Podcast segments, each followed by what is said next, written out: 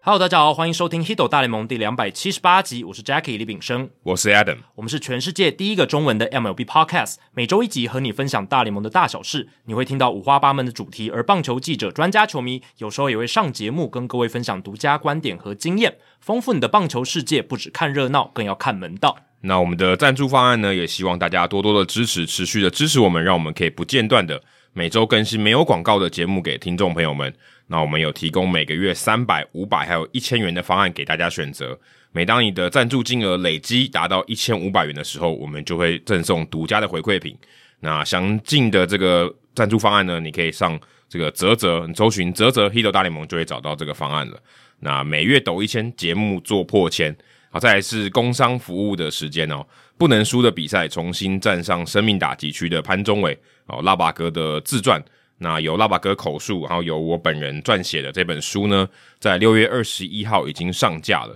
那上个星期上一集我们有聊到说，呃，会有这个新书发表会哦，这也是一个座谈会了，它不只有签名啊，跟大家拍照这样子。七月二十三号，也就是我们录音的这个星期哦，嗯，这个星期六，这个星期六，那下午三点在台北的时报本铺有这个新书发表会。那我跟辣爸哥是会出席啊，我们就是这个呃接受访谈的，这算什么主要人物？也有座谈的感觉啦，嗯对，有座谈的感觉。那总编辑会负责当主持人这样，然后像曾公啊、奎哥他们都会去是。那 Jacky 是要播球嘛？对，那个周末我要去台中洲际棒球场播球，所以没有办法共襄盛举。对，那天早上我还要在未来体育台播播球 OK 所以我所以我早上十点钟播球，然后三点钟要去发表会，很拼，很拼，超希望不要下雨，大家帮我祈祷一下。如果下雨，我就就是那那天如果呃比赛下雨，就会可能会延赛，就是可能 delay 这样子。对，如果 delay 的话，可能就没办法准时赶到会场哦。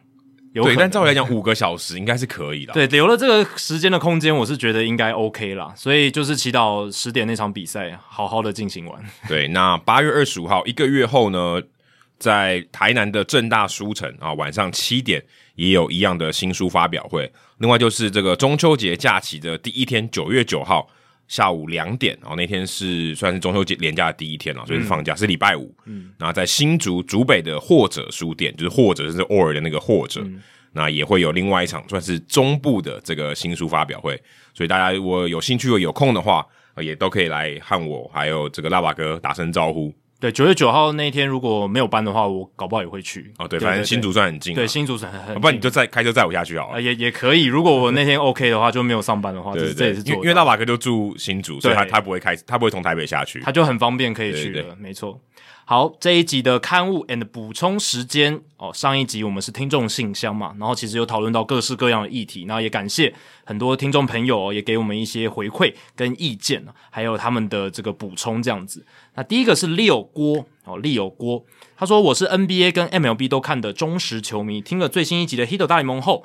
我们那一集就是上一集有谈论到这个 NBA 的一些明星赛的这个入选方式嘛。对，因为那一次他聊到说，希望大谷可以对到 Mike Trout。对对对对。然后我们有稍微提到说，诶 n b a 他们是有这种所谓队长来选人的这种对对制度，对但我们并没有这么 follow NBA 的明星赛啦，对对啊所以可能有一些细节上面没有提得很清楚。那感谢六郭的补充，他说。谈论到诶明星赛是否可以效法 NBA 的时候，发现两位主持人对于 NBA 明星赛的票选模式有一些误会。以二零二二年，也就是今年的 NBA 明星赛为例，一开始也是由投票方式来产生明星，球迷的比重占百分之五十，教练和记者的票选各占百分之二十五，选出十位的先发球员，东西区各五位。不过这边我觉得这有一个问题哦，因为像棒球就是没有分位置嘛，对可他这边只有分这个 guards 跟 front court，、所嗯以这个是比较不一样的。对，那他说之后还会再选出替补球员跟顶替的球员，最后才由两队队长来选，从这个破里面去，就是已经选出来票球迷、教练、记者的票选选出来的人，然后队长再从这个破里面去选。这样，在选秀的过程中，除了队长本人之外，两分区的球员是可以混在一起被选到，所以能进明星赛的球员也都已经固定了。换句话套在 MLB 上面的话，就是美联跟国联可以一起备选，这样的话就有机会看到大谷 VS 鳟鱼的对决场面了。而我自己对于这个制度是乐见其成，实行上应该也不会有太大的难度，这样子。哎而且我们刚才有讲了，啊就是上次讲位置就是难度啦。对，但就是我觉得就是还是可以就是选出一个位置都塞好的破嘛，然后再让再让两个队长来选。那两位队长在选的时候，他还是要考量到自己阵阵容里面的位置，不能说诶全部都投手就没有打者，这也不行嘛，对不啊嗯对？对，可是投手比较尴尬，投手不是这个不是球迷选的啦，对，但我的意思说说，就是已经选出一批球员了，哦对然后让队长来选，就是照 NBA 这样子的做法。是是对，所以其实也是可以，只要位置上的考量，就是每个位置都有充足的球员，可能两三两到三个，对不对？对，代表两如果是两个话，代表我选的这个，你就要选另对外一个，对对对所以这个其实我觉得没有到很好，对，但就变成说我选了，你就是被迫要选另外一个，因为 NBA 的话是说我选了，你可能还有四五个选择可以选，对对对，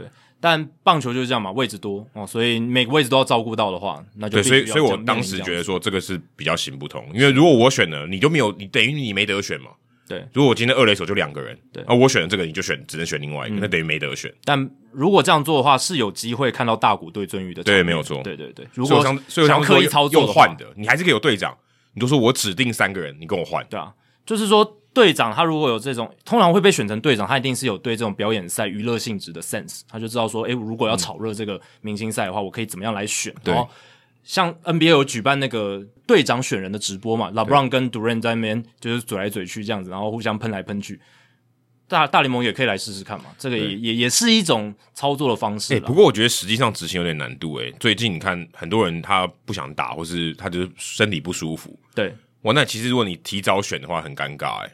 对不对？如果他今天就所以哎不我能提早选，对，就变成我要很很临时、欸，前可一能天吧，前一天才能可能选。像全垒打大赛进行的前一天就要才能选，因为你看我，直到我们录音今天都一一票人就是临时的来做接替，对，就是说有一些啊，我觉得能不比舒赛服，或是我刚好前几天投过了，嗯对，像 Gary Cole 今天投球嘛，就是今天的凌晨投球，所以在这样情况下，他也不能参加明星赛的比赛本对他，身，对他可能连牛棚日都不算了。所以马上就要就有新兴的人选替对替补上来，这样，所以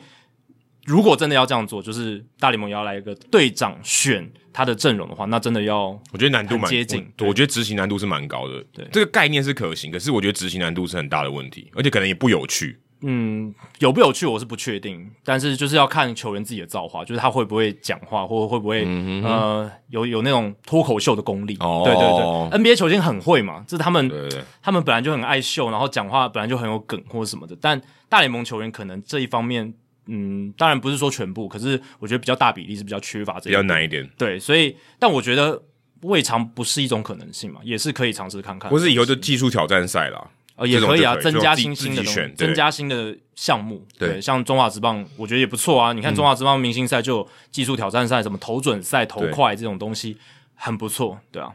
啊，接下来是讲到了中国大陆的这个直播串流的东西了。那呃，我们来自中国大陆的听众朋友徐峥哦，他有给我们一些补充，呃我觉得这也不错了。他说，企鹅体育是腾讯旗下网络直播平台，平台上面的主播可以互动的方式跟球迷交流。那先讲一下，我们之所以会谈到这个话题，是因为我们上一个礼拜有听众留言说，呃，中国大陆那边有一个直播主叫小麦，对啊、对，然后他有在播大联盟的比赛，这样因。为太受欢迎，还被去拿去酿啤酒了。哎、对对， 小麦啤酒，哎、这蛮好笑。然后徐峥说，但是呢，主播必须自己找比赛播放源进行直播，有些直哦这播这主、是最大的问题。对，就用 MLB TV 或者其他地方的链接进行转播，那这个当然是违法的啦，对，就要盗版的形式。那转播的棒球比赛有美职、日职、中华职棒也有。优点就是方便快捷，拿起手机随时就能看到中文解说。呃，缺点就是自然就是画质的良莠不齐基，本算他基本算侧路的哦了。对啊，对啊，对啊。那小麦属于主播里面老资格的了，数据准备到位，还可以做到现场同传。这个同传意思就是同步口译。对，同步。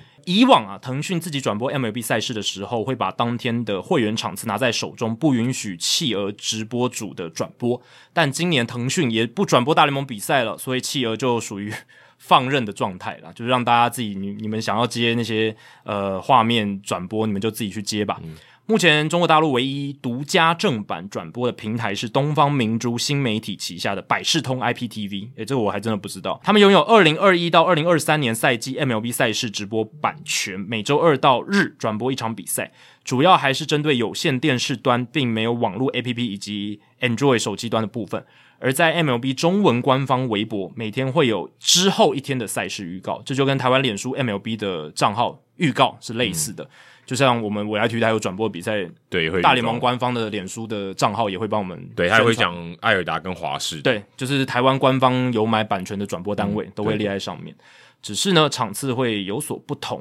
哦对，这边还是要跟大家强调一下、哦，这个我们完全不鼓励盗版。之所以会把这个讯息念出来，主要是跟大家讲说，目前中国是这样子的转播一个形现况式，对，对对是一个对现况，完全不鼓励，因为对这个东西其实对大家来讲是一种伤害。对整个产业是一种伤害对啊啦。，也其实就其实你想哦，如果今天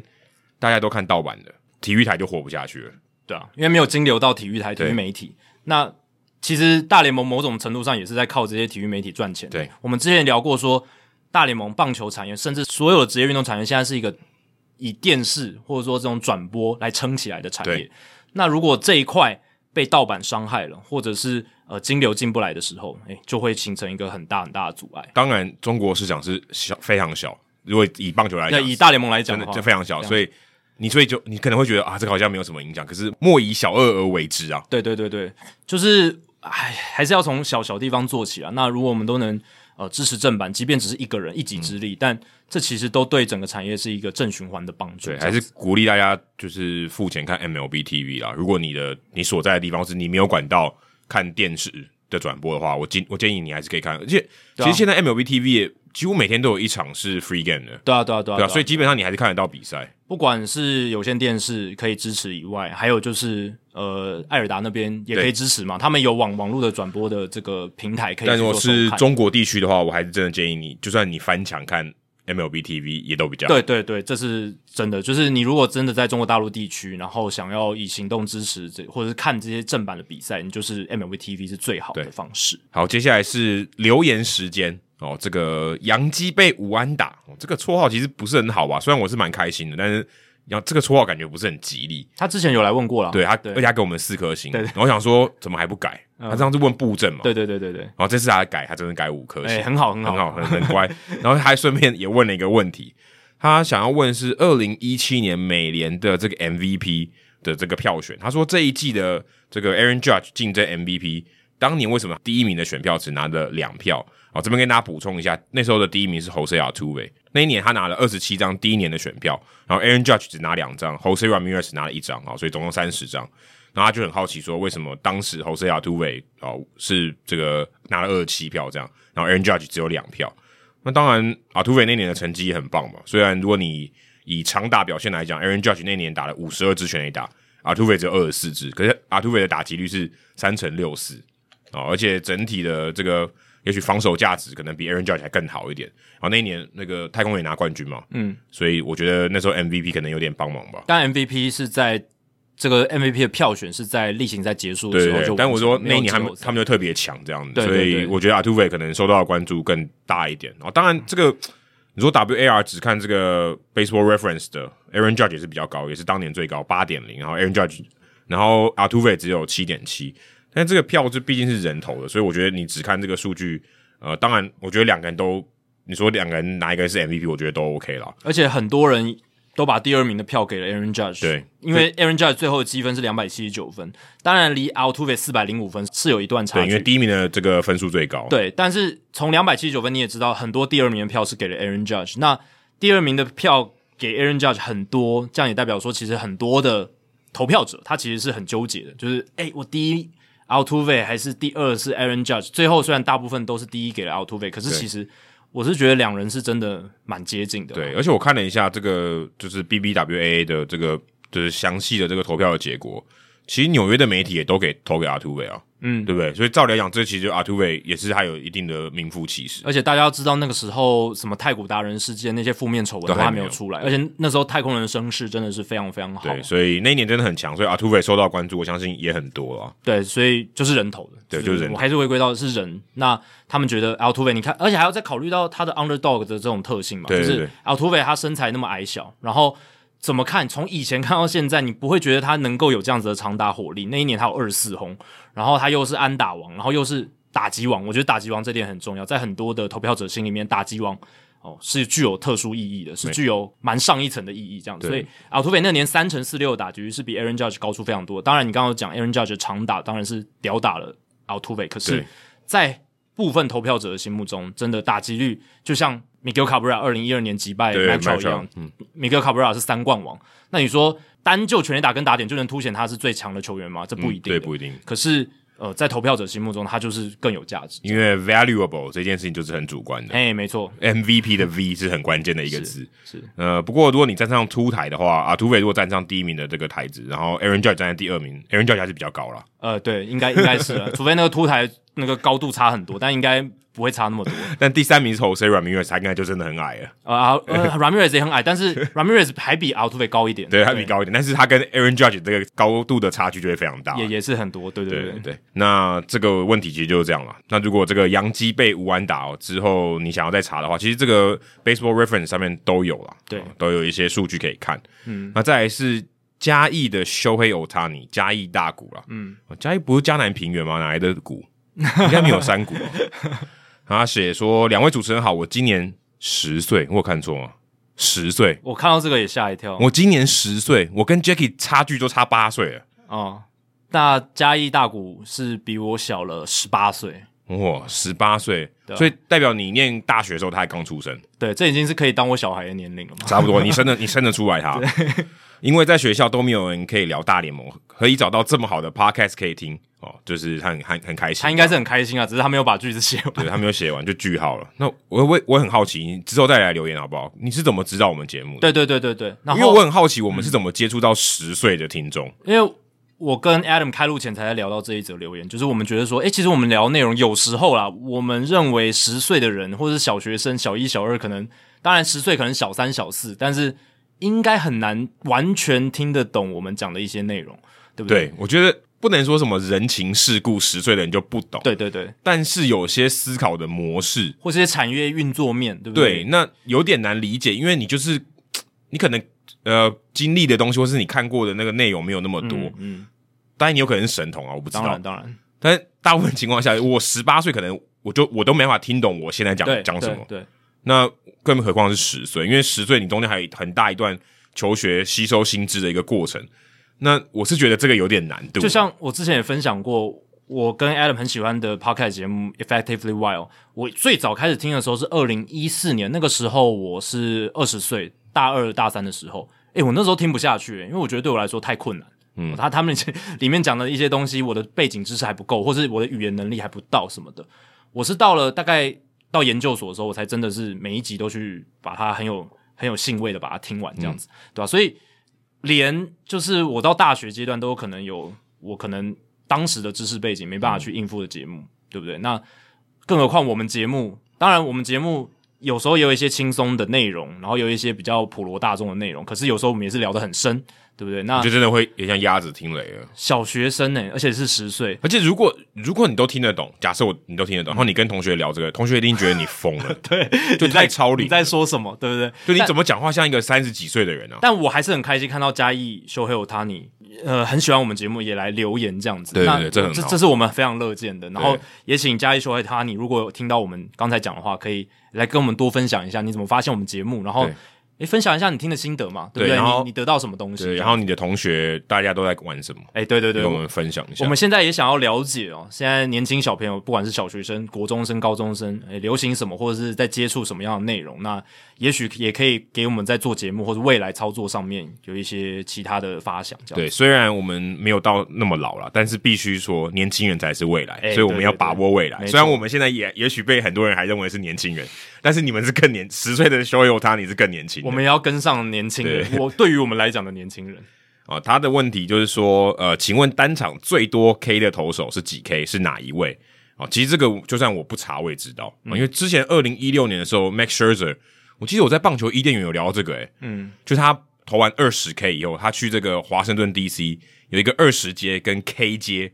那个交叉口、去拍一张照，因为就显示成二十 K 嘛，刚刚好，嗯，因为其实在美国城市里面要到二十，然后又有 K 市区的那个命名刚好是数字跟呃英文字母的话，这其实不多诶、对不容易嗯其实不多对，然后刚好又在 DC 就刚好有，所以二十 K 其实非常值得纪念的，它也是大联盟现在史上最多 K 的记录。嗯，对，总共有三个人啦，Max 对 Scherzer、Kerry Wood 还有 Roger Clemens。那 Carry Wood 我记得每年五月六号都要回顾一下，对，哦，真的太经典，因为那一场比赛，如果你有去看影片，虽然那个影片很糊，嗯，但你就会怀疑 Carry Wood 手上有拿一个遥控器，因为那个球真的是随便乱飞，根本打都打不到，那个轨迹超夸张，对，那个已经真的是到了一个宰制的地步，就是当年的太空人队的打者嘛，整个是被玩弄的，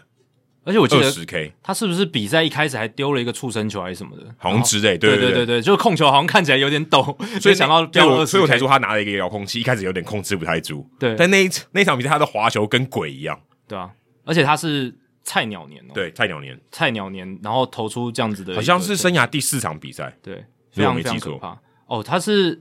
对啊，他是他那场比赛二十 K 嘛，是有投出一个触身球，而且还有这个呃投手犯规等等，所以其其实是有一点状况，可是他标出了二十四三，嗯是不是？他生涯第四次比赛？我记得好像第四次还是第五次，呃，看一下、哦，是一九九八年嘛，一对九九八年五月六号是第五场先第发，五场，对，第我记得先是发很前面很前面的比赛。对，所以那时候就技惊四座这样子，对吧、啊所以是总共三个人，然后发生过四次，就是并列在二十 K 这样。那 Clemens 一个人完成了两次，哦、提供给嘉义修黑 t a n i 不过我也想跟你讲，就是其实这些都这个像这样子的问题哦，你用 Google 搜寻或者雅虎奇摩搜寻，甚至打中文呃都可以找得到。所以我们也鼓励就是。诶，听众朋友，或者是有在听我们的青少年，或是呃学生们，诶有有时候找想到一些问题很好，但是呃，可以直接找自己找到解答的，那自己去挖到解答，这样是更有效率的。对，我告诉你为什么要这样，因为我们以前就是这样哎、，对对对对我对。们以前就是靠 Google，也不也不藏私，就是靠 Google。然后还有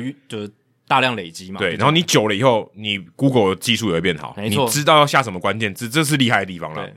因为你当然说这个问题相对是简单，可是你之后要找越找越越难的东西，或是更模糊的东嗯西，那你可能就要下对关键字，那你可能找起来更有效率。对，因为像数据记录这种东西，就是可以找得到的，其实很多。那如果你能够自己找得到的，你可以自己满足自己的好奇心。那我觉得我们节目这边除了满足大家好奇心之外，我觉得我们节目更有价值的是解读这些数据记录背后的意义，对，还有它所呈现出来这些球员他的历史地位啦，这有点像是这我个脉络这种你去东西。量血压，告诉你这个收缩压、舒张压多少，对对你有这个数字，OK，你知道了嘛，对啊你有办法自己你量到买一血压台机器就可以了嘛，或对者你去医院就可以检查了。对，可是问题是谁告诉你这个数字代表什意么思？意义？对你，你是不是高血压了？对你你是不是有什么疾病？可能有什么疾病？那那我们就是负责做这个，对对对所以我觉得这个是一个价值啊。不要说哎、医生帮我量这个，其实你自己可以量，对对对对，对嗯有点像这个概念。那另外也希望跟大家建议一下，就是如果你有这种相对比较容易找到标准答案的这个问题的话。你可以去社团里面发问，也许有更多人他可以马上回答你，你就不用等我们一个礼拜后再回答你你。如果自己 Google 真的找不到，那你就到我们社团发问。对我们社团现在省人越来越多对，了。没有错。嗯，那听众信箱也是一个管道，不过我们更希望听众信箱是问我们的看法，对，就像你刚刚讲了，你拿你已经拿到血压报告了，你还问我们说，哎，这个血压报告代表什么意思？对，或是你有一些自己的症状，啊，对，你想对，对，但这个你查不对到，那你可以对来问我没们。错，然后我们因为通常听众信箱大概一个月或一个半月对才对才一次，所以希望你可以问一些比较没有时效性的东西，那这样会更好一因点为。我们也需要时间去消化准备这些问题，我们要对对思考一下，对吧？那 Apple Podcast 就留言，就像我们现在这个回答的地方哦，呃，比较希望是大家可以留下你对节目的想法啦。就你听的某一集，你有什么想法，或者说，诶，这个节目你是怎么知道的，或者你对这个节目有什么反馈？嗯那因为 Apple Podcast 的留言呢，会让很多陌生的听众，也许他在诶，这个节目好不好？对呃，我看一下大家留言怎么样，就你去餐厅一样嘛对。啊，那如果大家愿意帮我们背书，说，哎、这个这个节目你觉得特色是什么？嗯就说哦，三个小时真的太长，可不可以短一点？或三个小时真的不够听，你也可以写嘛，嗯都 OK，让大家知道说，哦，我们的节目的特色是什么。对对对对对，那我觉得这样比较好。那这也算是帮我们一个推销嘛。对对如果你没有赞助我们，但是也可以用这种方式对帮我们宣传。对，你可以讲出你觉得诶有趣的地方，觉得什么样的人适合来听哦，我觉得这个都很好，这可以帮到我们。那尽量哦，如果你有些问题的话，你要么就是在社团里面发问，要么就是用听众信箱。对啦，Apple Podcast 留言，大家真的把它想成那个 Google 的就是餐厅评价这样子。那其实我自己去吃到好的餐厅，我也是希望说，我当然没办法天天去嗯吃，可是我希望我 maybe 两个月后、三个月后，我还想吃的时候，它还在，它没有倒，所以我就会真的是用留言五星评价，然后写出我对它真实的好的这种想法，在那个内容上或面，是你让希望他让其改他进的地方。对，希希望他改进的地方等等，那让其他还没有看到这家餐厅的人，他很快认识这家餐厅的特色，还有它好的地方，这样子他们也会来光顾，这样子我喜欢的这家餐厅，它就会继续活下去。对其实对套用到我们节目上面也是这样。那大家如果在 Apple Podcast 给我们留下很多好的留言跟一些意见，还有介介绍我们节目的话，对于我们就是一个也是蛮直接的帮助。或一个肤浅一点的、啊，因为我们几乎每天都会看那个留言嘛，对你会让我们开心大概几分钟。哎、对对对，这对也不错对对对这是心灵上的一个 boost，对对对对，对我们信心是对，有我加。我必须跟加强你说，这个是还是会开心一下下对的。对对对，好，接下来是冷知识时间。这个礼拜的冷知识要连接到一个我最近看到的非常有趣的一个 fun fact 啦。那呃，我是在这个推特上面，Mike Patriello 就是 MLB 官网的这个分析作家，他有分享一件事情，就是七月十号的时候，不知道大家有没有注意到，天使对战精英队的先发打线哦，那一天他们没有派上 Jerry Wash，也没有派上 Brandon Marsh。我其实觉得蛮蛮特别的，因为那一天精英队的先发是右投手 Austin Voth，、那照理来说左打的哦 Wash 就是 v o l f 哦已经到精英队了，他不以前不在国民对队啊，对啊，吗？已已经到精英队，而且现在投的还算不错。 那 Jerry Wash 没有被排进去，而且对啊，左打者的 Marsh 也没有被排上去，所以蛮特别。那也造成了那一天天使队的先发打线前三棒是 Taylor Ward、Mike Trout 跟大谷翔平，然后从第四棒开始就很可怕。第四棒是 Max Stassi 捕手，然后 Luis Renhifo， Stacy 打第四棒，对啊，Stassi 打第四棒，可能只有他在哨棒的时候会这样做。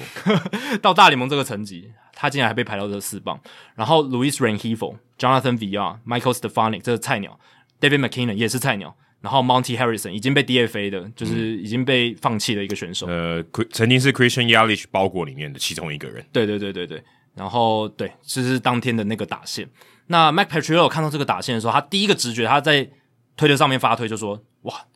这应该是大联盟史上最 top heavy 的打线之一了吧？”那 top heavy 的意思就是说，就是所有实力好球员就集中在前前面，诶、所以这前面他棒次。他会有这种直觉的关键，应该是 Stacy 打第四棒。，对，因为通常第四棒应该也不会太烂，然后还有后面那几棒，其实你一眼看下去，你就知道实力一定不够。因为如果你前四棒强，至少还代表说将近有一半是强的。对可是你第四棒已经是弱棒的话，你就知道说 OK，我只有三棒是强的。，对，只剩下三分之一，整条打线只剩下因为三分分不之一知道为什么三分之一跟二分之一感觉差距很大，我觉得差距距很大、啊但是这样只差一个人。对，而且这四棒，我们强调四棒，它还是有一些呃代表性意义的。对，那你如果打线里面你连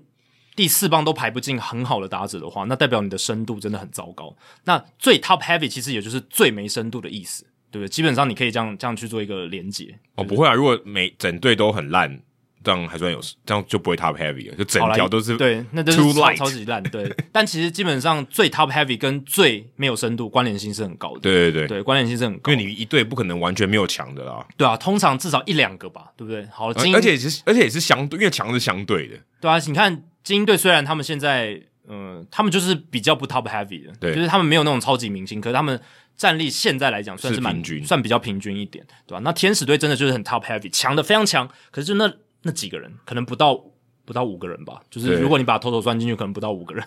但是呃，其他的球员就是真的很拉差这样子。所以 Mike Patriello 他也请他的同事 Jason Bernard 去帮忙查出了今年天使队前三棒跟后六棒的 OPS 的差距。他这个前三棒是指刚刚那三个人吗？不是不不一定，就是就是前三棒。哦，所有比赛的前三对棒，天使队今年所有的前三棒，对，然后还有所有的后六棒的 OPS 的差距，他发现二零二二年的天使队打线前三棒跟后六棒的 OPS 差距可以说是史上最大的其中之一，所以你可以说真的是史上最 top heavy 哦，这个落差最大的打线的球队。所以这个可能也跟沃尔打的很好有关系哦。如果沃尔打不够好，其实就没那么好了，当然呢、对不对？沃尔其实今年打好已经是延长了天使队的打线了的寿命已经这个打线的算是深度已经有获得蛮好的益处。去年没有 Trout，然后沃尔打的也不怎么样，所所以以就只剩下大股啊，跟 Wash 而已啊。这个情况应该是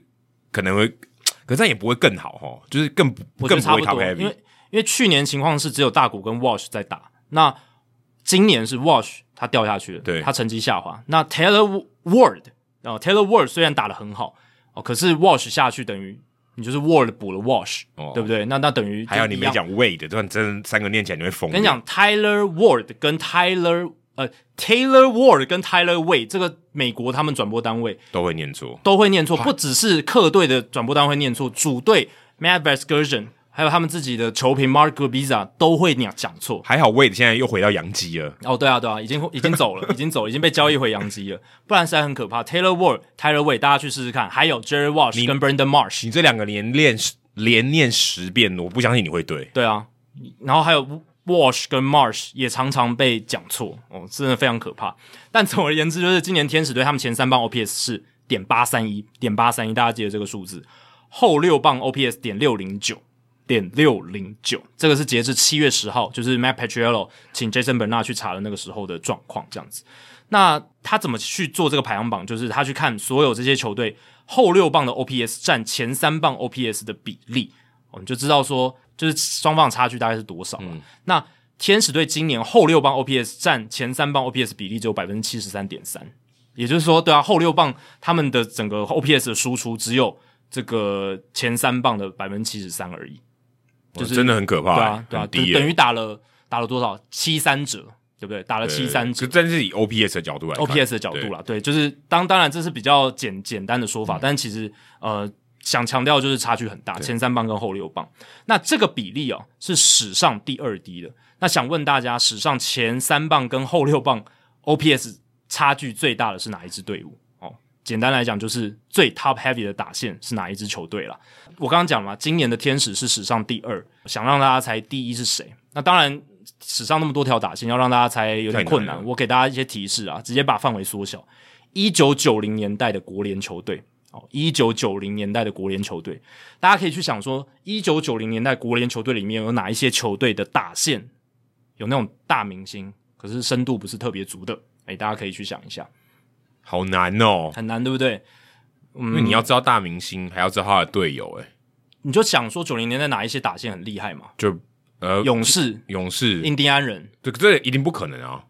你你觉得他们整条打线太强了，是不是？对啊，太太就是深了嗯都，就是强嘛，他不是只有几个人强嘛，对他是很多人很强嘛。你现在要讲的是那一队就一两个强的嘛，嗯对，对对，就前三棒跟后六棒 OPS 差距非常非常大，这种，很难呢、嗯，其实九零年代你想到就是什么 Sammy Sosa、Ma Maguire 这些人啊对啊，红雀队、小熊队，对不对？ ，Tony Green，或者是巨人队，诶巨那人队时候都靠 Barry Bonds，对不对？对他们其实打线没有那么深，大家可以想一下， r a y b o n s 是我刚才想到的第一个，因为巨人队当时打击真的没有很强，对。啊而且 Barry Bonds 在到巨人之前，他也在海盗嘛，对对不对？海盗也蛮烂的，对啊，海盗也也没有到特别特别深嘛，阵阵容深度也没有到特别特别深。这真的很难呢、这一题我真的觉得很冷，而且很冷啊这真的很很冷难。但我已经把这个范围缩的缩的非常非常小了，对啊但如果你就算不靠数据，就是你没有讲这个数据的话，其实这个也还是蛮有意义的啦。嗯对啊对啊因对为啊只是数据反而会有点困扰你。就但如果跟你说史上就是这个强弱差距最大的打线，对那那就应该就是是在这个打单一打线里面强弱差距最大，就是所以，我刚刚才简化成就是史上最 top heavy 的打线这是哪种一条？用 opener 就可以搞定，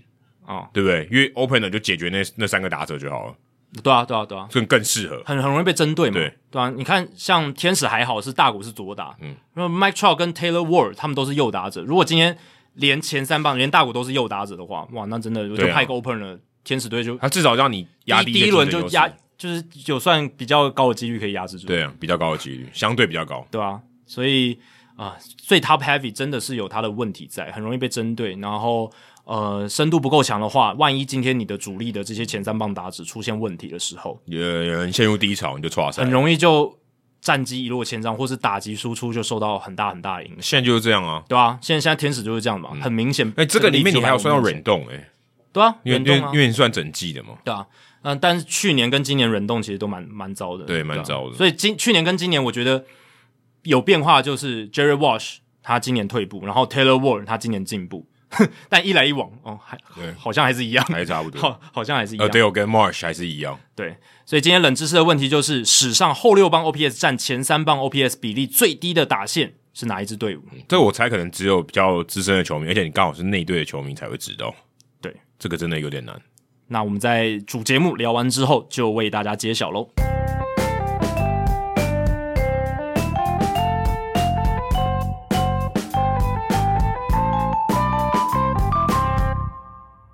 好，这个礼拜我们录音的当天的隔一天就是全垒打大赛，然后后天就是明星赛，而且啊，现在大联盟把这个选秀移到了明星周，其实很多事情都混在我们正在经历的这对，个。我觉得有点，混乱欸。我今天看新闻，我真的觉得有点混乱。我觉得其实大联盟这个调度真的不太好，就是以前选秀在六月中很好啊，我觉得对不对？就是它有一个独立的时间可以让大家 focus 在那这上应该面。是因为疫情的关系吧？还是不是？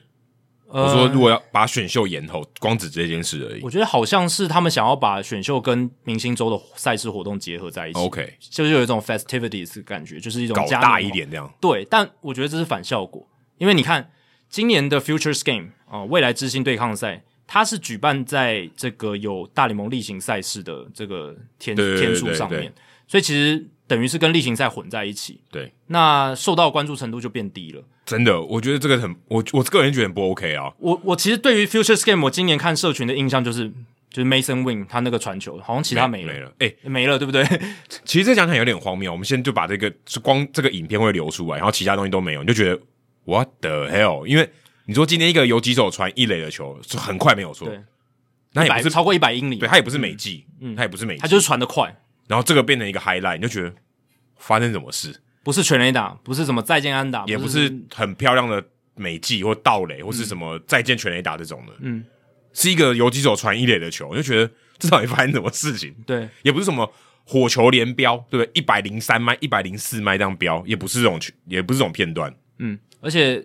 现在未来之星对抗赛好像是只打七局，哦。然后还被放在了这个 Pickup 的串流上面，哦，就是整个来看呢，就是未来之星对抗赛的重要性，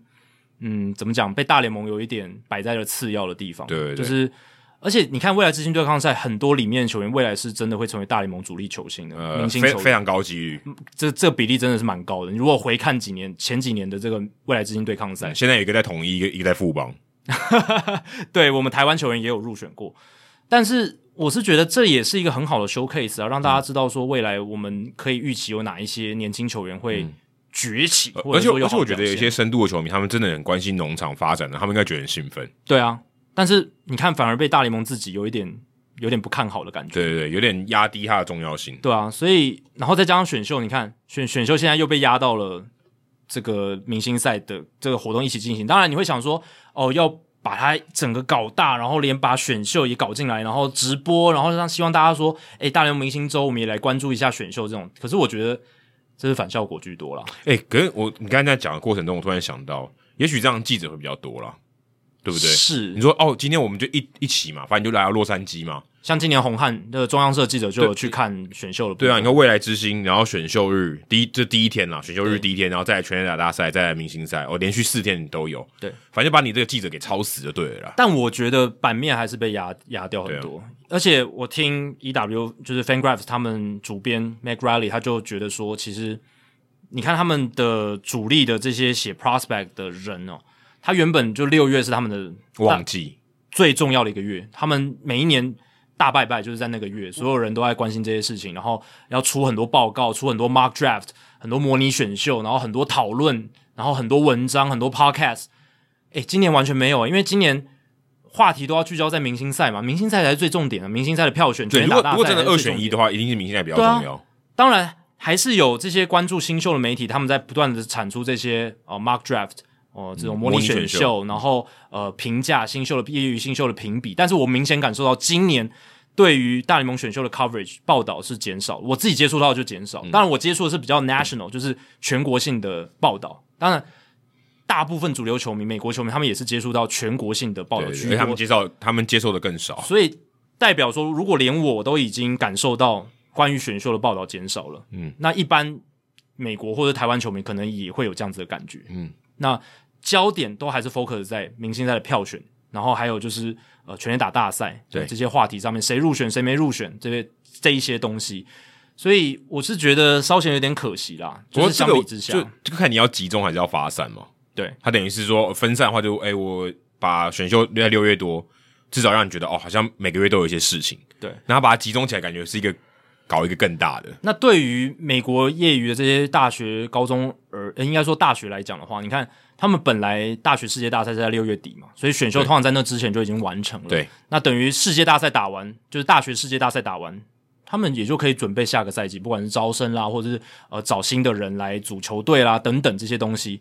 但是现在选秀被拖到七月中，其实对他们来讲也是个困扰。对对对，没错，这是一个这是一个很大很大的的困扰因为有些高中生他可能是还在决定，如果被选，对啊我要，不要去，我要不要去？因为很多高中生他可以想说啊，我我可以念大学对啊，啊我可以有一个选择。等于拖拖延了整个嗯 schedule，因为学期的这个、这个学制没有改变嘛。对对啊，但是你大联盟把这个时序整整拖往往后延了一个月，对，而且可能很多大学在已经在招生，对啊那些教练已经去去 hunting 这些比较有有潜力的高中生，那就很尴尬了。说就哎、会、对啊，你现在选秀结果你也都还不知道，对不对？或者说，哎、我今天如果我提供了奖学金跟你这个签约金，你自己算一下，当然奖学金不会比签约金高，嗯但是你可以考虑一下你未来的发展性嘛。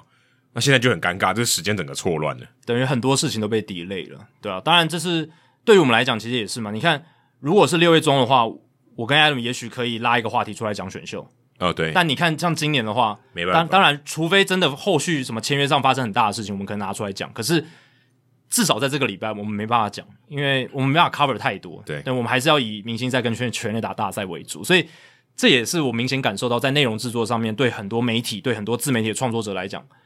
他都必须先舍弃掉选秀。我哦觉得这、对，因为他时间就那么多嘛，对啊，当然，对啊，你跟着明星赛、明星周的这个 festivity 嘉年华会的概念，呃，是有跟到一些可能嗯现实动态或者是一些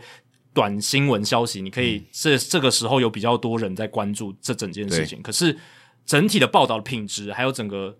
发酵、讨论、议题这些东西，我是觉得是比较不利的，对啊。那回到明星赛的本身啦，今年明星赛其实大家也很关注嘛，因为是在道奇球场来举行。那道奇球场上一次举办明星赛是一九八零年，四十二年前，哦很刚巧刚好 Jackie Robinson 的背号，哎、对啊，四十二年前。然后你如果嗯，当然天使队他们在安纳罕嘛，并不是真正在那个洛杉矶那个地方，嗯，就是算算大洛杉矶啊，它但它不是算大洛杉矶。你如果算比较狭义的洛杉矶，安纳罕有点远。那你如果哎相当于于如果你把中立算在台北一样的意思，对对对对对，那如果你算比较狭义的洛杉矶，这真的也是四十二年来首度大联盟明星赛回到洛杉矶，其实是蛮我觉得久蛮蛮讶异的。但但之前是二零二零年就要办了啊，对啦所对以对其实应该是四十年了，但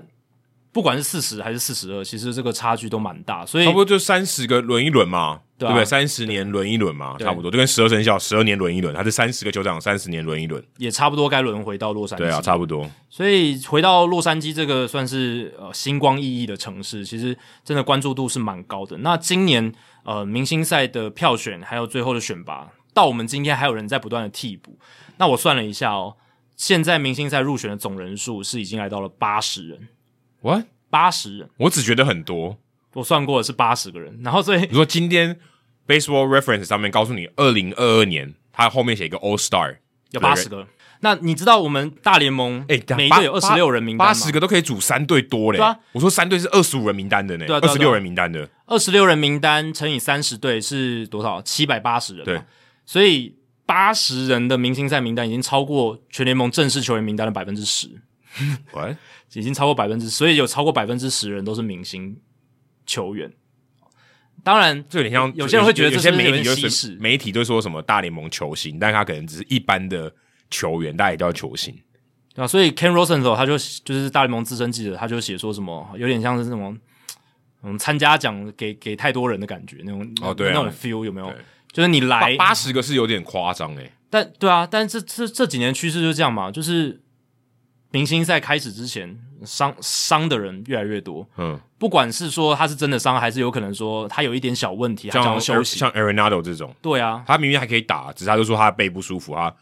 反正我不想，反正我不想上场。因为他也参加过好几届了嘛，对，对他来讲这一届明星赛不是最重要，对不对？哦对，这个这个这个评论非常精准，这绝对是正确的。对他如果第一次参加，他绝对参加。，对我我就算腿可能有点酸，我我硬硬上也或要者上，我是跟 Albert Pujols 一样，我最后一年我也马参加。对啊我就算瘸了我也参加。 Pujols 跟 Cabrera、Miguel Cabrera 不可能不参加，因为他们是大联盟主席钦点，而且是今年的新的规定里 面钦点进去的。搞不好他们想休息，还被硬拖来加 班。但 Albert p o r s 应该没有了，他还主动要参加那个全垒打大赛，对对对不对对？ ，Cabrera 可能想休息，我不知 道不啦。知道。但总而言之，就是有八十个人入选明星赛，然后其中有超过三十个人是首都入选。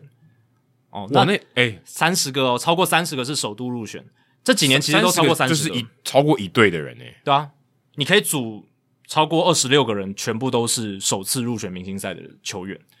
哎、可是我觉得这个有点不合理，因为如果以球星的角度来看，假设你列出国联队跟美联这个先发球员好了，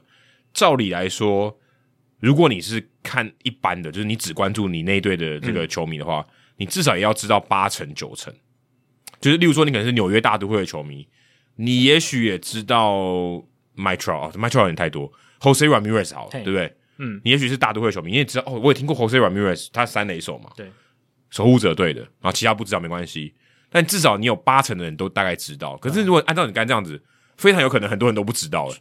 我觉得蛮多只关注自己球队的，可能看这个明星赛的球员名单，呃，有蛮大一部分他可能不认识，或者是没听过，也对有可能因。为在台湾的大联盟球迷跟大家比较不一样，大家是有点像三十队都关注就了，是杂食的对这样子对情对况对对。对在美国，他们真的就只关注他们关注那支队伍而已。对，如果你是某一支球队红人队的球迷，你可能真的就只看红人队的比赛。你知道你知道为什么吗？因为你看其，如果你有关注一些当地的媒嗯体哦，因为他常常会讲说前某某球员，嗯，然后说跟我关我屁事，而且我为什么要用那个当做他的这个形容词，对啊，对不对？因为他如果他没有写，他就写他当地的那，他如果写他原本现在这一队，可能根根本没人想关注他，对啊，对不对？嗯对他说前红袜队球员，然后在波士顿地区，哦哦，这是前红袜队球员哦，他在哪一队我现在也不知道，这样子，对对对，所以呃，这个情况还蛮也不能算特别，因为这几年其实都是超过三十人以上有这种第一次入选明星赛的情况，但是八十个人呃进明星赛这件事情人数真的是蛮多的啦。那也是因为有很多的临时的伤退，或者是说我们刚刚讲到的，就是投手啊，在明星赛的这些活动开始之前有先发这样子，对吧、所以有非常多的替补进来，那在美联这一部分的话，像先发名单里面，Jose Altuve 哦，有就是他是因为被触身球了，对就是这个也打这个不太愿意打打到膝盖，对啊对对对，所以 Andres Jimenez 就是守护者队这一位，他会来替补这个美联二垒手的先发，哎，结果林多尔没有在明星赛先发，也没有在替补名单里面呢、对啊，然后 Jimenez 竟然是先发，这个想起来守护者跟那个赚爆，守护者不只是 Jimenez，阿梅 Rosario 其实也打的还算不错，对你就想说，哎、他们这个交易案里面有一个是明星赛的先发球员哦，结果不是领头人是 Jimenez，对，而且你回想哦，其实 Jimenez 跟 Rosario 某种程度上是当时张玉成还在守护者的时候竞争对手。对你看人家现在 Jimenez 还入选了明星赛，真的是这差距打很得大很。好啦，因为哦他选球真的很不错。但是你没有把 Jose Ramirez 当做张玉成的竞争对手，呃，应该是说 Jose Ramirez 他的地位稳固到我没有把他放在同一个话题不是他的对手。因为是不同 level，我 必须很诚实的这样讲。但我也很开心，张运成现在在光芒队找到了一片天嘛对，至少诶、算是打击状况，我觉得有渐入佳境。哎、而他们都把什么 Yandy Diaz，然啊后张玉成，就是以前都是这个印第安人队对系统出来的人，对啊，都网罗了。而且虽然这样讲有点不厚道，可是 Wonder Franco 的受伤其实是对于张玉成是个利多啦。可是对真的就这样啊！对我觉得真的大就这联，样我觉得大联盟球员的发展很多时候都是这样啊。对啊王建民也是靠 Pavano 受伤，他才有机会上去啊。对这本来就是命啊，就是命。你嗯张玉成在这方面他运真的比较好，对啊至少他打开那个机会，他的机会真的蛮多的。对啊有些人他就等不到那个机会，他怎么样都死活都等不到那个机会，表现再好他也等不到。对啊。然后更早期像 Wally Pip 就被 Lou Gehrig 取代了，对就一场比赛， 对不对？你就一场比赛没有打，哎，就被就被一个传奇球星取代了。当然那个时候没有人知道那是传奇球星，对吧、那像 Mike Trout 哦，也是因为受伤的关系，那 Byron Buxton 明尼苏达双城队，他第一次入选明星赛，然后现在也变成美联明星队的先发外野手这样子。然后国联这边野手端有两个，就是先发球员不能出赛，然后被替补的 Jazz Chisholm，呃，二垒手，然后 Jeff McNeil 替补上，然后 Bryce Harper，哦，Bryce Harper 他是没有要出赛，然后 Gary Cooper 要来接替他这个指定打击的位置，这样子。 Gary Cooper 居然有机会打明星赛，真的出乎我意料之外。呃我也完全在我意料之外。 Gary Cooper，我想很多球员球迷，因为我之前跟马林队的时候，我知道这个人。对，但如果你就算你玩 Fantasy，我我猜他你可能持有他的人也真的很少。因为他的全垒打没有到很多嘛，然后他算是他算是稳定型的打者，可是呃全垒打没有到很多，然后有一定的上垒能力，这一种对 fantasy 来讲其实价值不高对，而且他真的超容易受伤。哦，我对，记得他几乎没有打完整季健康过，没有，确实没有，非常容易受伤。他就是那种很高壮但是很玻璃的人，嗯，很容易受伤，不知道为什么。而且他也算是常常打 DH 了吧，对我还是常常受伤， 这个就对于一个球员发展来讲不是好他的基事情，本上都守一垒啊，对啊或是有时候守外野，但是对，嗯但他就是防守条件不是很好啊，而且他守这些位置负担也不是特别大，然后结果还一直受伤。，对，这就不是特别很玻好璃。对，那在这个投手的部分，Gary Cole 因为呃今天才先发，所以他不会在明星赛出赛这样子。然后 Justin Verlander 呃也是觉得说没有必要来在这个明星赛出赛这样太子，多了，嫌多。所以补进了 Leon Hendricks 跟 Jordan Romano。嗯，那其实。嗯，讲到这里就可以稍微提一下，大家本来在明星赛的这个刚开始啊，就是先发球员被选出来，还有替补球员第一波被选出来之后，大家都会想讨论说，哎、有哪些遗珠啊，有哪一些呃应该入选而没入选的、啊，呃你的替补替补一下之后，该入选的也都入选了，对不对？连 Gary Cooper 都进来了，呃，本来大家很抱不平的勇士队的 Austin Riley，对呃最后也都进来了，还有 Carlos Rodon。对巨人，队先发投本来也没有第一时间入选，可是现在也都进来了。所以原本有遗憾，现在都没遗憾。所以我觉得这几年要讨论遗珠之憾真的很难，因为没有遗珠之憾，都都进来了啊、对不对？最后都进来了。还有遗珠中的遗珠， 哦，对，还应你要讲你要挑还是有，但是我是觉得，因为现在入选明星赛的人越来越多，然后这种呃伤退或或者者是说遗珠的纯度就不高了，对就没那么没那么遗珠。对，因为现在真的嗯要保养身体了，要放假了，真真的比较比较多了一点这样子，对吧、然后，但是也有一些好的故事啊，像是 Nestor Cortez，嗯，还有那个 Jose Trevino，我觉得洋基队今年在这个社群媒体的操作上，尤其是公布明星赛球员这一部分做的还蛮好的，因为他们就有请那个 Aaron Boone 嘛，嗯，然后 Aaron Boone 就把这个诶侧录的摄影机放在旁边，然后请球员进来办公室，嗯现在现在就蛮流行这一套，我对觉得可能那些社群的小编他们都就是知道这样可以这样做了。流量密码，对这是我觉得这不止，这是一举两得嘛。你球球队方公关这边你得到流量，对，但是球员那边或者说媒体上面操作上也是一个好的故事，而且其实对球员来讲，我觉得他们应该蛮乐，因为那一刻是很重要的。对嗯以前没有人也说教练你要你要讲对不对？我拿手机出来录，这也很怪吧？太太刻意了，对，但是他如果他如果真的很想记录这个，他是可以这样做。对，对，但但但是他们说，哎、让我放一下摄影机，我手机在这边让我拍一下，也很怪。但我感觉至少 Aaron Boone 跟洋基队那个操作，他们是蛮自然，他们应该就是在球员进来之前就已经把那个东对西对摆对，在我那说边录了。他没办法，如果球员他真的自己想要拥有那一刻，对，呃、他也没办法，不不好意思开口，对啊，他也很奇怪啊他，如果就算做了也是很怪，所以我今天有人帮他做好，很开心。对啊，而且有时候教练对球员宣达这件事情，他是要给他一个惊喜，他没有办法先 say 好嘛，所以除非你已经就是先摆在那边，就是你你总教练、你球员这边就是要录了啊，不然的话，你如果像以前可能就是要给你一个惊喜，然后就讲完就就没办法录到对这样子，对吧、那像今年我觉得可以拿出来讲，像 Trevino，你看他本来就只是一个二号捕手，对对吧、完全你很难把他跟明星赛联想在一起，对，可是、诶他入选，然后 Aaron Boone 跟他讲的那些话，我是觉得真真的是讲讲的蛮好的啦，对吧、哎、啊就是、这总教练基本功但搞不好有些总教练讲不出这些话嘛，对不没对？有，那我觉得他没办法做大联盟总教练，这个我觉得他应该是基本功了。基本功嘛，我但他觉得我觉得不但不一但定 Aaron Boone 哦，我觉得可能讲嗯 Matt Williams 可能是讲不出这些话。因为不可能讲的特别好，但是我觉对啊得自要讲出这些话，应该是他们可以做可以做得到的。是啊，是啊，他就是说，哎、t r e v i n o 你这是应得的嗯啦，对吧、你真的是对于我们今年球队贡献真的非常非常大，没有你，我们球队走不到这一步。这些，然游后击兵队当时交易他的时候，应该没有想到他把一个全明星交易出去。对，当然你去认真看 Jose Trevino 的数据，可能上半季他运气好一点，然后可能小样本比较好的一些内容，接下来会下修校正回归，但不管如何，他至少真的帮洋基队今年在守备端贡献是非常大。而且他跟其他球员比啊，他跟其他捕手比啊跟，Gary Sanchez 本来洋基队捕手一比，那对啊个天差地远的差别，对吧、然后打击端诶也算是有惊喜的贡献，这样子，对吧、然后 Nestor Cortez 这一这一个部分的话是，我觉得很有趣的是，Aaron Boone 他在春训的时候，他在跟 Nestor Cortez 告知这件事的时候，他就讲：“你还记得我春训的时候跟你讲什么话吗？我说你今年会入选明星赛，所以这代表说这个这个不是他们随他便说乱 “You 编 are 的 out of your mind”，对啊，但是他春训的时候真的 Aaron Boone 有跟 Nestor Cortez 讲这件，他可能每这个件人事都讲， 每个都立一个 flag。但我我觉得不会跟 Jose Trevino 讲吧，我觉对得很应该难不会应该不会。但但 Cortez 他讲这句话，我自己也是觉得很蛮疯狂的。但我觉得还好的原因是因为他 Cortez 去年已经投出一些成绩对，然后在春训可能他看到他投球的方式，他看到了一些他的进步，所以 Aaron Boone 有这么有信心？对，当然他可能跟也蛮多人讲的这些话，可是我觉得跟 Nestor Cortez 要讲这句话不容易啊难啦，蛮难度蛮高的。对啊，然后他也说，诶，你看现在你真真的成为明星赛的成员，这个我觉得是真的还不错，对吧、哎，这个就像我之前讲，我说觉得明星赛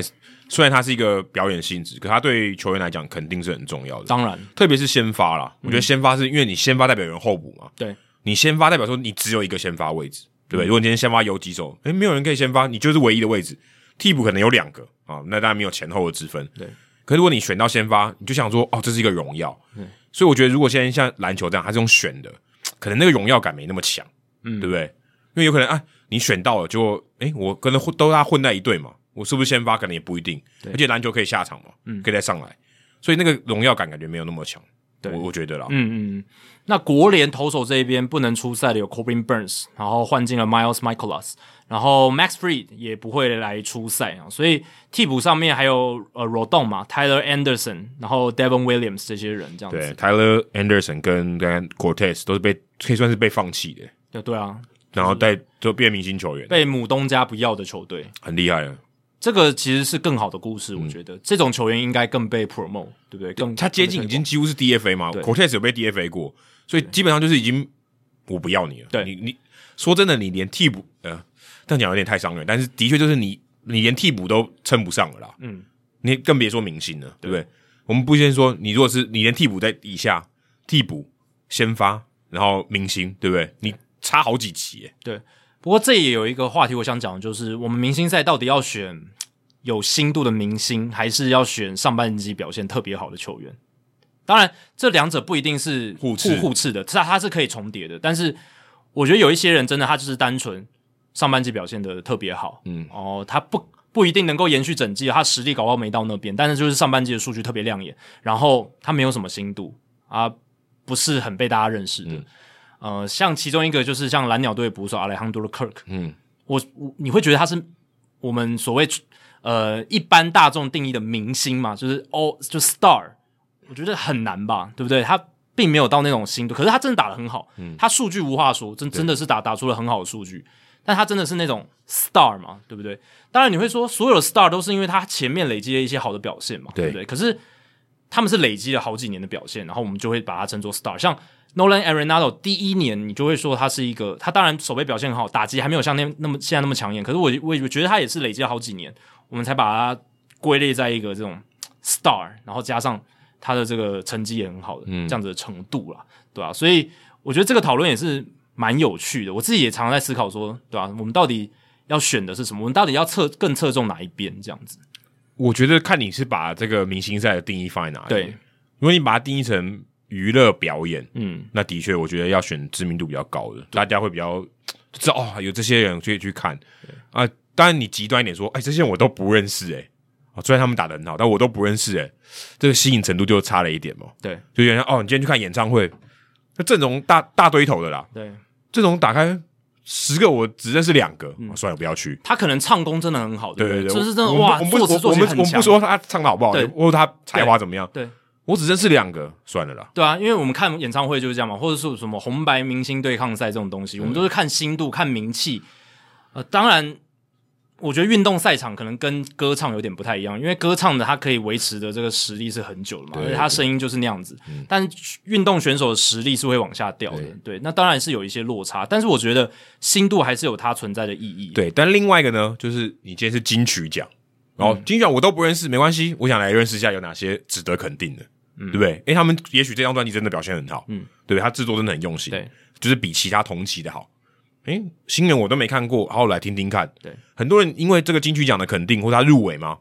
大家就有人开始认识他，就是你对，你就是你讲的目的性。金曲奖是要选出歌唱功力最好的，或是者制作当最好的当时的当那当届那当年对歌唱功力最好，他的专辑最好，或者什么什么制或作是最好，，或者是说这些评审最想要鼓励的。对对对对你你对值得这个奖的鼓励，也许其他人唱的比你更好，对，但是你更值得这个奖。那明星赛的本质，我觉得啦，我觉得还是大家想要看的球星，嗯嗯，大家想要看的球星，大家够认识，然后呃知名度够高，这所以样子。它变成是他肯定他长期的累积，对，当然这个东西就会有一个呃比较不公平的地方，就是大市场的球队，它比较容易让年轻球员或是新人球员累积到比较大的名气。这个哦就跟那个兄弟一样，对啊，就像你在红人队，你就算打得再好，Jonathan India 他的知名度一定不会比 Julio Rodriguez 来的高吧？对不哦，对？啊对啊，印第那个印度人应该都认识他，大家还记得去年的新人王是 Jonathan India 吗？知道，嗯，但是我我们知道，我们可能对很多球迷已经忘记对了。对对，但我相信 Julio Rodriguez 今年的表现，然后加上其实水手的市场算是比较大，比大大很多比，较大大很多啦，对吧、我觉得是有差距。就像大家永远记得二零一七年的国联跟美联新人王是谁嘛嗯， ？Aaron Judge、Cody Bellinger，对，一个在纽约，一个在洛杉矶，嗯，所以我是觉得以新度的角度来讲，真的会对于小市场的球员真的蛮不公平，比较不公平。可是这就是现实嘛。可是他们其实有保障名额啊，对不对？还是你还是会有球队，你对的每一个球队还是有一个球员会入选，对，所以最后回到我刚刚讲的，就是这种保障名额其实是真的是怎么讲，就是去照顾到说小市场球队他没有新度，可是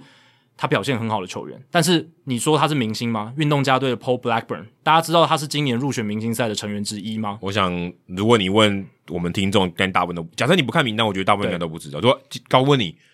请问今年运动家谁入选明星赛？我想你，你如果没有听到现在，你应该不知道是谁。然后像这个响尾蛇队的 Joe Mantiply，你上次有讲过副词先生，对，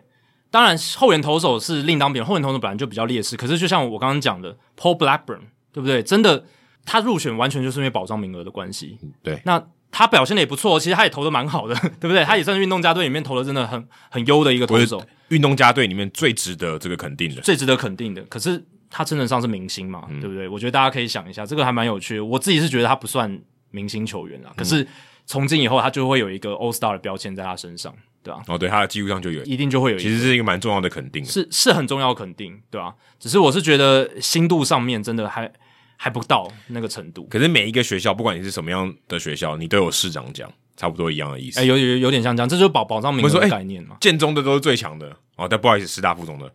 但 对不对？每一个人都是市长奖， 那这样没有意义啊，对不对？对啦，就是我们今天也不是要占学校，但是有一些学校的这个学生，就是他的这个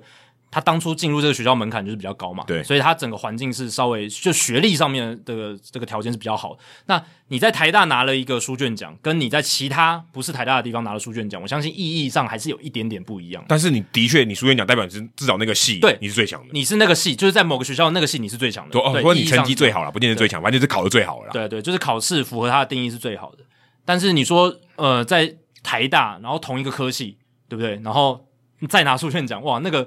我相信难度是更高一点了。我相信那个难度一定是更高一点，对吧、那大联盟明星赛哦，我是觉得定义上面可以在，嗯，怎么讲？就是我我自己的看法是，也要有一定的深度，对吧、我觉得一定要有一定的还深是度。要兼顾啦，对我觉得还是要兼要兼顾顾啦，就对是对鼓励跟深度，就是娱乐性，我觉得都要兼顾啦。这个我觉得是目前我是我个人觉得这还 OK 啦，就是平衡度，我觉得这还 OK 是。就是像我刚刚讲的那些案例也比较极端一点啦，对嗯不对？因为运动家跟响尾蛇都是这种大幅重，就是运动家啦大幅重建，对啊然后响尾我蛇知道今年也没他有就到很好。说真的，他就是把明星都给卖掉了嘛，就这么简单。他以前也是有明星啊，但反过来讲，反过来讲，其实大联盟明星赛有这种保障名额的制度也，对，也照顾到了那些地方的市场，对因为这样这一些地方市场的球迷，不管是在亚利桑那或者是在奥克兰的球迷，他至少也会知道说。我们球队至少有人入选明星赛，对嗯，我还会想要看一下这个明星然赛。后球场的商店至少可以卖他明星赛的球衣。对，这个很重要。这个就商机上来讲，或者说照照顾到各个地方市场，三十支球队的市场，这个也是大联盟他们去考量。而所且以才会如这果样做，如果真的假设没有保障名额，哎、你这个球队完全没明星哎、对啊所以听起来多伤就多就伤多伤人的一件事就情。还蛮可怜的，对啊，就真的蛮可怜的，对吧、那原本还有比较大的遗珠，像是 Ty France 啦，哦，像 Freddie Freeman 啦，全部都入选了嘛。对，这原本是我想要说的，但后来发现都都已经入 选，都入选有点无聊。 有点无聊。那还有一个我想讲的就是 William Contreras，他是 Wilson Contreras 的弟弟嘛，然后两个兄弟都入选，是一九九二九三年那个阿拉玛兄弟以来第一对，嗯，呃，同时入选明星赛的兄弟。那其实 William Contreras 他是以指定打击的身份入选明星。Wilson Contreras 是捕手，然后 William Contreras 是指定打击这样，但 William Contreras 他是他其实出赛不多诶、欸他今年才出赛四十六场比赛而已，然后累积了一百七十四因为打击达诺尔是主战捕手啊，对啊，而且 William Contreras 他只他只有打了十三场的 DH。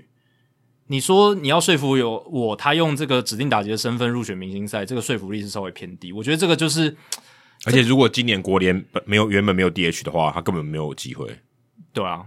这这真真的是这样，就是完完全没有机会。那 William Contreras 他是球员票选入选的，哦，那所以他的这个，我觉得 narrative 这种故事性的成分比较大啦，就是哦说球员也希望看到这个，诶、这个兄弟党入入选这样子 OK 然后有一个之前那个故事拥抱可能赚了很多票，哦，他对们不在那个对本垒板对上面拥抱。我觉得那个一定帮他们争取到非常多票，嗯对吧、啊那你说实力上，他真的是值得进明星赛吗？对啦，上半季他打的还算不错，O P O P S Plus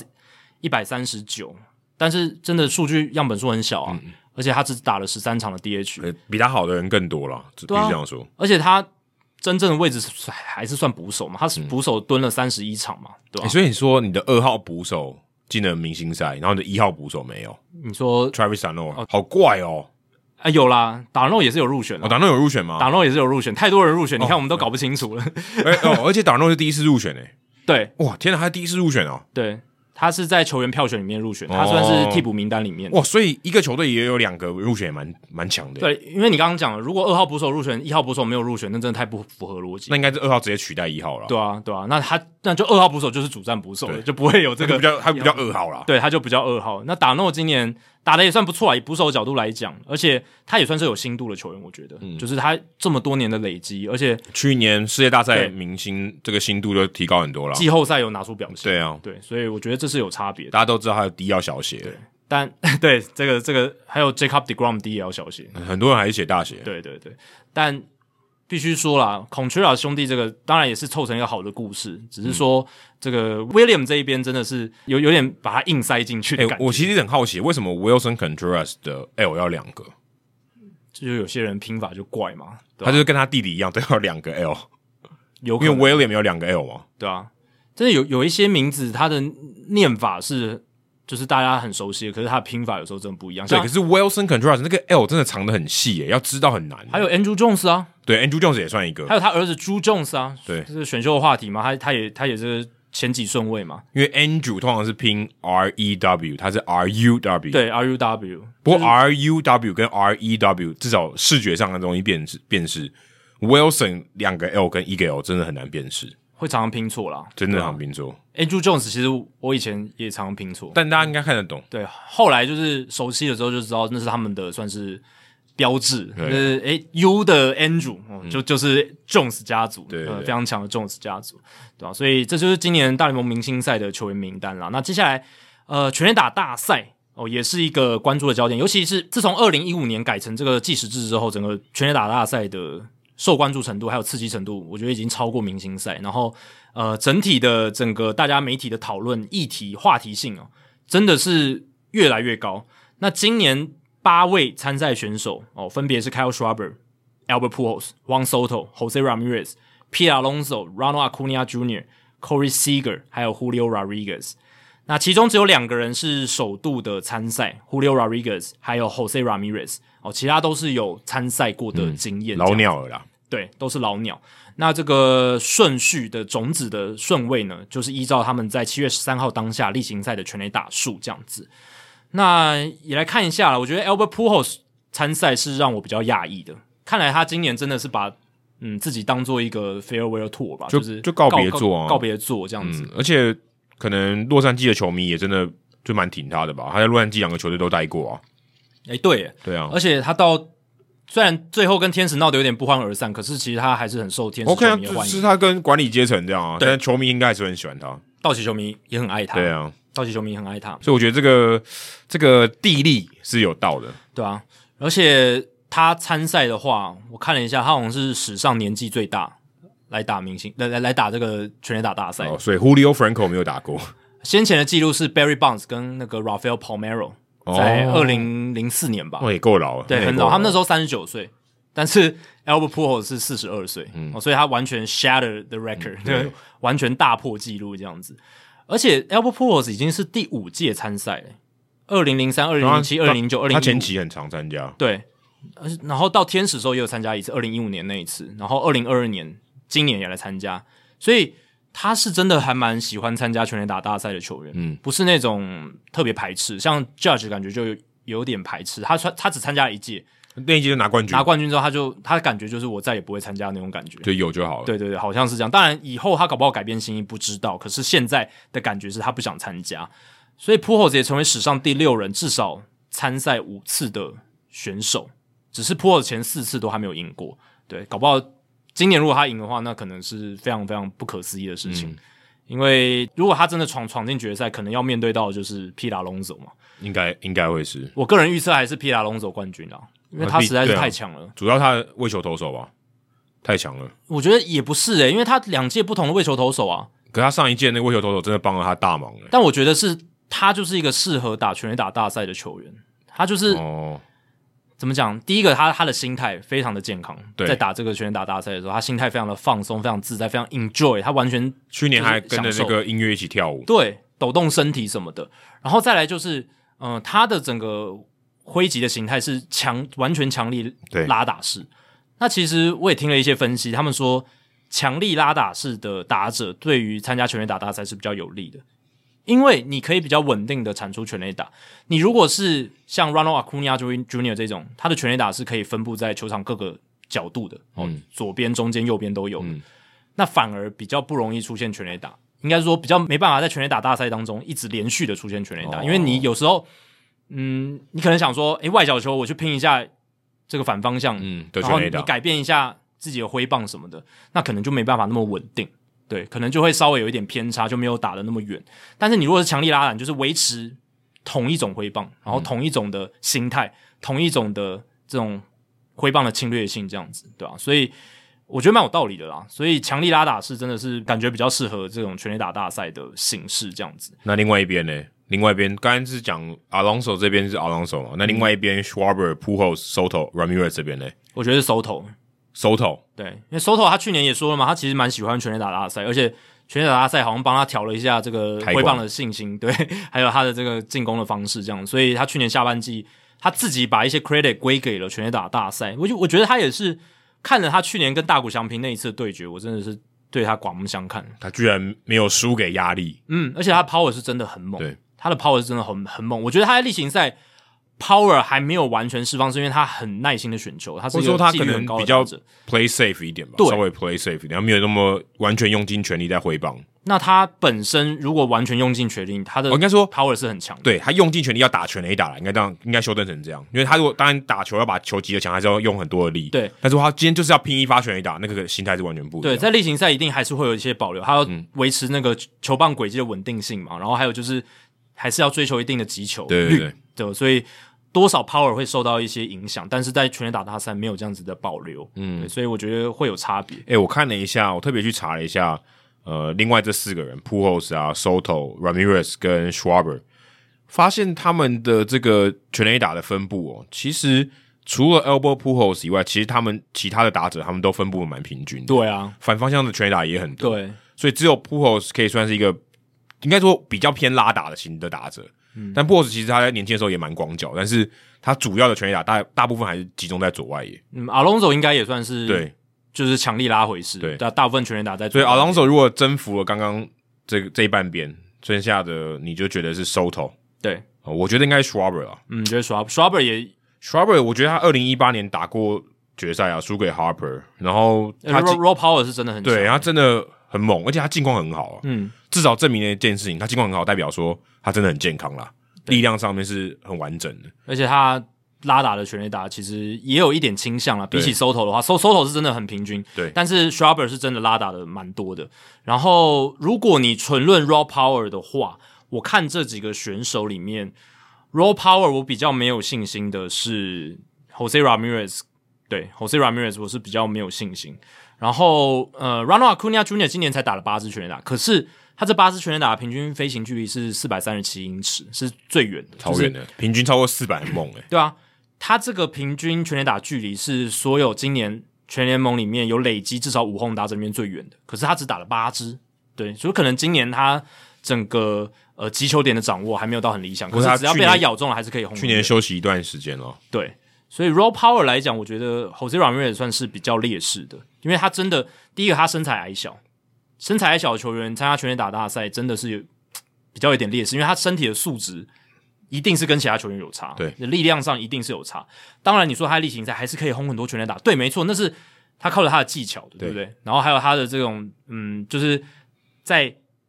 设定到的球路，强力拉回式的打法，他还是可以挥出全垒打，就像侯赛奥突围，对对的球路，然后他用强力拉回式的打法，还是可以敲成全垒打。可是你说真的，我今天就是拼全垒打的比赛，就是全垒打大赛嘛？嗯，我觉得他会陷入一个比较大的劣势，这样子。嗯，而且还对到手头，可是 Acuna Junior 第一轮就要对到 Alonso，对，啊，这应该个没什么机会了。种子顺位来讲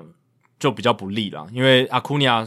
的种子顺位比较后面嘛，对啊，因为他全垒打很少而。且他刚好是对到 Alonso，因为 Schwarber 是比 Alonso 顺位还前面的。是，对。然后呃，像 Julio Rodriguez，他是今年第一届参赛，而且是史上第十四位参与全垒打大赛的菜鸟。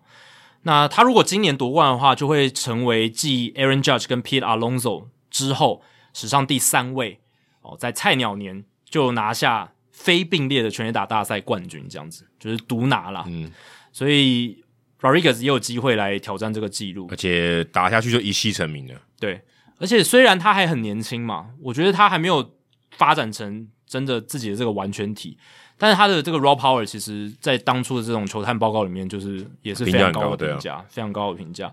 而且他现在就是我们当然会聊到，就是水手队战绩起飞的一个非常大的关键，对吧、所以，哎，他的身世也是蛮惊人的，而且他感觉也是那种嘖不畏大场面。你看，嗯今年有很多不错的打击新秀嘛，可是能够像他在第一年就打得那么好的很对难。，你很看难今天才发生什么新闻？就是 Spencer Torkerson 被下放了。被下放到三 A，、欸而且我我觉就得忍不住 了。很很幽默的是，选在刚好选秀的这一天，哦，对啊，有点幽默诶、欸大家要记得 Torkerson 是二零二零年选秀的状元状元然后你在选秀状元宣布那天，把选秀状元给下放，对啊，那其实有点幽默，我觉得有点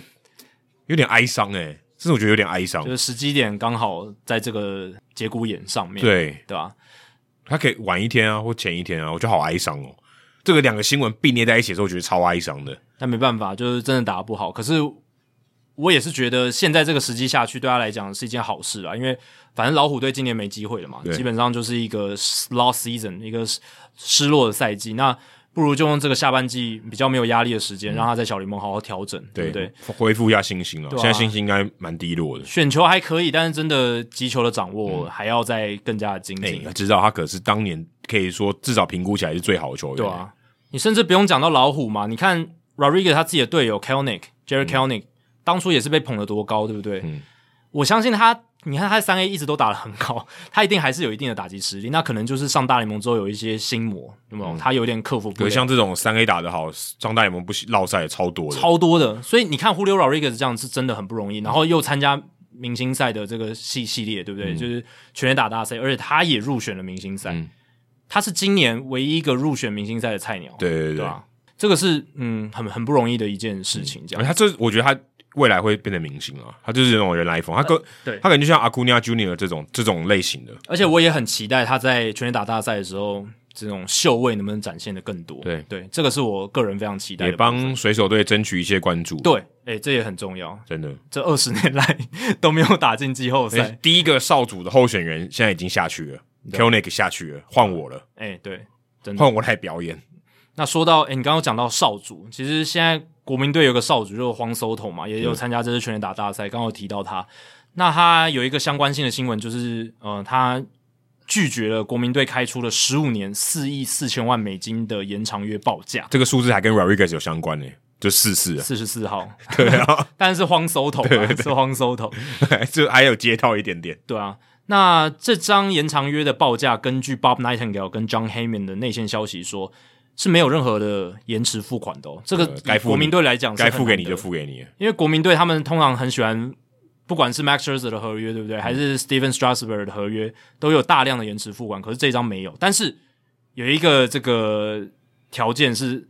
这一张合约它的很多薪资是 backloaded，就是大量的薪资是摆在后面。嗯，所以其实基本上还是压低了这张合约的现行价值。但他未来交易掉就更难了。对，很难交易掉。那呃，大量的薪资集中在合约后面的年份啦，降低了现行的价值。所以，收头方拒绝的理由大概有三个：第一个就是这张合约非常 backloaded，、非常的集中在后面，这是第一个。呃，再来是这张合约特别的长，拉低了平均年薪到三千万美金之下，就大概两千九百两多千万。九百多，对，然后再来第三个原因是国民队最近有可能要转卖的消息嘛，对，所以增加一些不确定性对。这是我们上一次比较没提到，就是国民队有要转卖的这个风就声，是有点像是这个经营权对啊，有点悬而未决，对老板会不会换人你不知道，那嗯所以这个就像说你今天公司可能老板要换人，可能这个股权要转移，你很多那种开发啊什么，你就哎、要不要继续做？对啊这案子可能会可能会接下来老板新的老板来不要嘞、对啊，嗯，其实你看最近就有一个很大的案例，就是讲 Carlos Stanton 啊，哦对，他跟马林鱼签了十三年的合约嘛，结果马上经营权易主，然后哦马林鱼就不要他了外，也全部清光了，马云就不要他嘞、对啊，这对于选手内心来讲是一个很大的冲击。然后本来想说，诶，我都跟你签了那么大一个 commitment 了，对不对？当然，Stanton 自己可能在球队呃 Jose Fernandez 的悲剧之后，然后 Loria 无心经营之后，他自己也想求去，可是这个就是一个比较不好的例子嘛，对不对？那对球员如果签了一张十多年的合约，我就是基本上我就是跟定这支球队了嘛。 十多年我觉得已经是一个，就这个数字，你说十五年跟二十年对我来讲已经就是就是没有差，就是已经夸张到一个无法理解的地步。对啊。十五年真的太久了，但你反过来看哦，其实像荒 Soto、像 Francisco Lindor 哦，像这几年还有签十十多年的 Tatis Junior， Tatis Junior、Mike 呃 Trout，然后 Bryce Harper，哎、这些人他们也都是令你无法置信的 talent 嘛，这种对天赋也是真的是十几年来难得一这见是的世代级的球员，世代级的球星，所以你签一个让你无法理解的合约，好像 好像也可以完全 match 在一起，对因为不你对？想十五年对啊有多少？平均一个球员大概在打五年了不起嘞、对啊，他这是你的三倍长诶、这个光一个合约就三倍长，对啊，而且十五年的话就会创纪录了嘛，就是对，这他这感觉真的上就是要刻意要创纪录，真的就是史上最长。可是，呃，博拉这边不买单啊，嗯他们觉得你也对你年份创了纪录，可是我这边我平均年薪，呃，离纪录好远，对，对，所以我觉得，呃，Soto 经纪人 Boras 这边的考量就是说，他还是希望可以创纪录。第一个，在总值跟平均年薪，他都想要至少接近纪录。对那四亿四千万已经是超越了 Mike Trout 的四亿两千六百万，已经对是创纪录。总之，因为它长度够长，对，总值创了，可是平均年薪两千九百万达不到 Boras 对要的标准。我觉得他至少希望是可以到三千六以上的水准，就是哇 Gary Cole 的那一张合约的平均年薪。那这样那这样长度就要下降了，嗯十二十三年差不多。那如果你看哦，就是现在平均年薪最高的是 s h i r z e r 那一张四千三百万，所以我觉得博尔心里想的是总值破纪录，然后再来就是平均年薪大概在呃三千六百万到四千三百万之间，很我觉得是他高欸他目前内心的盘算这样子很对啊高欸诶、高，啊。而且你如果要冲到那么高的价值，你真的要这这一两年要签，因为你年纪变大的话，就是下就是你的风险，你你这段时间也要经历一些风险，，对啊，你要承担，而且你会吃到后面更高龄的年纪跟球技就会更多，所以对于球队来讲，他可能就会拉低这个平均年薪的这个价值，这样子、嗯对吧、所以呃这个是双方的考量啦。那根据今天我们今天录音这天的消息是说，国民队开出这张延长约之后，十五年四亿四千万美金就是我们的 last offer。嗯我们开延长约，我们最后底线就是这一张了。你不接受的话，我们现在就考虑要交易你。对，那当然，Soto 他的控制权是到二零二四年球季结束，所以国民队不用操之那么那么急对，。他有一段蛮长的这个可以谈判的时间，而且就算到二零二四年，Soto 还是很年轻，对哦所以他们的筹码还是掌握的对蛮多的。但但但是呢，这个国民队有可能交易汪 Soto 的消息一出来，马上就有很多 speculation 嘛，有很多人就在臆测说，诶，会有什么样可能性，哪一支球队啊这些东西。对，然后今天的 Athletic 有一篇报道嘛，他邀集了旗下很多队有可能会对 Soto 有兴趣的球队，呃的专栏作家或者说就是随队 round- 记者一，个 round table，对一个 round table，每个记者你都来写写看，你们球队如果要跟国民队做荒兽头的交易，你会怎么开包裹？嗯这样子。那当然获得最大关注的就是天使队的 Sam Blum，他写了就是呃，天使队这边用大股 Anthony Rendon、Joe a d e l 还有大量的现金哦去换荒兽头。这个交易案的想法一提出来，马上就社群媒体就炸锅了嘛。那当然，Sam Blum 他自己开头就写了这一笔交易，我自己也觉得不会发生，他觉那得干嘛难写？对啊，但但你还是写了嘛，对不对？你写是了你嘛至少要贴近现实一点，对啊，我觉得这第一个就是你大股好，你好，你先先不不用讲其他条件，好，你就算真的大股换出去，然后收头进来，基本上天使队接下来还是会面临到跟现在大股一样的问题一，样问题，一样问题啊，就是你还是非常 top heavy 的球队嘛，对，而且 Soto 薪水一样高，对你如果要续约，你还是要付出差不多的一个价嘛哦，可能可能对，啊差不这个多这啦个有点不知道，对，可能大股更高一点，对，但呃，So Soto 也是很，但也很就贵，也也是让你吃的很撑的，也是贵到爆嘛，对，那你还是你的球员薪资的结构就还是那样子。那天使第一个，他是一个现在就要竞争的球队，为什么？因为他已经跟 Mike Trout 签了十二年四亿两千六百万美金的合约，他没办法走什么运动家或者是酿酒人或光者走芒这对，种，或者是之前小熊太空人那种彻底重建没办法，哦或者是也没办法走。呃，应该说他们希望走的是能够保持竞争力的重整。对啊就像如果光他们芒要重整的话，光芒，然后像酿酒人这种对，所以没办法像运动家这种彻底砍掉。滚动式重完建，完完全砍掉，或者是呃像太空人小熊以前那样的操嗯作，或是费城人以前那样的操作，没办法，他们 Mike Trout 就是绑在那边，他们要一定要维持一定的竞争力，不然你你如果真的要彻底砍掉，然后留一个嗯那 Mike 就把 Trout 那样，那你就真把的 Mike Trout 交易掉了，就要就要把 Mike 对 Trout 啊交易掉了，那这不可个难度能嘛这个？难度更高，这可能还要先行呢，对啊，你要先把 Mike Trout 交易掉，再再想后面的事而情，且 Mike Trout 就算在再怎么的无奈，就是他对于天使这支球队再怎么无奈，他还是想待在天使。嗯我我的感觉是这样，因为他已经对这支球队投入了非常大的 commitment，他进他他的心进名心人就在堂那里，他进名名人堂就要带天使队的球帽。，对，所以第一个要件就是天使，他是要在今年、明年，他都是还想要竞争的球队。所以你如果还是要同样的换来一个 Soto，那这个就不符合他们。对你，你如果真的要用大股的剩余价值来换取更更多的集战力，这就不太符合嘛，因为对你只换来一个 Soto，而你且甚至 Soto 还也少了一个投手，对对对，对吧、所以这样子一来一往就不太符合这样子。然后呃，而且好，你你要这个国民队吃忍动的合约，可是这我觉得也很难。国民队他就是在重建，然后他要他要你忍他，呃，说说真的，对啊我觉得忍动这个 case 比较有趣，嗯，因为忍动跟国民队是他以前是忍在国民队虽然打的很好嘛，发光发热，可当时国民队就是没办法留下他，对，那代表说他一定也吃不太想吃下他的薪水，对他就应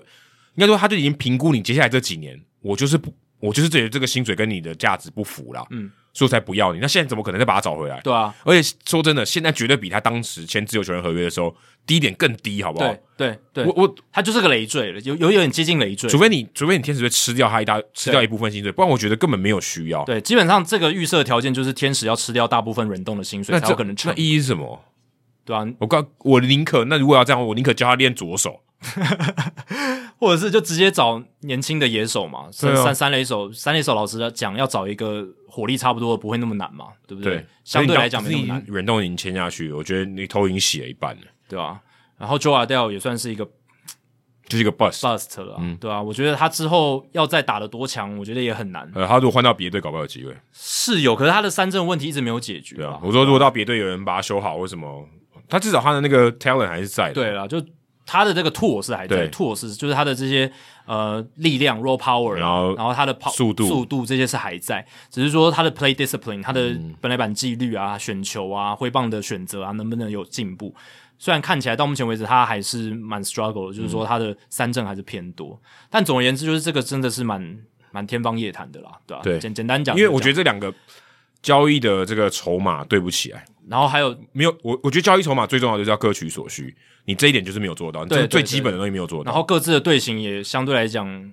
就是现在的发展的情况比较不对符合需通要。通常各取所需就是一种，嗯，一边要卖一边要买嘛。对啊，你这两边都是都快撑不住了，都有一个很难手、很很难解的烫手山芋，相对难解，而且你怎么可能会两个人互相丢炸弹呢？对啊，而且天使是要竞争的，就是他他想要立刻竞争，然后呃，国民这一边是他可能有一个比较低谷期，他要呃重新把这个 roster 就是去培养，对不对？农场这些东西，他要花一点时间。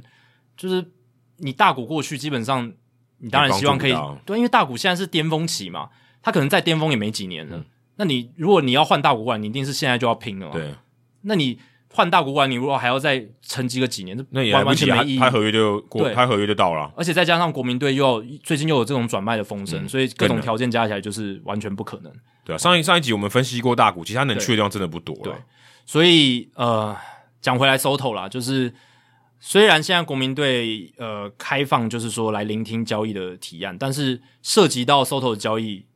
其实也不会太简单，对不对？就那是哎啊一定的，就是因为涉及的层面太多，而且它的价值太高。嗯那国民队，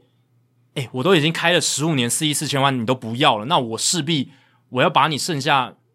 价值榨干吧，对不对？ 一一一定要榨出最最好的汁出来嘛。而且我觉得可能也许他会，我像 Scherzer 啊那那个包裹，他想办法换一些更更有集战力的一些新秀过来。我觉得这集战力跟好的农场新秀要兼具，那对那种那种包我可能。两到三个集战力的，然后也有一两个这种好的 prospect 对这样之类的，像这种甚至可能只有杨基出得起。嗯我觉得他去杨基很有可能，啊因为杨基真的很缺他，像他这种像 Gallo 挂就不是挂了啦，就下去了。嗯对，啊我补一个 Soto 多爽，而且交易过去，基本上这支球队也要有用延长约把它签下来一个觉悟吧。嗯对，因为、啊因为如果你交易过去，他你没有把他签下来，其实有点浪费。因为这 Soto 被交易的情况就会有点像 Mookie Betts，对对还有对像 Francisco Lindor 没他错们他们没错那些没错交易一样，就是对你要把它换过来的球队，你就是要把它当做你未来 franchise player 的一个觉悟在。然后你一签就是十年以上，不用对谈了啦。对啊，基本上就 就是这样子。那能够有这样操作的手段的球队不多了，非常空非间常非常有非这样常空少间，而且愿意花这个钱啦。你说一般你要你说他真的再好，啊，你就出不起，再好也没有用啊，对不对？对豪宅很棒，我也知道，我就付不起那个钱，你跟我讲有什么用？对，所以这样讲下来，你说呃洋基队真的蛮有机会的、哦。对你啊看，现在他们大约就是 Stanton 嘛，Stanton 那一张，那其他老师讲 OK 啊现在就看 Judge 要不要签。对如果 Judge 没有的话，我收 Soto 过去对，的机就会是蛮 Judge 高跟 Soto 二选一啊，对啊所以其实那也蛮好一的个就够了。其实对老实讲，一个就够了。觉得如果 Judge 没有，Soto 就是你的备案，就二、嗯就 Plan B 嘛。啊然后如果 Judge 有，他就 Judge，就这样。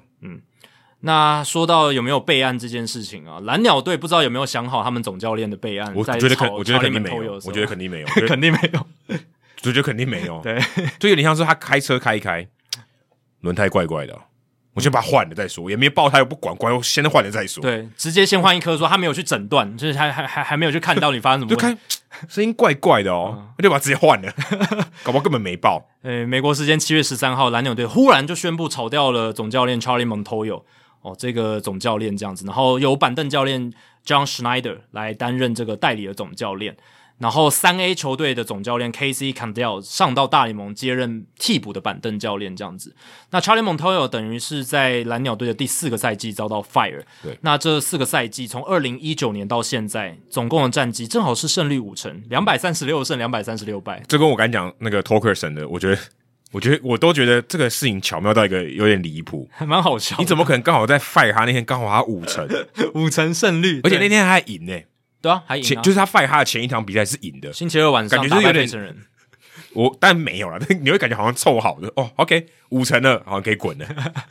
那蒙特尔被炒的当下，蓝鸟队四十六胜四十二败，落后分区第一的洋基十五点五场胜差，而且重点是后面这个只领先精英两场胜差，可是红袜跟光芒也都一样、哦，也都一样。对，啊当然是因为精英今年也打得蛮好的，就所以才基本上就会有这样的现象呃东区五队嘛，就杨基一个一个人对一领先，然后后面四个人在追，可是四个相对是近的，但如果你抽掉脉络，你把那个胜败场的数字拿掉，我今天跟你讲说，蓝鸟队现在落后洋基十五点五场胜差，只赢精英两场胜差，哦你可能会觉得说，哇，那好蓝鸟烂现在战绩可能在哦三成多的胜率吧，三成八五之类的。对，如果你把这个 case 然后直接丢到说季前的时候这样讲，对说 OK，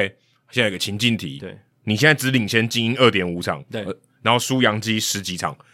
你你你你的要不要战绩会是多少不？不，或者你要不要放弃？你啊是不是该当卖家了？你该不该放弃了？对你该不该做出一些手段了？对、然啊，后你的胜率是多百少？分之九十九的人都选 yes，对啊，因为照你我们刚刚讲设定那个条件，还没有讲胜场数的话，那基本上你一定是季后赛无望了嘛，早就对该卖了，那该卖的卖一卖，对不对？你那个一年短约的全部送送出去对，赶快展望明年然。后牛棚全部拆掉。但现在比较不一样，就是蓝鸟队还有竞争力，甚至是还是有很有很高的机会可以来挑战季后赛。五成胜率以上，对，五成胜率以上，四十六胜四十二败，在蒙特尔被炒的当下，那这个情况跟 Joe Girardi 跟 Joe Madden 有些类似的地方，也有些不类似的地方。类似的地方就是都是在季中，而且是大概已经打了蛮超过对三分之一的不赛是那季，种什么第一个月对，队形不太合，或者说什么九月已经到底了，呃，本来球队就要换总教练了，他最后几场比赛把你炒掉，也不是而呃而且那个最难看。哎你对刚才讲那个最后最最难看，蛮烂尾的那种感觉。就是我还不让你走最后一层，对，然后嗯，所以这个地方是有点类似的，而且也都是球队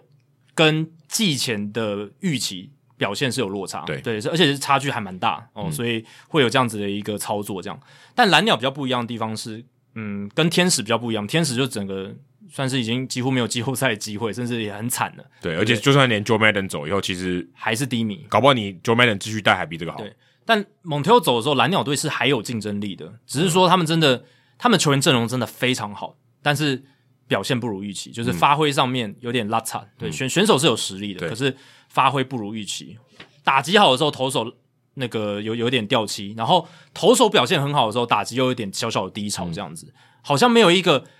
很完整实力完全发挥。然后像你看，像勇士队，像现在水手队，就是完全发挥，然后拉出一波连胜，没还有有像费城人之前也拉出一波欸连胜，对对，就没有完，就是没有到那种推到完全体的感感觉，就是一 OK 直都有一些哦吧不稳定。很多球队都这样对啊。但因为蓝鸟本来季前预期就是太高了，就跟 Vladi Guerrero Jr. 还不说，哎、我们现在去年是预告片，现在大片要上了，对啊，我觉得大片变大变，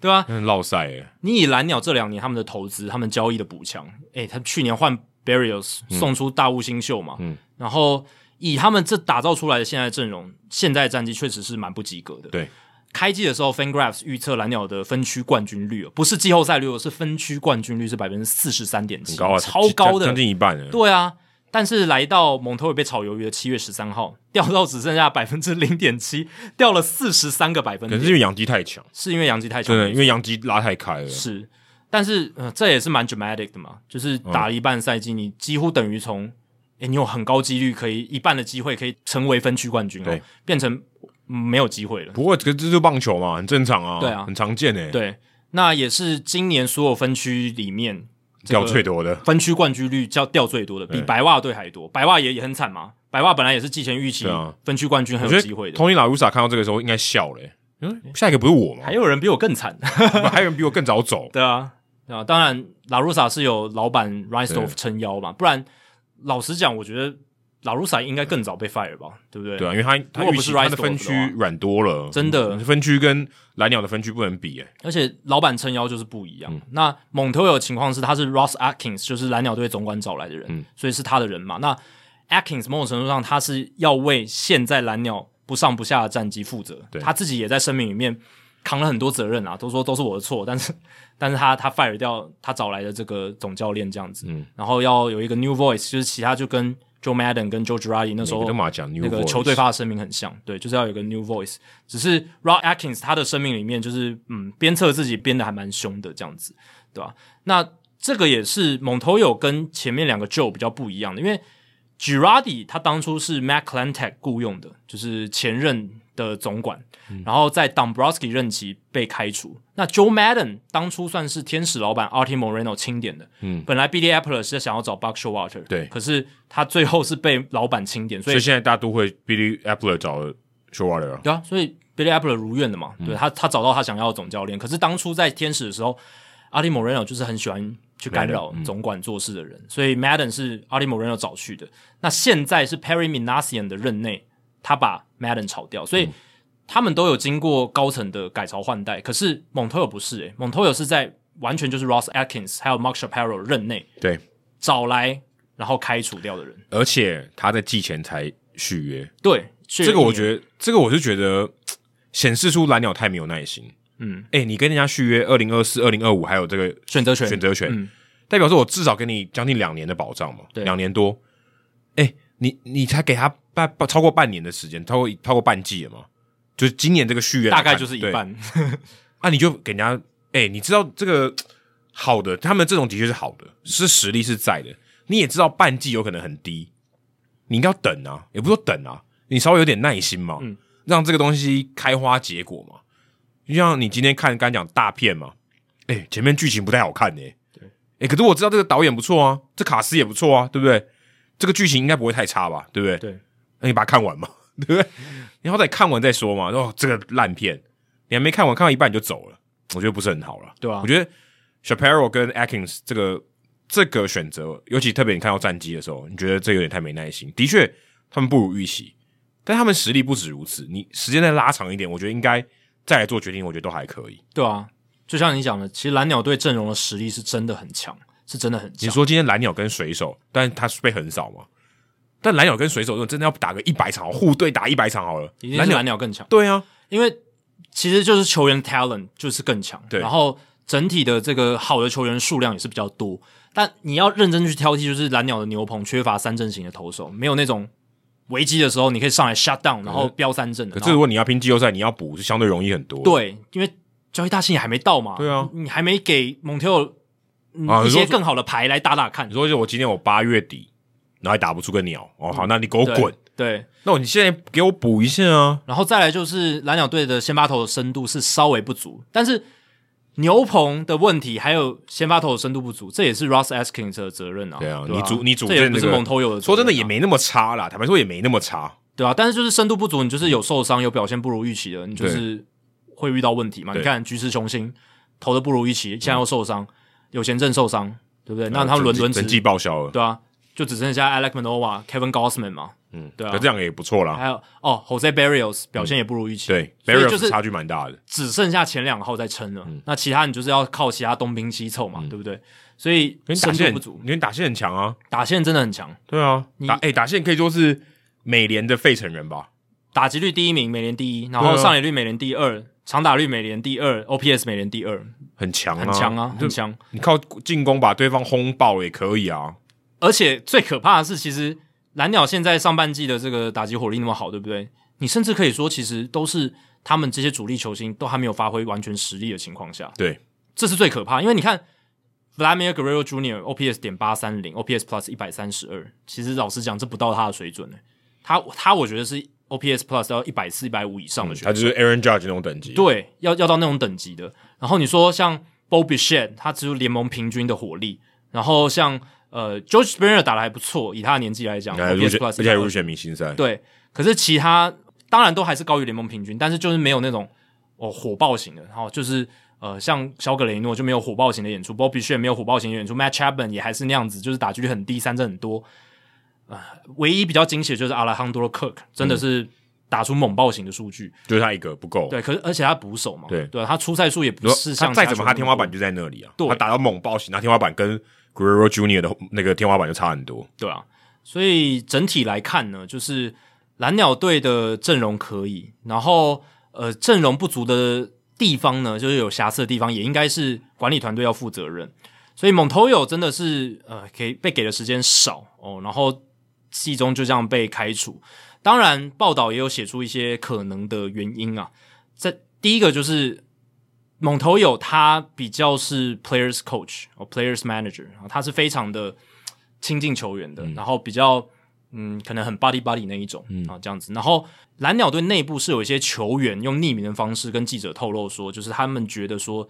缺乏 leadership，缺乏比较强硬的领导这样子。就是说，当球队因为上半季一直有一点不上不下，有点低迷嘛，那他们需要一个强而有力的声音，所以但他们听不到。奴性比较重的球员，对他们就觉得说，这种时候通常要有人来 kick your ass，、呃，踢踢踢一下你屁股吧，像像马或者像对驴子一样，要刺一下屁股这样子。但我觉得这种都是就是一些化学效应啊，chemistry，对你什么样的球队，什么样的球队的组成，个性的组成，然后配合一个什么样的教练，这个是有一些，我觉得没有绝对的对错，所以这个东西，我觉得，我觉得还是要一点时间来证明。嗯也许这些球员他可能待的也不就是不够久嘛，还没有进入到那个文化里面嘛。嗯因为至少比较跟他相处比较久的这些球员，至少都蛮挺他的嘛。嗯，对啊，我看到这些报道，觉得好像都蛮喜欢他的啊。那可能也许有一两个，他觉得呃，这个这个文化我没办法，就比较没办法那么融入，或者在当下这个情况，诶、我们一直输的情况下，诶、不要在那边这么正面思考。因为我刚刚讲嘛，Montero 他是 players manager，他非常的呃跟球员处的不错，所以他跟球员感情是 OK 的。那像而且他还有双语的能力，西语、英语，所以小葛雷诺是非常喜欢他的，而且他也对于 Montero 被开除感到非常惊讶。那 Ross Stripling 跟 George Springer 也都会给予 Montero 非常好的评价哦。但是呃，就像我刚刚讲的另一面，就是有很多有一些匿名的球员，他们觉得说，诶。时机也差不多到了，感觉球队以目前的状况，好像你看到费城人，看到天使，好像自己也也要面临到这个换总教练的一个情况。然后再来就是对吧、缺乏这个 leadership。You're looking for leadership, and a lot of us felt like it wasn't really the- there。这是有个球员讲的，他就觉得说，大家都是希望有一个有点像群龙无首，需要有一个手来来带领的时候，或者他希望们有一很多人觉得没有人。有一个人在司令台上面讲话，对对对对对对对，发号施令，就当台面下有嗯士气比较低迷的时候，或者是有一有一点小乱的时候，希望有一个人有一个明确的声音，就像你讲，在司令台上，嗯，我就发号施令，哎，就是跟着我就对了，你们就是还是相信自己，跟着我走，然后我们继续拼，这样子那种那种那但种是感觉。但我觉得这个这是一种选择嘛，嗯这也没有说。你不见得说站在司令台上就是好的啊、有些人就不喜欢这样哦、对不对？有些也人就有啊，对啊，对啊，对啊，像 Buck Showalter 当初最后在精英队就有点，对啊就是他的权威感跟他的强势有一点就引起反感我。觉得这个没有这个总教练的没有这种绝对啊没有绝对这种领导方式没有绝对，但可能现在蓝鸟就是需要有一个 Buck Showalter 这样的人来对，鞭可是策他可是们。你当时 extend 他，你跟他续约的时候，你就知道这些事情了。如果你今天说 OK，我就试用你，嗯，OK，发现 OK，你跟这个球队文化不合，好，你给我滚，对不对？但问题是，蒙特已经待了前面三年了，对，而且你还跟他续约，代表你对啊肯定他。对啊，那你现在是怎样？给他了这个肯定，然后你还，那你要把他收回对啊去，又又我觉把得他意义真的不大。欸所以以这凸显出了管理团队，不管是 Ross Atkins 或者是 Mark Shapiro 他们的有一点有点慌了手脚的感觉，对，而且我看有点到慌了手脚， Shapiro 在季前有讨论，他就就接受采访，他说：“哎，你为什么要给这个呃 Montoyo 续约嘛？”他说：“啊，其实要在这个相对比较大的市场，蓝鸟队像一个大市场球队，嗯要你要培养一个好的 manager，你需要点时间。OK，你现在花了时间了，他时机成熟了，照理来说，今年是收割了。，对他要帮我们这个带领到季后赛，甚至打到世界大赛这个的机会了。结果你在中途把他炒鱿鱼，那你就那你这不是自打嘴巴吗？对，你现在就换一个新新手来，嗯，那那你前面培养不就没了吗？那不是浪费时间吗？那你如果既然知道这个前面的机会成本、这个沉没成本那么高的话，你应该要想办法哦，给再多给他一点时间嘛，对不对？这但有点思维误判嘛，说哦，今天沉没成本花下去了，我就不想放弃。但的确也是那样，你就自己说你需要一点时间来这个发展嘛，来培养这个教练嘛。那你现在就应应该要守住这条原则啊。对，然后呃，蒙托有开除的这个决定，也不是说呃，可能七月十三号做，然后七月十一、十二号才想的，其实也不是的。那根据报道，我看到是压垮蒙特尔最后一根稻草是上上礼拜他们的客场之旅，一胜六败哦，对运动家一胜两败，然后被水手队横扫，而且七月初对光芒也是有三连败的情况，所以有实战的区间是一胜九败，这个区间是压垮了蒙特尔的最后一根稻草这样子。但老实讲，时机点还是受到了一些批评哦。为什么呢？除了刚才讲的那些理由以外，还有一个就是七月十一号的时候，星期一的时候，他们才参加了一垒指导教练 Mark Bozinski 女儿的丧礼。那他这个一垒指导教练女儿是很不幸啊，就是好像是在一个船的意外里面丧丧命的，还很年轻，十几岁而已不。是因为疾病的，对对对对对，所以是一个是一个悲剧。然后，嗯，蓝鸟队全队上下其实都有受到这件事情的影响，因为是一个他们很亲近的人嘛，然后很关关系很重要的人，然后这样子，呃，面临到丧女之痛这样子。七月十一号的时候才去参加了丧礼，而且，呃，据报道好像是说本来他们就有意要在那个周末就要把他 fire，只是因为这个丧礼再把它延后一下，然后到七月十三号把他 fire。可是，呃，像 ESPN 巴斯欧尼他就觉得说，哎。在这种这种氛围底下，你还炒掉总教练，你是不是应该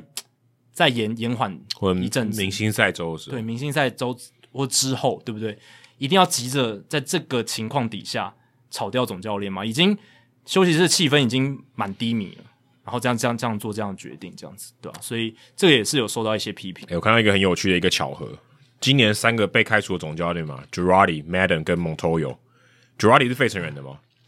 ？Madden 是在打完费城人队的比赛之后被 fire 的，嗯，Montoyo 是在跟费城人队打比赛的时候被 fire 的，对，这是发生什么事 情？刚好巧合吧？对啊，刚好巧合。对，费城还蛮人有趣带赛就对了，真的，费城人带了一些啊，他把坏运丢给其他两队了，哦，对对对对对啊，因为其实费城人后来打的还不错嘛，对对，Girardi 离开以后，费城是真的打对，得不错，当然，我们知道天使接下来会是好运还是坏运，但至少在我们录音的这一刻，他们最近这两个礼拜真的是哦天使真蛮的低跌，到谷底了。天使跟蓝鸟都是嘛，对天天使更低啦。天使虽然并不是一支非常强的队伍，可是你跟我说今年他会打得比精英还烂，我也是很我也是抱持一个很怀疑的态度。对啊，也也不会这样认为啊，对啊。那他真的打得比精英还烂。蓝鸟队的战绩也快跟被精英队追，差一点要被精英追上啊，对吧、那蓝鸟队换上的代理总教练 John Schneider 四十二岁，但他其实在蓝鸟球团待了超过二十年，从农场捕手干到小联盟的教练，然后呢，最后还担任过小联盟的总教练。那他在小联盟带兵的时候，就带过 Guerrero、Bichette、Kevin Biggio、Danny Jensen、Lourdes Gurriel Jr. 这些人，所以他跟这些人也都非常熟悉。他基本上就是半个总教练了啦。老实讲，就是因为蒙特尔他算是外面进来的人嘛，嗯所以蓝鸟队找了一个小联盟体系非常熟这些球员来辅佐蒙特尔也是非常合理的。那现在等于说蒙特尔被 fire 了，那 Schneider 顺理成章的上来，对，可是 Schneider 这样的角色就更不符合刚才发号司令台的那些人了。嗯，对他就是站在台下跟大家都很好的人，对，又又是更好，甚至可以说更好，那不是更怪吗？对啊吧、你没有好，好像还还是没找到那个。你如果今天要这样，的人，可能是要稍微空降一点的比较好。嗯对，OK，对啊没关系，大家跟我不熟，对啊，我就树立我的权威，其实这也是一种这种也是一种管理方式。对啊，但他不是，他就是我跟大家都很好。那那这个我觉得你没有解决你你自己说的问题嘛？其实这就是教士队跟大都会队解决问题的方式嘛。哦，对对对啊对，Bob Melvin 跟呃 Buck Showalter，当然他们也不是说进来说哦，我就扮演严师的角色，然后很凶，不是，他们其实也是跟球员处的很好，只是说就是我刚刚讲那个 leadership 那种比较有权威感的大牌一点，，对，然后他会给你一个很明确的方向，嗯嗯，他不会让你说哦，你想怎么做都可以，因或为怎么样 Louis Rojas 就这样啊对，Rojas 就跟大家都很好，，啊对太他也是从就类似幕僚角色一直上来的反而啊，就就毁了吗？让球员有点无所无对啊所适从，还是要有一个人可以把所有球员拉在同一个阵线的感觉。对，可是 Rojas 第一年当就就白，那 OK 好不好？代表对，就不适合。蒙头已经到第四年了，对不对？但也不是说四你年交往一年然后分手，跟交往四年分手啊，反正都会分手。但的确你，而且你续约啦，对啊，吧？？对啊，那不是很怪？你还给了他这个机会，不然你当初不要给嘛。如果他你觉得 he's not your guy，对不对？那你对啊季前就到换个啊。对啊，到我就走了。而且他合约本来就是三年加二零二二年选择权嘛，那你选择权这一年就不要不要给他嗯然嘛后，你就然让后他然走后。连续约也不要，对啊，对啊，对啊，所以还蛮嗯真的很莫名其妙哎、对啊。哦，那说到也算有点莫名其妙的哦，就是费城人跟皇家的球员没有打疫苗这件事情了。那我其实是想把这个跟 Schneider 这个连接在一起，因为 John Schneider 接手球队之后呢，差不多就要跟进行跟皇家进行四连战，而且其实 Schneider 接手的那一天，诶、也也是打费城人队嘛，所以刚好可以连接在一起这样子，然后都是在多伦多的主场来进行。那呃，最后诶。蓝鸟队其实打不错、在这六场比赛他们赢了五场，疫苗之战赢了，对，横扫了费城人，然后也呃对皇家队也是三胜一败，今天他们四比二击败了皇家这样子。那皇家这一次要去多伦多做客，有多达十名球员因为没有接种疫苗而不能前往加拿大，对，这是十名是二十六人名单里面的十名，超夸张，还不是超多，还不是整个农场的十名，真的很扯，这个真的很扯哦。你如果去算大大联盟的整体的这个接种率大概是九成吧，好像最最新那个美联社的的数字这这样是。球员还是所有的人？好像是 Tier One 的球人嘛，就是哦，就对啊哦对啊 OK，那包含队职员，那有人就是算哦，就是如果以大联盟现在的接种率超过九成嘛，嗯然后一支球队要有十个球员没有接种疫苗，这个几率是零点很低零点一吧，这零点一趴而已吧，对不对？就是非常非常低，非常非常低的事情，百分之零点一哦，甚至说百分之零点一，但他就是发生了它。就是发生了。诶，这个好了，二十六分之十，这个就大概四百分之四十的人全部都被放进了禁制名单，嗯就是因为没有没有接打种疫疫苗苗的，而是这一季都没有打，是一季都没有打。对，那这十个人是谁？Andrew Benintendi、Whit Merrifield、Hunter Dozier、Cam Gallagher、MJ Melendez、Brady Singer、Brad Keller、Kyle Isbell、Michael A. Taylor、Dylan Coleman。哎，还不是说那种二十六人名单后面那些什么名不见经传的什嗯么三 A 刚上来，不是哎、都是主力哎、得主力，不不管是先先发先发轮打值线少了一半对，啊，先发打线少了一半，然后先发投手群 Singer 跟 Keller 也算是主力的先发投手，嗯全部都不能去加拿大，这四连战完全不能打。主场优势，这是我们之前讲的主场对，优势。我们季前有讲，蓝鸟队今年有特殊的主场优势，就是他们有这个加拿大疫苗禁制令，就是你一定要打疫苗才能进到他们国境。后来 Aaron Judge 就打了，对啊，有球队就为了有些球队他知道这件事情一定会发生，所以他们球团跟球员内部沟通就是，如果你希望为就当一个 team player 嘛，团队的球员，那你如果愿意为团队付出这样一己之力，那你就是希望也可以做到这件事情，就是打打疫苗。那洋基队做到了，他们全员都可以去多伦多，对，洋基队就做到这件事，因为洋基队在开机之前也是有人没打的，Aaron Judge 也甚至有一些其他球员还没公布的而且之前我记得说 Aaron Judge 好像纽约也有这个规定嘛，后来对开季前就解除了，解除了，是纽约这一边解除掉，所以才减轻了这个负担嗯不，然 Aaron Judge 在纽约不能出赛，对超刷赛就的。变 Kyrie Irving 嘛，对不对？就 对变 Kyrie 对 Irving，对了对，就对吧 Irving 的，对啊，所以你看，有人做出了牺牲嘛，会也不是说牺牲，就是他至少对哦，应该说他他为了改变了他他为了个人配的信配念为了配合大家，为了配合大家改变了自己的信念，对不对？嗯那呃，不管是费城人还是还是皇家，呃都有蛮多人没有选择这么做，而且红袜队也有人选择不这么做嘛。对 Tanner Hawk， Tanner Hawk 还有 Jaren Duran 对，就是他们的新人外野手，所以还是有人坚持他们对疫苗的想法。当然，嗯 Djokovic，对对对，当然，呃，他要不要相信这个我们看到这些科学研究，那是另一回事啊。但是我们还是呼吁大家要多打疫苗，因为好，你你你自己觉得你生病没关系，OK，你得你得病没关系，可是你会影响到其他人嘛？你你如果带着病毒，你自己没事，可是你会可能会传播到呃老人、小孩这种高风险族群这样子，对吧、所以还是鼓励大家，如果你还没打疫苗的，要要打疫苗。那这些球员他们选择不要。那费城人也有四个人嘛，费费城人那四个人是 J.T. Romuto、Alec Baum、Kyle Gibson、Aaron Nola，哎、也都是主力耶。而且我发现一件事情，大部分都白人的，哦，对绝大多数都白人，对，这个我不是说歧视或什么，这真的就是事实，就摆在眼前，绝大多数都白人。绝大多数都是白人我，看到的黑人只有 Michael A. Taylor，然后拉美的也比较少，对，拉美也比较少。呃，拉美比较少的原因是因为他们进美国本来就要哦有有那个限制，就是要打疫苗。对， OK，不然他不不然他进不来。所以但但他如果取得美国籍，他一直住在美国，他还是拉美人。对对我对是说，但大部分的拉美球员都是要入境的，对就是要入境美国，所以这有本身先天的条件，对确筛确筛过一轮已经有筛过一轮。那白人球员他们本来就住美国嘛，然后他们本来就有一批美国人，大概有现在美国的接种率好像是七成多吧，对，没有到跟台湾比对算蛮低的。对，算比较低。所以呃，有而且必须说真的没接种的蛮大比例是白人居多，这、是白白人啊，应该说族群里面对白人的接种率是比较低的。对对对对对对对，所以也不意外啦。所以我们也看到大联盟这个这一些不接种的人，白人是居多。基本上，好，你不接种嘛，然后你就没办法去比赛，这是一回事。然后再来就是 w i t Merrifield 跟 JT Realmuto 的发言，真的是引起很有趣，一片哗然，很对有趣。 w i t Merrifield 他讲的这个真的是蛮夸张的，这个我觉得也是踩到了很多团体运动的底线。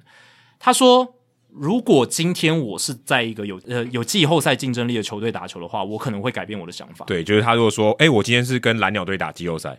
那我可能会打，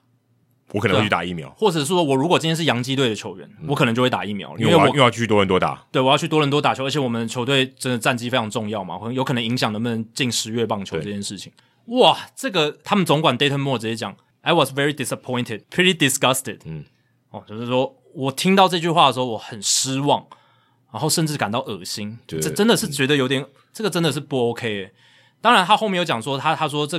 就是 w i n m a f r e l 后来也有跟他道歉嘛，也有跟球队友道歉。然后他也说，嗯，我相信 w i n m a f r e l 只是讲错话，这不是他真正的人格。就失联了，但我觉得 w i n m a f r e l 就是说出实话，他心里真的是这样想。所以这代表说什么？好，第一个，很多球员他不想要打疫苗，是因为他个人的信念嘛，他就觉得说我干嘛要你，我干嘛要强迫我？这是我个人自由意对对志，对好，这我是可以你的选理念，OK。但是你今天你这样做法，显然是你也没有这样子，你你的这个意念也没有那么强嘛。就是你会因为其他的条件而改。对，这这不是你个人道德操守，或者说你个人坚持信念的最后一道底线，不是？你可以为他随时说变就变的。我今天到另一支球队，我就可以改变我的信念，这嗯种、就变得很这种朝三暮四的感觉，吼，对吧、嗯就没有原则的感觉，对啊。然后你今天你还骂了你，等于是你批评了自己的球队很烂，人在曹营心在汉，对啊诶是这样讲吗？呃对啊，对啊，对啊，人在曹营心在汉嘛，对啊，就是这样啊。对啊，所以 w i n m a f r e l 这个发言，从左看右看，从上看下看，都非常不得体。你这是讲对面的女孩看过来，对，哦，他可能在看对面那支竞争的球队看过来，我想要去啊打你们球队， 对，洋基队之类的。因为他这几年都在皇家嘛，还跟他们续约那个延长约。他算是已经皇家至少这十年来看板人物了。是啊，欸结果他今年打的蛮鸟的，很鸟，今年打的很今鸟，年我的那个 fantasy 有他，我觉得好用的好痛苦哦。会不会是他抗议的一种方 式？但不知道啊正用这种方式自损不好啊，而且，诶、讲这种话真的是很糟糕、啊哎、而且我以一个之前当过记者的角度来看，我觉得那个记者也蛮狠的、欸，因为其实这东西可以不用见报，你知道吗？可以不用，可以不用被爆出来，你就私底下讲就好了，对不对？这东西被爆出来，真的杀伤力很强诶、欸可是这是他主要的 reaction 啊，就是记者问你这个问题呢，对，但对啊嗯如果今天他没有就是 not on tape，、我没有录下，我就是但我没有在但镜头前面讲，我那还 OK。镜头前面讲，可能如果是 live 的，OK，那那没办嗯法，那不是我的问题。但如果今天他不是 live 的，就是我你用讲的，我用写的，然后他把它写出来，因为那记者也真的很狠，我觉得不会狠啊，这是他的工作啊，而且这是 on record 的啊，对对不我对？说这是我在访问你我说 w i n m a f r e l 也知道这东西会见报啊，你你确定要这样讲吗？你要不要修饰一下？哦，你对会提醒他一下，如果对够好心的话，对，说你要不要换个你要要你要不要换个不要方式？你不要就是 walk it back a little bit，就对是稍微要不要稍微 re- 重 rephrase 对啊，一下重重讲一下，你可以稍微委婉一点说这对啊样的事情，说哦，我还是坚持我的理念，我不想打。OK，我觉得这样完全 OK，但我觉得当下的情境一定是 w i t m a f r e l 他讲的非常的快，非常的坚定，就让就就他出去噼里啪啦讲过去，他可能没有还没有嗯嗯嗯，如果他中间有让嗯嗯嗯，他可能哎你那个记者可能就说哦，那你要不要 rephrase 什么之对对类的，对，但显然是噼里啪啦，他他一定一下就完完全讲讲出来了，我我吃了自己什的感么觉是这样诚实豆沙包，对啊，然后 JT Realmuto 的发言就是，嗯，不打疫苗人会讲的发言嘛，就是说我不想要让加拿大管我怎么做，我想要我不想打疫苗，为什么加拿大政府要管我？而且这样哎说子，而且我觉得最重要的是，他说我不想为了那一点小钱，对，哎、这那小钱不小钱哦，美联社的报道是他这个系列赛没去打，两场比赛没去打，损失了二十六万两千三百六十三元美金，非常非常多，七百快要呃七七百百多万台台币。。我我我问各位大家，我们先不管你对疫苗的立场，好吧？ 对我给你七百万，你要不要打疫苗？我我只问这个问题，对，我先不管它什么疫苗，我先不管它什么疫苗。今天基本上就是这样嘛。如果你就是只算钱的话，就对是这样我。说我给你七百万，我就像有些人可能拿那个什么吐司或咖啡嘛，对嗯让你捐血嘛，一样的诱因嘛。对对对对对，我给你七百万，你要不要打疫苗？对，我先不说别的，其他条件都不管。甚至打疫苗还比那个捐血轻松， 至少是过程啊，哦对对对过过程是比较轻松。对当然后遗症那不一样，但是那过程那个疫苗扎进去几乎没什么感觉。诶，你抽血是是是蛮不过蛮蛮蛮有感觉的，不过我必须再把这个脉络再讲清楚一点，因为 r i o m u t o 他有得过了，对啊他得过 COVID 了，所以他他大概知道，而且他得过不止一次。对他得他知道 COVID 得了是什么样子，所以我觉得如果如果他选择他，因为他得过 COVID 了，他选择他不要打疫苗，这个我还可以理解，但他讲这样话的话，其实是我觉得是不太 OK 啦。而且你也会想说，德国人应该他当当当然他是比较没有症状的人，所以他可能觉得没什么。可是你要有一点同理心吧，嗯对不对？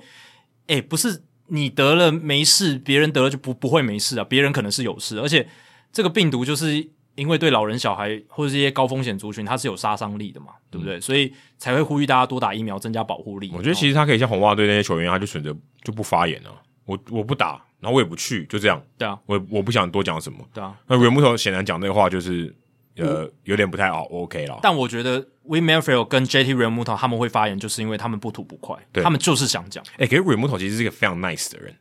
是啊，但是真的。这个跟他待人处事很 nice，跟他的呃理念，他对于疫苗理念就是对啊，比较没有关系嘛。而且还有，我就觉得他讲他说他讲到钱，我就觉得很好笑，就是我不会为了那一点对啊小钱改变这个事情。就可能嗯，他们相信的东西比较不一样，在疫苗这件事，对于这个病毒这个事件，他们的想法呃有他们的自己的想法在了。然后 Kyle Gibson 他是讲说哦，他有一个什么很特特别的疾病叫呃溃疡性结肠炎哦，那它是一个慢性病，是要服用药物然后来维持住这样子。他说因为这个慢性病，所以才不打疫苗， OK 啊，但是医生表示没有这回事，甚至哦，治疗所以他有评，他有经过医生评估啊了，还是说是没有没有没有，是他自己讲的，是他嘎嘎给供诶。然后我我说他他他说医生说没事是不是不是不是，他说我我因为有这个病，而且我在吃这个药，所以我不能打疫苗。对对对他自己这样讲、嗯但是外面就有记者去问医生的嘛，哦对啊，一一定会问医生。那专业医生，呃甚至说专门在治治疗这一这一类疾病的医生，就说根本没有这回事。我们甚至强烈推荐我们的病人去接种疫苗，因为才会才会降低他们的风险因。为其实这个有点微妙的是，当你有一些慢性病的时候，其实你你如果中 COVID，你的这个后遗症会副作用是很大的，对啊就是你的这个症状是很激烈的，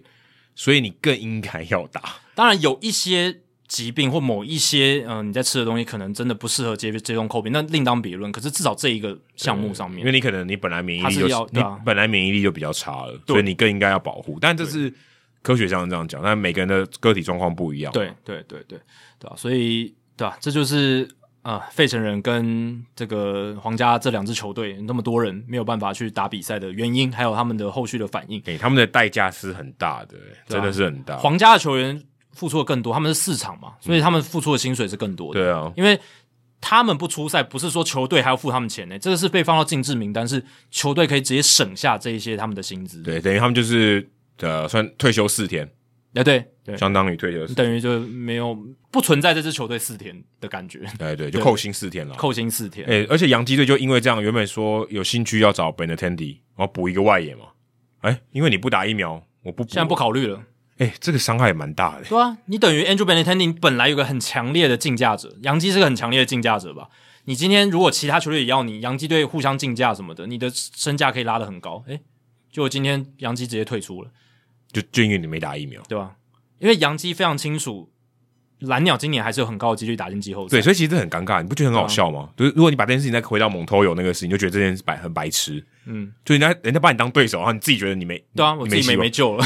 就是很怪，就好很怪像的。要有一个立即性的改变。那蓝鸟其实下半季大有可为啊，对手还把你当个咖，对啊你说哎、不行，我这个太烂了，对啊，而且交易大限真的还没过，今年交易大限是八月8月二号，对还比较晚，对不对？那你如果稍微操作一下，你 Ross Ross Atkins 再给一些好牌给 Montoyo，还搞是不好你还是有得打的啊、而且你看去年的红雀，嗯，去年红雀不是也是到七八月还还鸟鸟的跟什么一样，对啊最后拉一波尾盘，勇士受伤成那样，还不拿世界大赛冠军，对啊，还你有你有操作空间呢、今年开季勇士也蛮鸟的嘛，对啊他们还不是五月中一波红盘就变成，诶，现在又是一等一的强队了，对不对？当然他们本来就强，只是因为他们开季有低潮。那那蓝鸟也一样、啊，蓝鸟现在情况就是蓝他鸟们也现在上半季的蓝鸟也低潮很强嘛，啊，对啊，他们也很强，他们实力是不止如是啊此不，是很好笑？对吧、哎、那杨基真的哎、觉得你杨，因为要跟蓝鸟打嘛，嗯，就是哎、我我需要我需要一个这个集战力嘛，我需要 Benatendi，哎、你不想加入，那我就哎、我要重新考虑一下，不嗯然杨、不然如果我今天对一个稍微我觉得唾手可得的，相对比容易轻松打的，就拿到胜利的球队，我也我觉得没差，嗯，对，然后回到费城人跟皇家这几个球员，他们发言的时候都说：“诶、我们做这些事情是有得到队友的支持，队友也认同我们的理念啊什么的。”那我想说，这本这是非常矛盾的事情。你选择不打疫苗，然后没有去跟着球队打这些客场，你基本上就不是好队友吧？对不对？你是 JT Remuto，、你是费城人的主战捕手、诶，你没有去打这两场比其赛。实如果你换个角度想，呃，这的确是他们的选择嘛，对不对？他对啊选择对啊我就不打，所以我也对选择，等于我就被迫选择不能去。对这跟我如果什么去请一个产假是差不多的意思吧？就我就请产假，相当于我请产假，因为我这也是我可以选择的。但我觉得意义完全不一样。对，意义上不一样，可是我说结果可能是很类似的，就他把它概念说哦，对，但今好天了，你就是请假啦。但今天我们讨论的就是他前前面这个意义嘛，对不对？可是没办法，你不能强迫他，你不能强迫说我就是要你打疫苗，对啊，你可以。以选择哦，嗯你可以去打，就跟我没办法强迫你的老婆不要生小孩一样啊。只是我觉得我疑问的是，这样子其他队友会认为他真的是好队友吗？对不对？我不知道，我觉得要是我我会觉得他不够合群啊。但是这个东西我本来就对不能要求他，我也不会多说什么。如果是我，我不会多说什么，就是你但的选择啊相相较于生小孩，你要求他接种疫苗的强态度是可以更强硬一点吧，是没错，对，是没错。啊。因为但但这但对总之，我就是不能强迫他，因为这个东西每个人的个体也不一样。对确确实是这样，因为我只也是不能说，我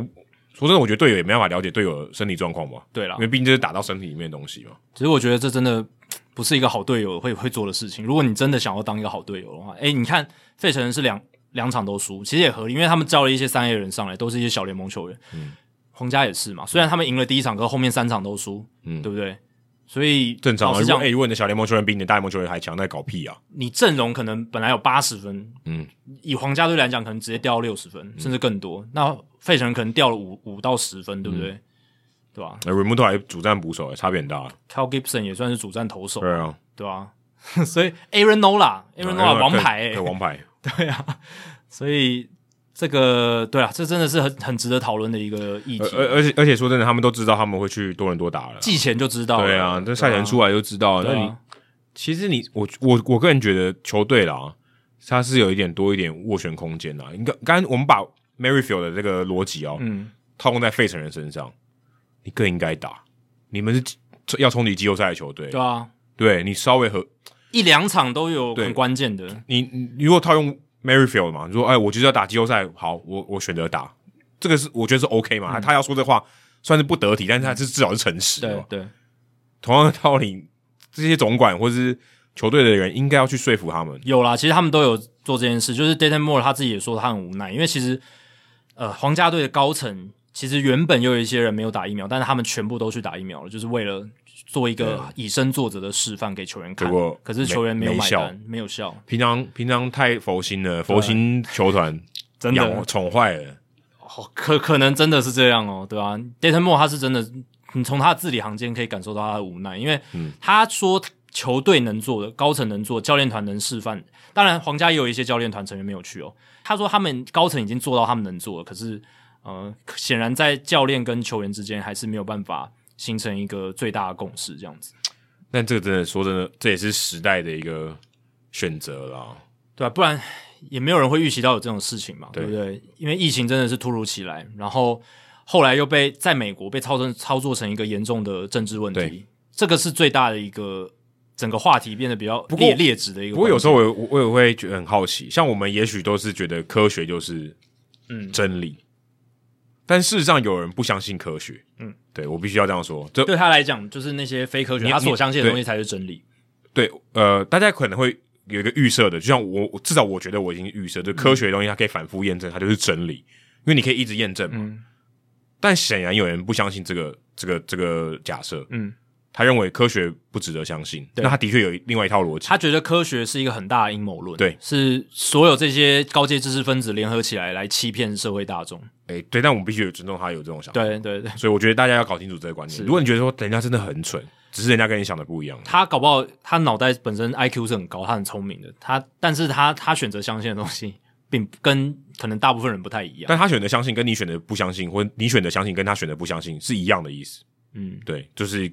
他就是跟你想的不一样，对所以也必须尊重人家。但就是但科学验证的一些事情，就是会有时候会产生一些后果的，对不对？对那呃，选择不相信的人就要去承担那一些后果，对对，到他身上的时候就不要有抱怨，对不对？那是你选择相信的事情也。有人选择相信科学，但是他得到一个不好的后果，对也也有也也有的，也有的，也有的。但今天为什么会讨论这么深，就是因为它会涉及到别人。如果今天这是你自己，你你的死活你自己负责任嘛。可是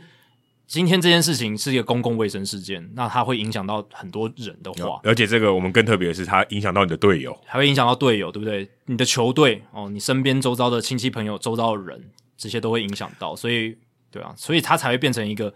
很多人会对这些球员的决定感到反感的一个原因在这里。你看人家说常常打仗嘛，对不对？我的这个同袍，其实队友某种程度上也蛮像同袍的。是啊，有人可能会说，我有我的同袍可以牺牲一切，那显然刚才那些人就是不是，哎，对对对，对不对他没有牺牲一切，对他没有牺牲掉自己因为的因为对嘛，一样嘛理念。对我说牺牲我的理念也是一切嘛，对啊对啊包也包对啊含对啊我就是对啊施打疫苗，他显然不会做这个决对定。对对，他在战场上可能会因为个人理念而没有冲在前面，或者他就对就他没有去挡子弹，或者他就让他的队友死掉对了。对对对对对，有点像这样子。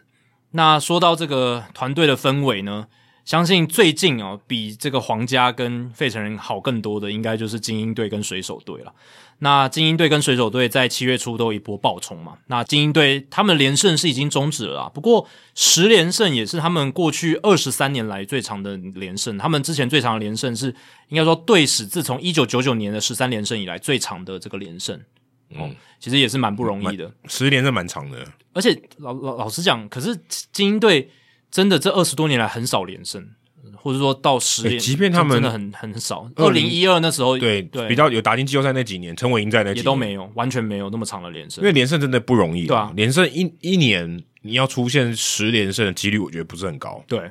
然后水手队在我们录音的当下是拉出了一波十四连胜，追平了勇士队今年赛季的记录嘛，相当于十四连胜。半个月都没输过，对，而且这个记录还在持续当中嘛，明星赛回来我们再看他们能不有点能衰耶、继续保持我，觉得遇到明星赛有点衰，对啊气势就会中断。有点被卡掉的感觉，戛然而止的感觉。然后哎、欸我们打得很顺，哎、突然中场休息一下对，，要休息一下。这对连胜中的水手是可能比较不利的一点，这样子。那呃，精英队他们也因为这个十连胜哦，一度是有把胜率拉到五成以上哦，现在是五成嘛，他们是有一路一度拉到五成以上，让美联东区五支球队的胜率都在五成之上。嗯，跟今年有一阵子国联西区一样，对，那这个是大联盟外卡年代以来，就是一九九五年到现在第四次出现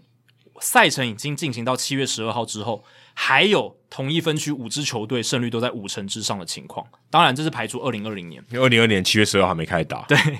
那前三次分别是两千年的美联西区、二零零五年的国联东区、二零一二年的美联东区，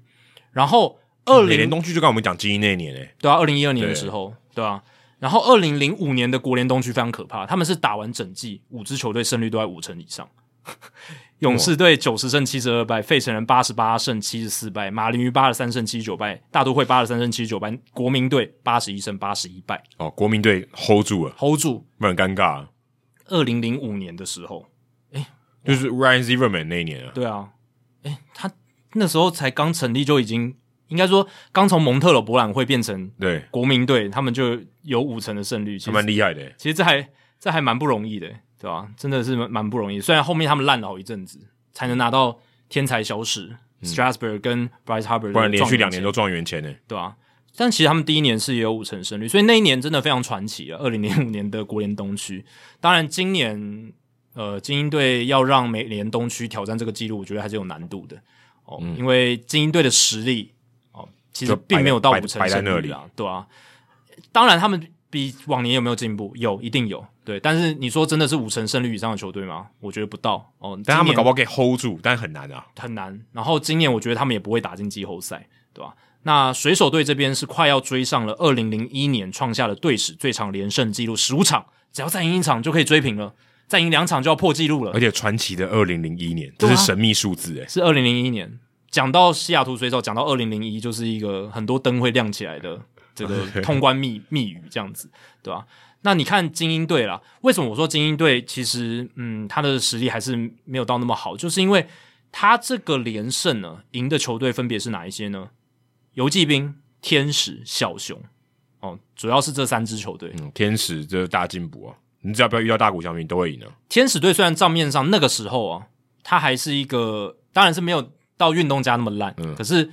战绩上看起来还算勉强。但他在持续直线下滑的阶段啊呢，但他们那个时候真正的实力已经是很烂很烂，对啊对啊，天使状况队的也情状状状况也很很糟差对对，那小熊队就是重建中的球队嘛对，这不用再多讲。游骑兵算是不错的球队，嗯就是在 on the rise 在往上的。但是整体来讲，我是觉得还是算是遇到了相对软、还啊、算轻松蛮一个软赛的程啊、，特别是对到天使啊。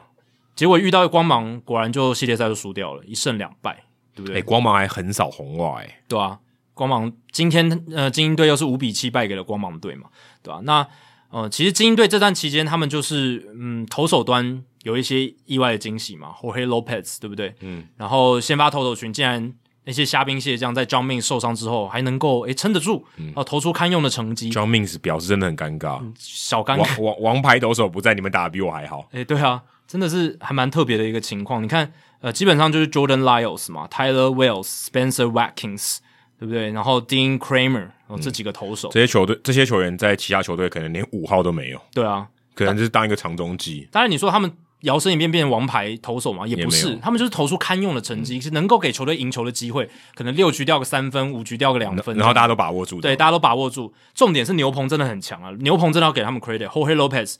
他当然有可能变成交易大限前的一个交易诶标的哎也，是皇家队的、对，以前也是皇 家队的。然后什么 Felix Bautista，大家有听过吗？我是没听过啦。啊、c i a n o Perez 这个左投手，防御率这个都不到二的。Dylan Tate 以前是大物新秀，对这个还对对听过。对，今年算是好像又把它修好的感觉，只是他的三振能力也不是很强。然后我们前面有提到 Austin Voth 嗯，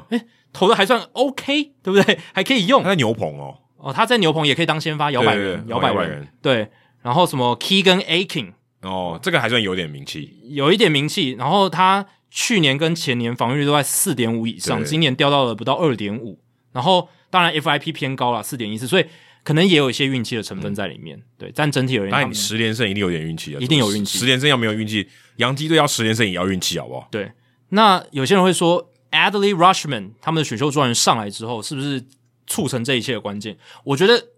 有一部分原因是 Adley Rushman 确实是一个很不错的捕手，嗯，而且他在刚上来一阵低潮之后，他现在打击成绩也慢慢回稳慢慢比较稳定一点，对至少回跟到 Torkerson 比，他好蛮多的他好，他恢复了很快，对他恢复，他没有陷入一个超级大低潮，他恢复过来。然后我也看了一下，Rushman 上来之后，精英队的战绩三十胜二十二败，确实是优于这嗯个他们开季的成绩，先不管他贡献多少，至少他上来的时候战绩就是比较好。对，战绩是比较好的，对吧、然后我也去稍微去看了一下哦，精英队他们在上半季的赛程强度是五乘一零的胜率，就是他们上半季对手胜率全部加起来是五乘一可，是没办法，因为每年东区，因为我觉得这个还是影响蛮大的。但是代表说他们面对这么高强度的这个赛程，其实还打的还算一个还可以 respectable 的成绩耶，还还盯得住，其实还算不错。而且你去看他们现在得失分差，呃，在我们录音前一天是负五分，差不多就是还一个行，五成胜率还的球行，队，还行，就是符合他们现在的战绩耶，还行对吧盯得住并不就是是说。比数差不多，然后对我就是有办法赢这样的。并不是像去年水手那种、嗯哇得失分差负负的很多，但是胜率还不错，对不是这样子的情况，对吧、所以还真的蛮特别的。然后呃，精英队今年剩余赛季的赛程强度很强哦，是五乘一七，所以这也是我不看好他们下半季可以维持住战绩的一个原因所在。事实上，他们的战力就是没那么好了。，对啦，对，你说对十连胜，但是就是一波拉起来嘛。，对也许刚好蓝鸟可能更需要这一波。是啊蓝鸟更比他们更需要，对，但你说他真的实力吗？甚至有人讨论说他是要当买家还是卖家，我觉得对这个完全不用讨论吧。如果我是 Elias，我是操盘的，我一定卖，我管他，我能我能卖的那些短那什么 Jorge Lopez，我一定卖。嗯，有人有人出价，我觉得 OK，我就卖了。 ，Trey Mancini 也要卖， Massini，但他只能打 DH 或一垒啊，稍微卖相稍微差了一点，对，但但你留在他，你留在正中，他他没有什么用三，十岁了，对对对，一定要没有什么未卖，来性一定一定要拆，对不对？这东西你能让明年后年更好的东西，我一定要做，嗯。根本完全不用考虑，一定是卖家。对啊，因为像这个 Trey Mancini，他的合约是今年到期，然后明年有一个共同选择权，对啊，那他的价码不不会算很贵，七百五十万。可是就像你讲的，他只能打，嗯就是很位置很限缩啦这个，主一要垒 DH 一垒 DH 呃左外野手吧，对啊。然后像 Jordan Lyles 这一种，你也是一年短约这种，就浪人啊，浪人就就基本上来帮你吃局数的。然后什么 Robinson Chirinos、Rugnet Odor 哦这些基本上都可以拿去卖嘛，如果卖得掉的话嘛，对不对？但 E ESPN 的 Buster Olney 他是觉得说，哎，你精英队今年这么争气，打成这个样子，对不对？有点像二零一五年的太空人队，但是我觉得 Buster Olney 他完全搞错的是，太空人队那个时候是阵容已经很强了，就是他们有很好的内野手的 core，而且已经开始成型，真的是已经成型，而且是 on the rise，然后就是要以那个阵型为他们之后挑战季后赛的基础了。而且运动画刊都已经告诉你，二零一七年他们拿冠军了。，对，那你还卖预言已经呃出来了对呃，不，那那当然你先先暂时这样 hold 住哦嘛。那精英队今年状况真的不一样啊！精英队他们今年真的是一些他们没预料到会有好表现的人，真的拿出好表现。嗯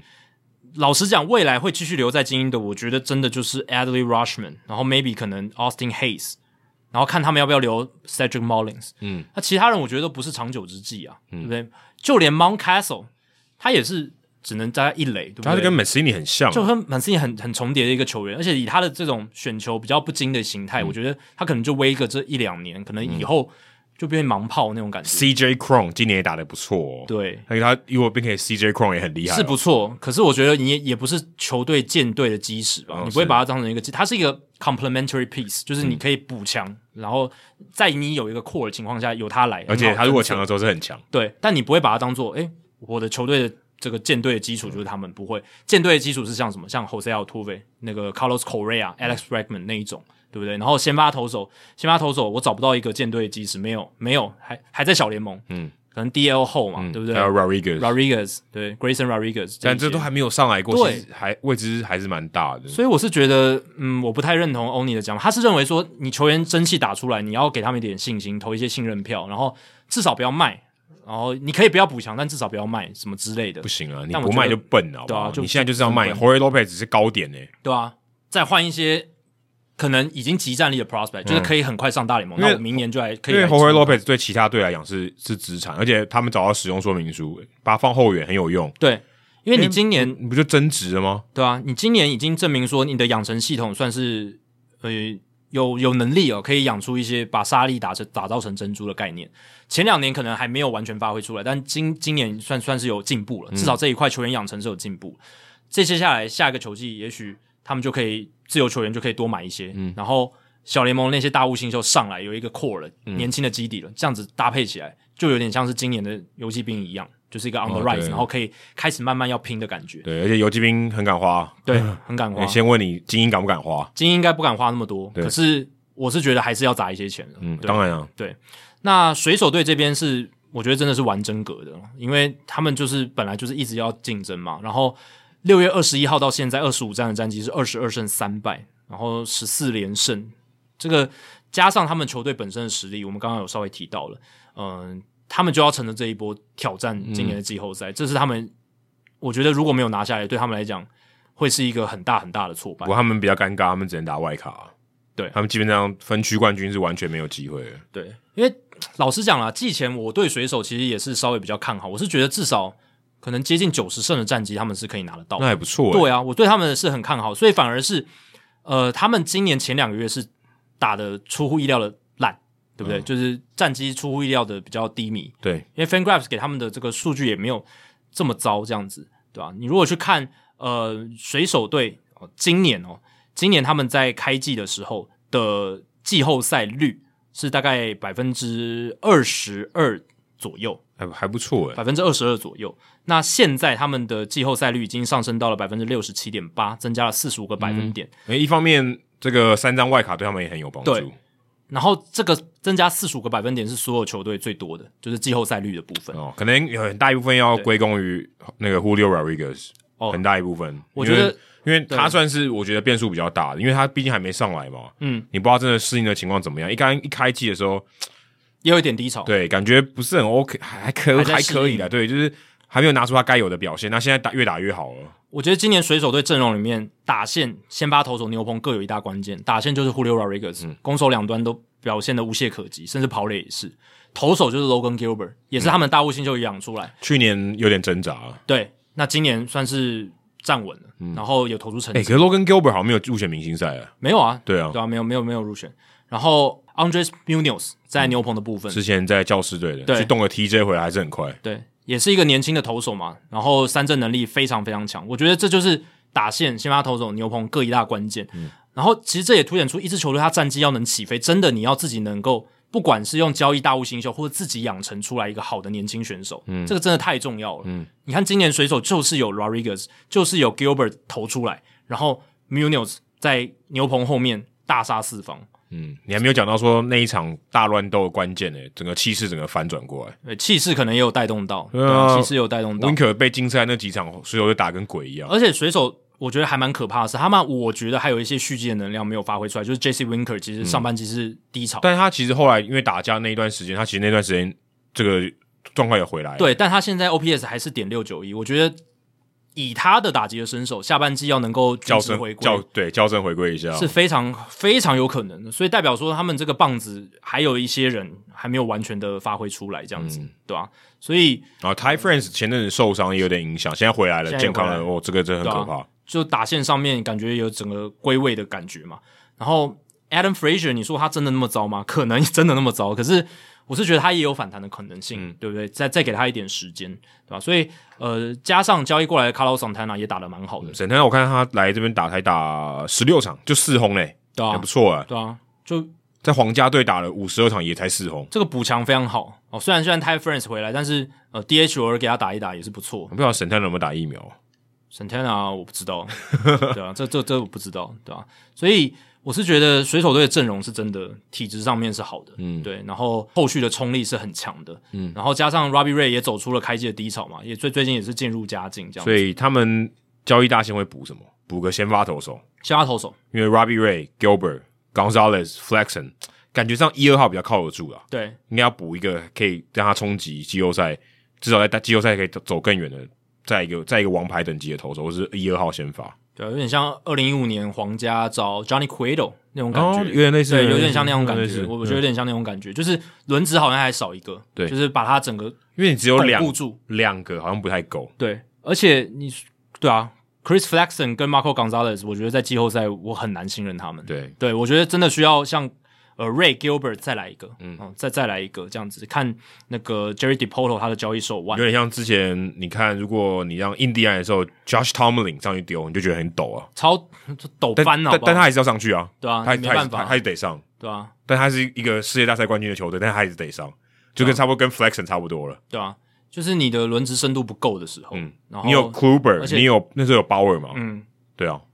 二零一六年是有对啊，有 Bauer，鲍尔啊，那就很强。可是问题是后接下来就不太行了。就是季后赛的时候啦，对真的能够撑得住这个季后赛的呃先发的棒子的人不多，真的那不多你如果真的没有的话，你就要像去年勇士不是也要用车轮战嘛，哦，用用什么什么 Tucker Davidson 嘛，可这个然后很 Dylan Lee 嘛，这个这样是子这个就是有点运气，还有操作的一对啊些手，就是手腕啊，策略上没有成功。对啊，当然他们运气也比较差嘛，Charlie Morton 世界大赛第一站就挂点，对对对，但是这就凸显出你深度的重要性。嗯所以水手队现在啊、呃就是要补强一些深度，不然阵容的实力上来讲，我觉得是呃是是很有机会的。全这你现在讲的还是全员健康了，嗯，对不对？他们今年算是蛮健康的。对 h e n i g e r 没有，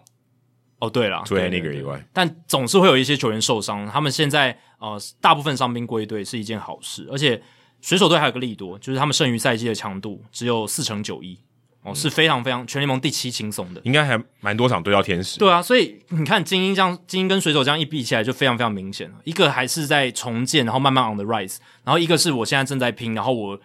进入一个好的状况。嗯这个对水手球迷来讲是一个非常非常振奋的事情，而且他们在的分区真的是对于他们接下来要打出好战绩非常有利。至少有两个软柿子嘛，就运动家跟天使。哦，软软到爆，嗯，真真的是软到爆，对啊？所以，呃，这是全对于水手队来讲是一个一大利多。也许这个二十年的季后赛荒就可以在今年被打破了而。且我觉得还有一个加上一个关键哦，去年他们在九月几乎到最后一个礼拜还在竞争，对啊他们知道那个感觉。对，精英没有有了，经验了，对对他至少知道说我要盯到八月、九月第三周、第四周要准备加班喽，都还还盯着。嗯，这个我觉得很重要。所以你看精英队他们虽然、呃最近战绩很好嘛，胜率也来到五成，可是 FanGraphs 给他们的目前的季后赛几率是百分之一点四，啊，对啊，那分区太难打 了啦。只增加了一点三个百分点，但水手可是增加了四十五个百分点，现在他们的季后赛率是六成七八，水手队哦，真的是非常非常很高，高很高非常非常高，所以水手迷今年抓稳了，啊哦，要有顶住哦。有有机会看到这个历史就是被打破了，哎，那个黄俊明听众，不要再那么悲观了。对对对对对。好，接下来要解答冷知识哦。刚才问到的是天使今年的打线前三棒跟后六棒 OPS 差距非常大嘛？那后六棒 OPS 占前三棒的 OPS 只有百分之七十三点三。那今天的问题就是这个比例啊是史上第二低，史上最低是哪一支球队？也就是史上最 top heavy 的单季打线是哪一支球队的哪一年？啊，答案你刚才是猜哪一队？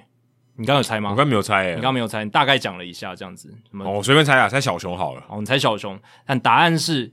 这个一九九七年的休斯顿太空人队。哦，当然太空人现在在美联嘛，可是那个时候他们还是国联的球队哦。哎，可是太空那时候不是什么 Bagwell 那些人吗？对啊，对，就就是这个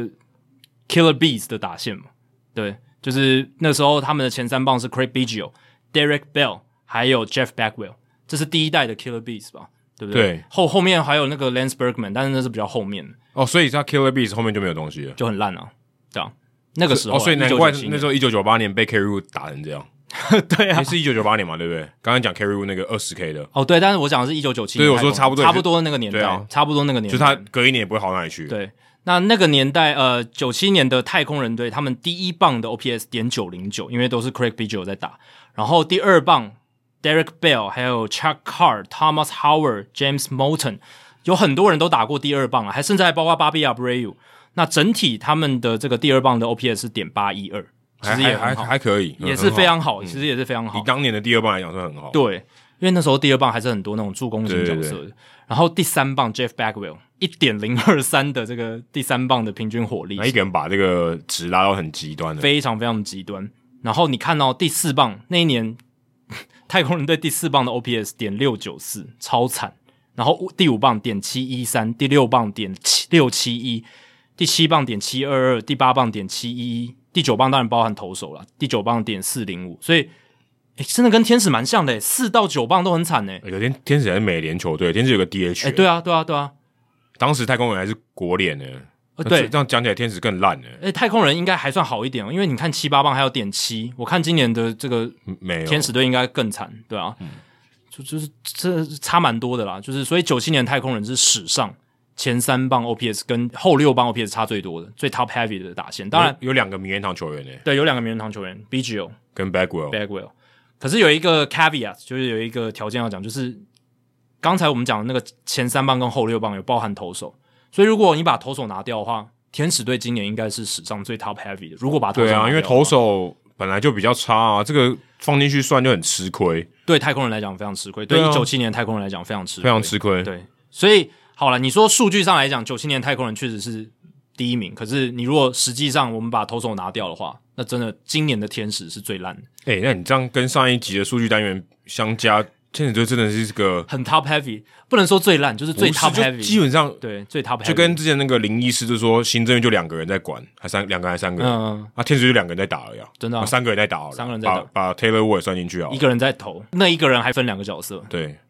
一哎个七月份刚开始的时候，不是大谷一个人先发拿了两胜嘛，然后其他全部输掉，，嗯对，就只有他只有他先发先发的时候才会球队才会赢哦，还不是说他要拿胜投，而是对只有那一场他球队才会赢，而且是先发投手，不是说他当打者先发，是先发投手的时候，天使才能赢，其他全部输掉。这什么球队啊？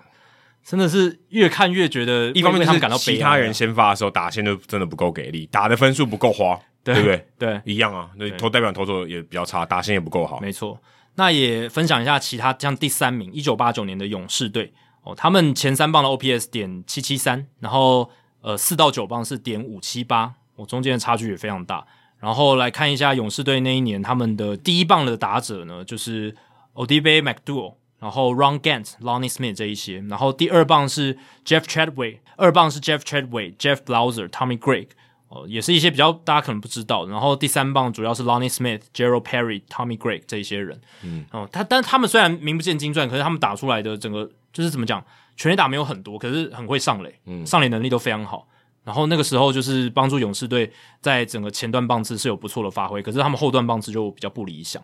然后还有一九七六年的小熊队，一九七六年小熊前三棒是点七九九的 OPS，然后后六棒是点五九八，五九八也太烂了吧？对，五九八真的蛮惨的。不过这都是包含投手打击的嗯数字，但就算把投手拿掉，可能也是点六出头而已，就是没有没有到很好。不过我觉得比较有趣的是，一九五九年的这个密尔瓦基勇士队哦，那一年勇士队的前三棒，第一棒通常都是 Bill Burton 还有 Bobby Avila 这这两位选手，嗯，但第二棒是 Eddie Matthews 名人堂重炮，嗯，他都打第二棒为主哦。其实其实好那特个别那个年代很特别，一九五九年的时候，竟然好是特别哦。对，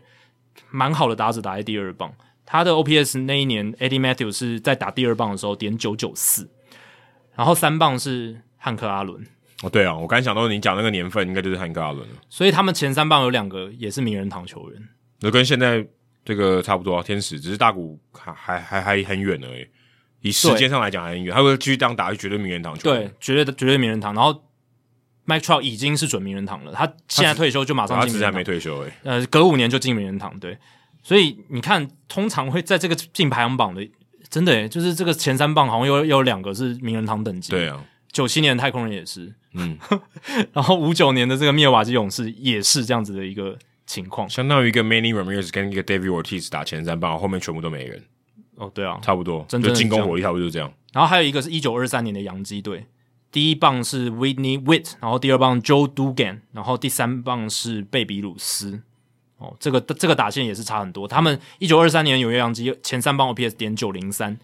后六棒是点六九五，哎、也还可以啊，但因为贝比鲁斯太强了，嗯就是他的那个数据太夸张，所以他点们六九五还前三棒行啊，对点六九五其实还行，但是因为他们前三棒点九零三，哦点六九五现在很多大联盟球队可能都还没有点六九五，哎，对啊，对啊，因为当然今年也是因为整个整体打击真的偏低迷，这样子偏低迷。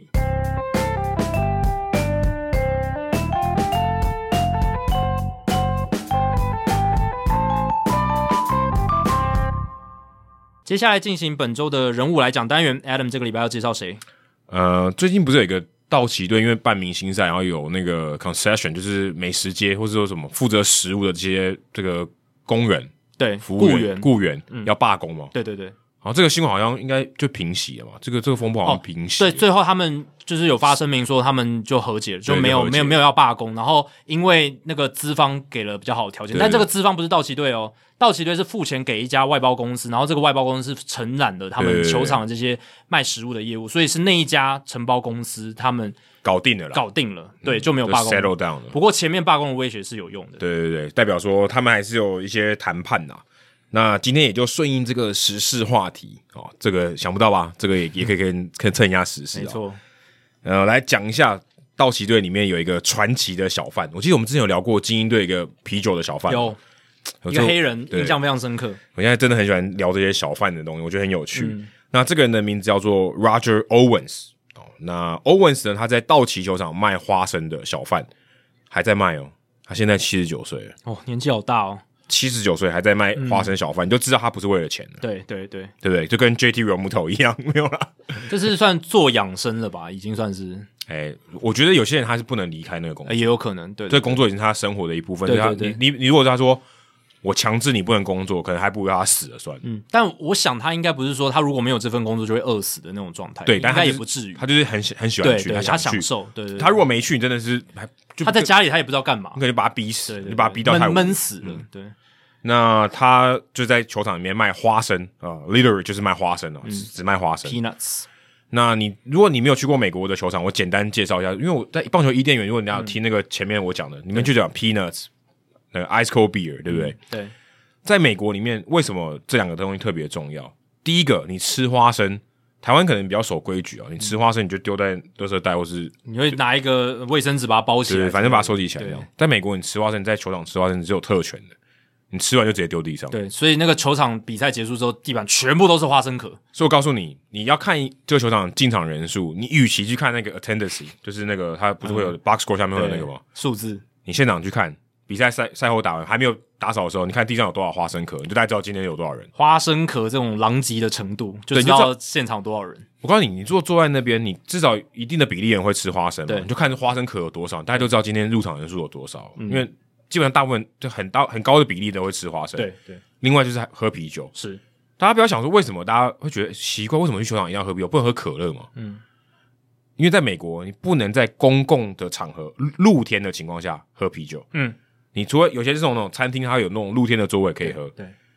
台湾你是可以在公园，你甚至可以在球、呃街道上，对街道上，或是你在那种学校的操场。嗯如果你假设你念大学嘛对对，在操场是可以喝的嘛。对啊对啊你买一罐啤酒，运动完喝一罐啤酒爽。然后你在什么河滨烤肉、喝啤酒，可以，OK，没问题。你这边篮下三对 三打完喝个啤酒 OK，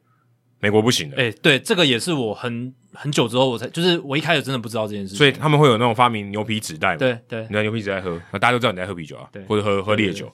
但在棒球场，你是可以公开的在露天的情况下喝酒，少数的这样子的场合可以合法的，喝酒而且随便对你喝，对呃不是随便你，你要 付钱啊。那就是你可以喝个畅快，对，你想怎么喝就怎么喝。所以美国人到棒球场就特别爱喝啤酒，那环境、那气氛，哎，棒球说真的也是啤酒应运而生的产物，好不好？嗯，当时就是为了卖啤酒才有棒球赛，好不好？对啊对啊对啊，就是狂喝啊，就是想喝就喝。所以他们其实在那边吃花生、喝啤酒是很常见的事情，而且就是因为它有特权，所以大家特别想做。因为你只有在这个情况下，可以才可以在露天的情况下公开的喝啤酒嘛，嗯多爽啊！所以在这边，它其实是有这样的文化的，不管在大联盟或者小联盟啊，各级的棒球赛事，你都可以看到很多人在吃花生啦。对，所以在那个什么 “Take me out to the ball game” 里面不是有一句吗？“Buy me some peanuts and crack and jack”，对就是你有为什么讲花生？为什么什么都可以买嘛？台湾你可能是买什么香肠、热狗便便当也、也有热狗对便当便对嗯当之类，但是比较在少人吃花生呢、啊，对必须很少说在台湾很 少。美瓜子吧？对，瓜瓜瓜子子也不多，也不多，也不多，也不多。。但在美国，就是这个花生的需求很大，嗯所以这个 Owens 呢，他在球场就很有名气，他生意很好啊，大家都要买花生。他从一九五八年以来就开始在做了、哇塞，一九五八年做到现在，道奇队才那时候才刚搬来对就开始做了，从纽约刚搬来，当时还在那个 USC 的球场、Memorial 嗯 Coliseum 对，开始做，那时候还没有 Dodger Stadium，呢还没盖出来嘞，所以他服役的年限比 Dodger Stadium 还久， 对啊厉害了吧？而且道奇球场已经算是全联盟数一数二老的球场，，对，呃，第三，第三老嘛，仅次于对啊 Fenway Park 跟对 Wrigley Wrigley Field。 Field，对啊，第三老，当时他开始一卖这个一包花生是二十五 cent，他可以抽五 cent。哦，现在是我是不知道，但他至少他访问里面写说，他以前一包卖二十五 cent，他可以抽五 cent，百分之二十，百分之二十，还蛮多的耶。很多哦很多，而且大家知道哦，这是抽成哦，嗯，他赚什么？他赚小费，哦，小费最好小赚，费很多。那现在如果假设他卖，假设我记得看好像大概是四块二五吧，嗯嗯，他平均在四块二五或五块，嗯嗯，可能有人就给我五块不用找了，对啊，或更多。赚赚了很高的比例 小费，对，但是你想说这个人他到底为什么那么受欢迎？而且他据说还有去那种总统的就职典礼，有嘉年华会，嗯嗯，还邀请他去，嗯嗯，算是嘉宾呐、啊。然后也去上过这个 Tonight Show，美国非常知名的这个脱口秀，对脱口秀节目。想说奇怪，一个花生的小贩怎么可以做到这样？很多球员还上不了、欸，嗯很多球球星都上不了。刚、们那些全明星赛的球星搞不好都上不了 Tonight Show，为什么他可以上去？因为他卖花生的方式很有特色，嗯他不是说哎、欸你买一包花生我递给你，他是用丢的嗯，哦，他用各种花式的方法丢。像你在最近很常播篮球了嘛，对很多什么 no looking pass 或对者背后传球，对，他是用这种方式在丢给人家花生的。花式地花生法对，花式递花生法，有点绕口，花生什 么事的那种事，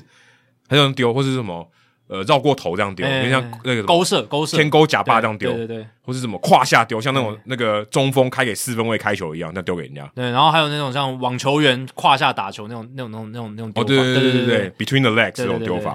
然后我看那个影片哦，他有更厉害的，他一次丢两包，丢给两个人，然后都可以中，对，他丢丢很久了嘛，对，对对熟能生巧啊嗯这这，两个人坐旁边呐，但他一次要丢两包，然后丢分给两个人接到，哦，这也不容易耶。两个方相反方向不好丢，对对对，就不没有，就有点像是岔开嘛，一对啊个一个要丢滑球，一个丢声卡球这样。你一次要丢两个方向真的很不不没有，好他是不好单丢他单手哦，单手丢两包，哦，单手丢两包，，对，然后那两包左右各各一包，单手要怎么一次他就丢握两两包，握两包这样丢出去，甩出去这样，哦他丢两颗，就像丢两颗球一样，然后这两颗球要去两个位置这样，哦，那还那那更难，对，对啊，这个很难。然后很多人就想要，因为哎、他很会丢，哎、我要看这个秀，我跟他买，呃很多人卖花生嘛，嗯，但我想跟他丢啊，我有个互动，我就跟他买。据说他真的丢出名气，诶、嗯连日本横滨队都找他去球场丢，诶，哦，就是卖花生，有国际知名哎有度国了，嗯际知名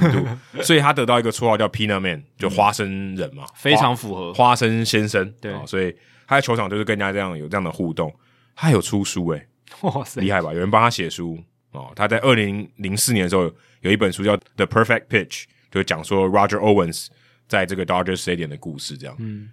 丢花生你可以丢出一本自传，你丢花生你可以丢出一本传记，厉害了吧？真的是厉害啊！真的厉害了。对，很难想象啊。但为什么我要讲特别讲这个人呢？因为他最近开始被禁止不能丢了。为什么？大联盟开始觉得，诶、这个就是他的这个上司觉得这有安全疑虑，会丢到人，这太扫兴了吧？都已经丢妈那么多年了，就今年开始不能丢，所以我有觉上，得这，我觉得这很瞎，所以有上新闻。我觉得这很瞎，所以他现在开始不能丢了，太瞎了。我觉得很奇怪，就就不能丢。我觉得是荒谬了，这个对这个决决策太荒谬了。而且他现在已经快八十岁，他砸到人也不会受伤啊。哦，这我就不知道，但有一位有人没看，然后就可能被他丢到后脑勺，然后或者他还啤酒就倒了，或是他就跌倒了。还好吧，花一包花生是有也不也没有多硬啊，对不对？又不是说石 头，对不对？反正他就是被禁止，所以这个嗯有被写成新闻。不知道大家有没有看过？如果你看体育台，你会看到那个大联盟不是有那个宣传形象的影片，嗯，他会讲说棒球场像公园，哦，有有有有，然后我你可以我我我来我来电视网也有，对对对你可以丢食物嘛，对对对对对，就没啦，这个就没了、对啊大联盟今年还 promote 的形象里面还说你在球场里面可以丢食物，结果哎不行，结果被 ban 哎被被被 ban 了，禁止，是不是很有就趣？错误的 promo， 或者说，其实这东西是真的有趣，可是为什么要禁止呢？对啊，对不对？嗯又没有他老实讲，真的没有那种超级危险性，又不是说界外球，对不对？又没就砸到人就不会受伤，但我要告诉你，接下来我还还有另外一个人，还有另外一个组合，嗯红袜队有一个叫 Peanut Guy，也是卖花生的，嗯他叫做 Rob Berry，他平常是在监狱啊、做工作的，做文书工作。他从一九八一年就在分威派做到现在，嗯，他也是很会丢花生。是他，但是他跟那个刚刚我们讲的 Owens 不一样，他以前是大学的时候校队投手，嚯，高中的时候也是投手。嗯，我看他的影片哦，诶、他那个丢花生，不是开笑。玩笑的， 诶、如果你没有注意，你可能会爆头。 我看，我看他丢哦，他大概可以丢十排或十排以外，嗯然后丢的很准。那个人只要站起来，对不对？嗯他丢花生就直接丢到他。嗯，那然后就接厉害到，嗯然后他如果是小朋友，他就不能用丢的嘛，他用抛的啦，嗯或者他可能就抛比较高，让你去接这样子。嗯，然后我想说，Barry 他如果要这样丢，我你说 Jackie 在十排之外说我要一包花生，我丢给你，嗯，你会觉得少了什么环节？付钱呢、就要怎么付钱？对那、啊钱不肯叫他丢过 来吧，对啊，没有那么厉害啦， 对不对？那个观众没有那么厉害，后来才知道说，哦，他如果一次卖很多包嘛，就是你假如这个 section 可能有五根跟他买，他就丢五根嘛，嗯然后我再绕过去跟他们收钱，哦，先丢再收，对，这样所以子，这也蛮厉害的，还那个人还不能绕跑，还要对啊记住那个人要是谁，记嗯要记，对对，然后很多人会跟他买嘛，因为他丢的很准，你变成一场秀。对，可是我在想说，如果今天例如说我丢十排之外，或丢六七排，我丢那个人，然后那他举手说我要接，我要接，嗯，然后中间可能有一个人刚买完啤酒回来，然后要坐座位，被咚被大家打到头，不就唰塞？对啊，所以他丢的时候要注意啦，就是说，但但是他有可能，他就突然站起来，就是再也没办法了。啊但你就是要对到那个人，然后丢到他那边，然后旁旁旁边的人可能也要稍微注意一下对，，因为我看他丢真的很快，那个有时候接到还有那种。你知道有违禁的、哦， 接到那个哦，你还要抱一下，用抱住的，他那个花生丢的很快，嗯， 我觉得很好笑。然后就就然后据说我看他报道里面写说，因为这个并不是常态嘛，就是不是所有的这个卖花生的小贩都会这样丢嘛，只有他会这样，就是比较准这样子。他说他也有被禁赛过、欸，诶， 不能卖，因为他丢到人，啊 OK，因为这个再准你也没办法预测对，说还是有可能会碰，因为那个距离很远没嘛，丢好嗯然后大家也不是说看你那边丢嘛，如果有人刚好经过被打到，就是他也不是机器啊，总是会有丢不准的时候啊，他可能不是丢不准，而是刚好有人经过，对当然也有可能，可是我我觉得他也会丢不准，对也会丢不他准他他又不是 Max Scherzer，对不对？对又不是控球大师，而且丢花，不过花生相对好丢，嗯因为花生相对有重量，它是丢一包的嘛，它如果丢很轻的，那更难。对，很难，或丢好像也没什么东西可以丢哦，除了花生以外，嗯丢一定要热包装的东西热狗。热狗可能就不好丢，会飞出去吧，对啊，那、像那种什么，不是那个费城有射热狗，嗯那个什么咻这样射出去，哦，对，可是用丢的有点难丢，它可能会散掉吧，或者因为它就不是一个球状，或者它不是对啊对一啊对带啊，不好丢，那个施力或者那个方向不好控对制。对，有点像橄榄球那样子。对对对，就你可能比较不好控制，所以花生还相相对是好丢的。所以其实在，呃 Dodger Stadium 跟分位 Park 都有这样的很会丢花生的人，是不是很特别？嗯哦，他们如果你去看呢、他们其实都有人都有这个帮他们拍那种小型的微纪录片，是球队啊，或者都有访问过他们，就很有趣的。然后这也让我想到我的棒球伊甸园停更好久了，嗯确该有确实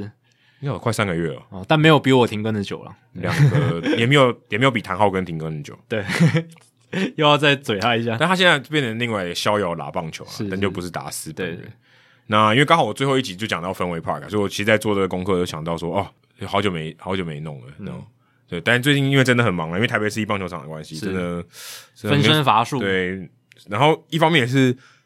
这是最后一站了，是，我觉得应该要应该要而且是比较对你来讲最有意义的分对，化，或者应该要比较怎么讲，不能讲慎重，或者准备的更多一对点，啊对啊再跟对啊大对啊家分享这样。所以大家再再稍等一下，我应该八月中忙完以后，应该应该可以回归、嗯哦。那时候台北市棒球场第三季也结束了，这样子。大家如果有兴趣的话，也可以去找一下 Roger Owens 跟 Rob Barry，Barry 就是那个 Barry Bonds 的 Barry 是啊，去找一下他们的故事，影片也蛮酷的，看他们到底怎么去丢这个花生。嗯，好，接下来数据单元哦，但 Statcast 应该没有追踪这个花生的转速哦。也没有追踪花生的这个飞行的速度啦。哦，对，哎、搞不好如果真的要追踪，应该可以。也是可以啦。再叫他们在在，场上丢，应该可以。但摄影机的那个镜头要全部转转没有向，叫他们到，叫他们到这个哦到场上，场上到哦场上对丢，啊应该可以追踪得到。但 Stacks 最近开始导入一些新的科技跟数据了，所以呃，也跟大家来分享一下。今天数据单元就来讲一下他们最新的一个还在测试摸索阶段的一个新的追踪科技所以，还看不到。还看不到，在公开的这个数据页面还找不到的。但是他们内部已经开始在做一些研究，还有资料的搜集，那就是球棒追踪的科技哦。这个是呃，除了球嘛啊、球员本身之外，接下来就要看到是球棒的部分了。因为我们现在可以看到，就是呃球的转速啦、速度啊、选手的摆臂，然后他跨步这些东西，就是他的 extension 嘛，就是他他的手伸的多长，等于是呃，人在场上的动作都可以知道。对就是他在就火柴人嘛，对啊你就可以知道他这个四肢还有头部是怎么运作的。野手传球的速度，对不对？然后外野手跑动的移位距离，然后他的站位是在哪里，这些都可以去追踪。然后跑者的跑垒，那现在他们要把这个研究的标的啊，渐渐移到这个球棒上面。当然，其他的都还是会持续更新了。那球棒追踪科技本身其实并不新啦，各球队这几年其实都采用了不少跟球棒、哦挥棒相关的穿戴式的装置科但技。大部分都是装在球棒上。，对，然后球棒的追踪感应器这种东西，可以来测量挥棒速度、挥棒角度这些数据来做搜集，像是 Diamond Kinetics 哦这家公司的产品，还有呃很很多人都知道的 Blast Motion 你装在装在那个棒尾的。对棒尾的，然后对啊，有些球队呃也会用一些穿戴式装置来看这个选手他这个、呃手手臂挥的速度嗯什之么类的 V。什么 V Vas 是不是？对对对对什么对 vest 对对对，穿在身上的。那关于这种挥棒速度啊，还有挥棒角度的数据研究，在学界其实也行之有年了啦。不过先前的这些研究还有数据，大多都仅限于这个学界或者说球队自己内部的资料采集对跟应啊，用。就像 Matt 他们在做的，对啊，不会公开出来嘛？那球队内部他自己买器材，或者说有可能有点实验性质。对啊对啊，但但其实已经有很多应该是有已经套用在选手的训对对，练就是说上面。他们有点像自己开发，还没有普遍到说哦，这个真的呃，可能被大家公认是一套标准。对，就是大家自己在摸索什么样的方式、可以来透过这些数据来改善球员的挥棒啦、打击等等啊。那各队其实都有一些自己的方法在，所以在这之前呢，球棒追踪科技大多指球团内部的球员养成，或者说你说大学球队或高中球队，然后他们自己在训练的时候，或者是私人训练机构也有这些 blast motion 嘛，然后、嗯对然后他们自己有买那个 Rapsodo 嘛，来来改善投手，那打者就是 blast motion 装在穿戴式的科技这些东西。都是在这种训练养成的部分，还没有扩展到所谓嗯、呃比较普及的这种一般性的棒球报道啦、叙事论述。你要写一个很精彩的故事，可以用引用一些挥棒速度的数据，其实很少哦、公开分析领域其实也没有，因为我刚刚讲的都是在呃球团内部掌握这些对数据。而且可能还是一个竞争优势啊。对，那现在大联盟 Statcast 有意朝着这个公开分析的领域，还有这种新闻报道、一般主流新闻报道的这种开放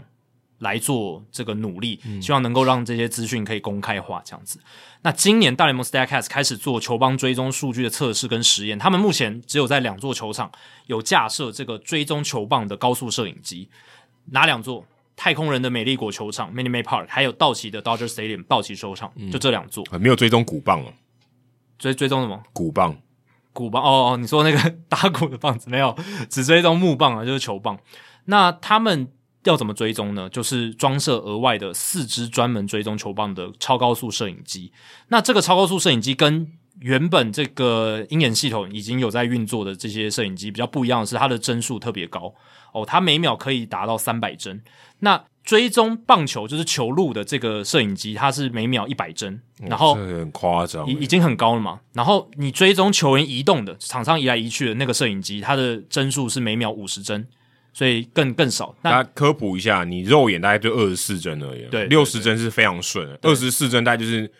你看起来就是很顺，对对对对对，现在这些手机各家大厂牌不是都在出什么什么一百二十赫兹那种刷新率越来越快的？你可以以看到很很顺，但是你觉得很顺跟非常顺，顺大概就是二十四，对，非常顺可能就是四十，六十已经太顺，就更上面。其实老实讲，你肉眼要能够明显去区因为分。你的视神经就没那么 厉害啊。对，没错。那但是你如果要做这种研究的话，你真的要那么快啦。那挥棒速度真的是真的超快的，所以，嗯，它要达到每秒三百帧的这种超高速摄影机，而且哇，三百帧这很夸张欸诶。有四台同时去看这样子，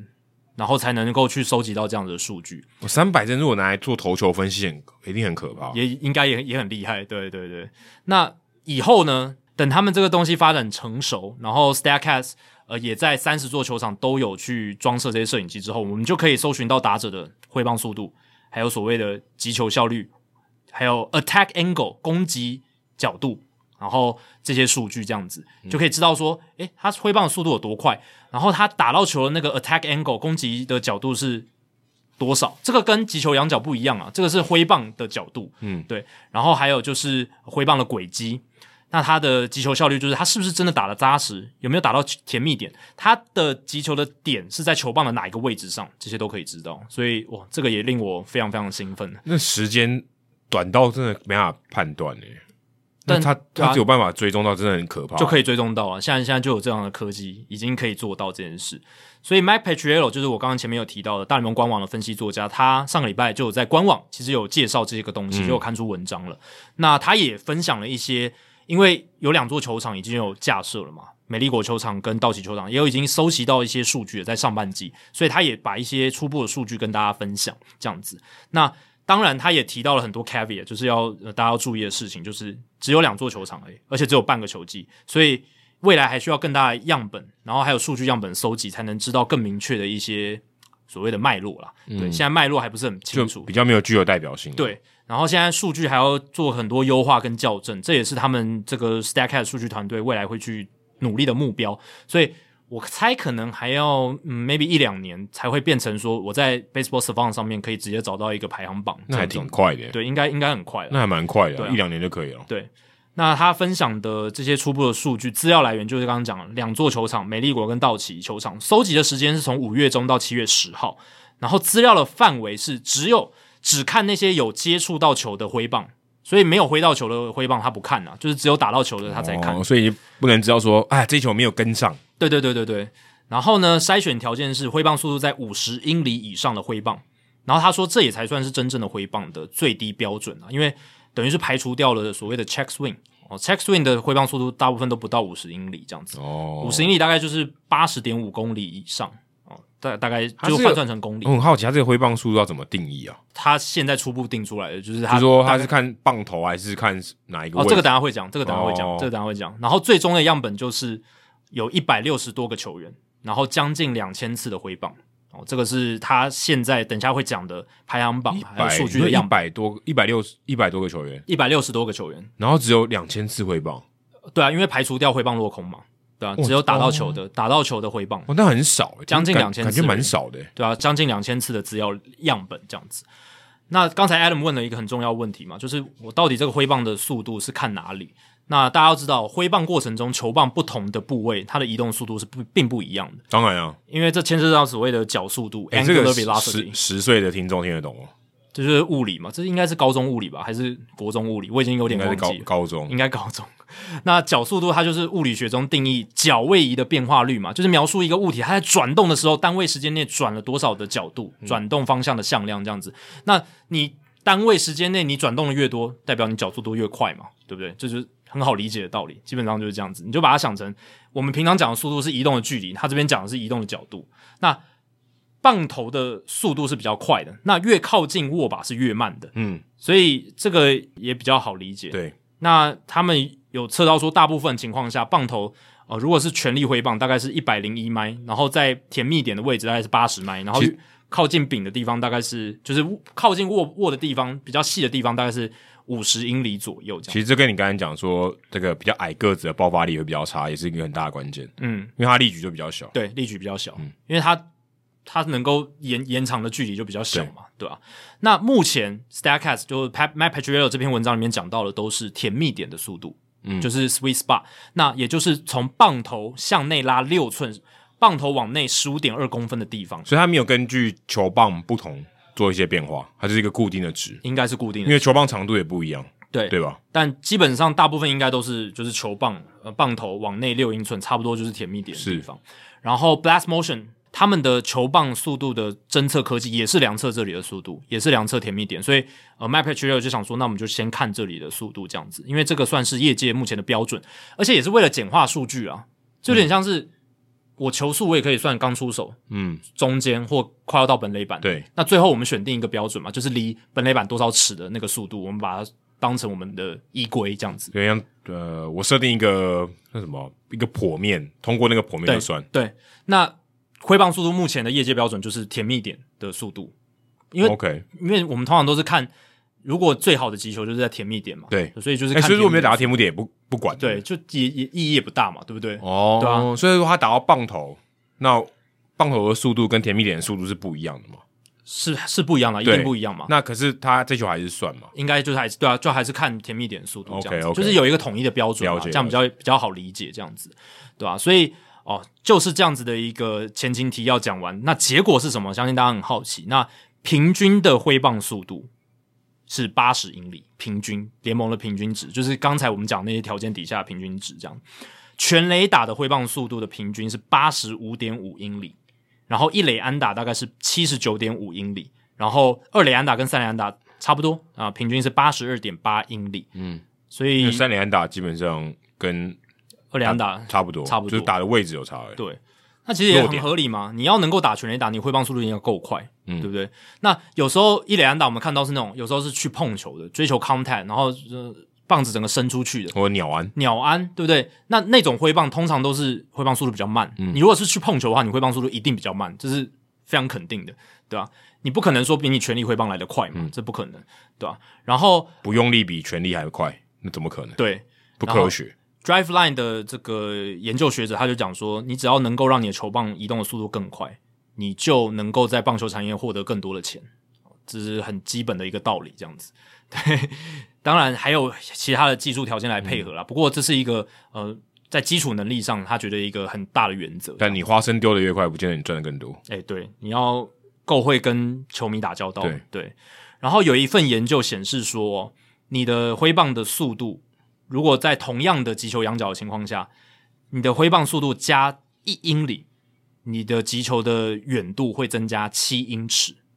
哦，在同样的击球仰角底下，你的挥棒速度加一英里，你的飞行距离球的飞行距离会增加七可英是尺。这个有考虑到大气的条件吗？应该是没有它啊，就是一般化，所以就是其他条件都要相同嘛。所以他也讲说，击球仰角是一样的情况下，所以包含其他所有大气条件都要一样。应该是这样，对。但他就是想强调说，这个挥棒速度其实是对于你的击球的飞行距离影响是非常大的。对诶，七英尺很很远诶、对两公尺以上了，对对吧？ 所以挥棒速度是真的蛮重要的。所以我们之前也才讲说，就是其实比起球速，打者的挥棒速度才是真的能能不能把打球打远的一个关键呢、这个如果你讲速度的部分的话，对吧？然后呃，球棒的甜蜜点哦、他也去从这些数据样本里面去看，说到底全垒打的球棒的击球点大概分布在什么位置？那其实全垒打分布的这个击球点就是代表说这是甜蜜点了嘛，你就是可以去这样去定义，对不对？因为能击全垒打已经算是一个非常好的 contact 嘛。对，对，那他发现说，几乎所有全垒打都是落在距离棒头三英寸到九点七英寸这个区间内那还。蛮大的耶，欸对，这个范围区间其实蛮大的，三英寸到九点七英寸之间。嗯，蛮其实蛮大的，比我预期的还大哎。对，然后呃，各个击球点的 WOBA 的数据也是都集中在这个区间内，就是最高的、最最最哦，OK，数 OK 数字最好的，也都是集中在这个区间之内了。然后 hard hit rate 就是在球棒上面击球点的强击球比例，呃，从棒头到两英寸。就是最棒头的地方，只有百分之二会形成强击球而已。嗯，强哦那还击球蛮，那也太厉害了吧！强击球就是击球出速要超过九十五英里，棒头打到强击球，那很厉害，对啊怪力吧？所以只有百分之二，平均一百个击球只有两两颗可。能只有 Stanton 对，真的是 Judge 之类的。那如果离棒头二英寸到四英寸这段区间是百分之四十二会形成强击球，哦，其实已经很高了。五、英寸到九英寸百分之六十五，然后十英寸到就是整个握柄的话只有百分之二，可是他这个没有含，呃，你刚讲是离棒头的距离，对，都是离棒头的距离。他没有讲说他是 under 还是 top，对不对？没有不讲管啊，不对管、啊，这不不，管，对，就就是看距离而已，就是看他击的点这样子。对就，只有水平的距离。对对对对对。那基本上，呃，整理出来挥棒的品质就是包含四个东西，一个就是球棒的重量，越重的话，你如果打到球，它会飞得越远嘛。嗯。再来就是挥棒的速度，就我们刚刚讲，然后还有挥棒的击球点，我们刚刚讲甜蜜点的部分，还有就是你的挥棒轨迹、你的进攻角度 （attack angle）、哦，这样子。那基本上这个四个要件，只要能够得到一个很好的配合的话，哦，他你就能击出一个很好的击球这样子。那 p a t r i o 也调出了到目前为止的那个球员排行榜，至少累积三个击球。那第一名，二零二二年到目前为止有收集到数据里面，挥棒速度最快的是 Julio Rodriguez，水手队的选手。然后他的挥棒速度是九十六点二英里，而这是平均哦，平均九哦十，OK 六点二英里的挥棒速度，非常非常快。第二名 Louis Robert，白袜队的选手，九十五点二英里。第三名 John Carlos Stanton，洋基队九十二英里，哎、这个前三名差距有点大哎、呃，差蛮大的。第一名九十六点二，第二名九十五点二，已经差一英里了。对第三名 Stanton 跟他们差三点二英里、欸，嗯，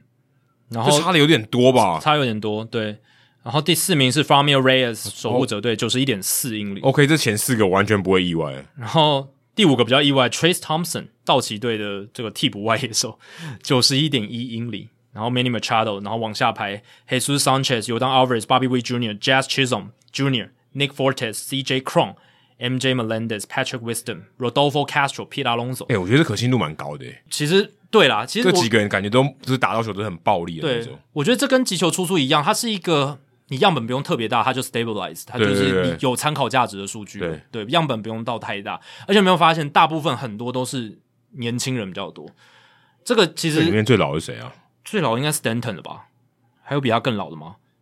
对不对？嗯应应该对是应该 Stanton，是的哦应该是 Stanton，对啊，应该 Stanton 最老。对，应该其是他大部分很多是年轻的新秀嘛？你看 Patrick Bobby- Wisdom 应该也蛮老的，哦，Wi Wiston 年纪也蛮大的，对，都蛮有智慧的嘛。对，可是真的大部分是年轻人，二二十五岁以下的很多，然后 Machado 也是 在这里面也算老的，也算老了，对他已经算老人了，对吧、在这里面了，对在这这里面看，对，所以他这个跟跑动速度很像，就是它是随着你年纪稍微一增长，马上老化，我觉得就很明显的一个对对数据了。这个力量有差、啊，你的肌肉的那个收缩的能力就差很多哦没了、错，没错，这就跟你是不是鲜肉有很大的关系了。你肉够鲜，你的速度应该也会比较快。当然，你还要练得够壮啊， 对啊，对啊。然后他们有调出了目前侦测到挥棒速度最快，而且有打到球的这种挥棒是皮拉隆佐打出来的，一百零七点八英里哦，Swiss b o s b y 就是这个呃甜蜜哦所点以的速、他的挥速棒度的速度就一百零七哦，对一百零七点八英里，也太快了吧！最快最快的，对，最快最快的。然后从那个太空人队的 Jose Kitty 手中打出了一支全垒打，对，也也对不那是可能就真的用全力挥，或是可能什么一好三坏的时候，我就开强震这样子。那个一定是拆球打，对，他不可能是要跟球或者是要怎么样，要要变式球，对不是他那那球他设定我就是要哎全力挥，所以其实如与跟看品质，就是你看击球品质以外，好像也可以看出一些策略。可以啊，可以啊，就是我我先不，可是这样有，可是你只看击到球嘛？如果没击到球，那个策略就就看不到。对啊，如果今天他但开我觉得以后应该没击到球，他应该有就会也会开显强示阵，然后挥棒落空，也显示一些事情嘛，对对不啊对？对啊对啊，但他这个都没有在追踪而且的记录里面。对，我觉得之后应该会有啦。然后我觉得应该就是会那种不同球速有没有量好球之后，他的挥棒速度明显变慢，你就知道他的策啊略对是对，改这变，这个一定有，他这个明显在跟球了。对，而且这个如果你没有这样做，教练可能会骂你。对，而且你看像。如果单一的挥棒速度像皮亚龙走那么快的话，你就知道说他完全是在设定球路打。对对对他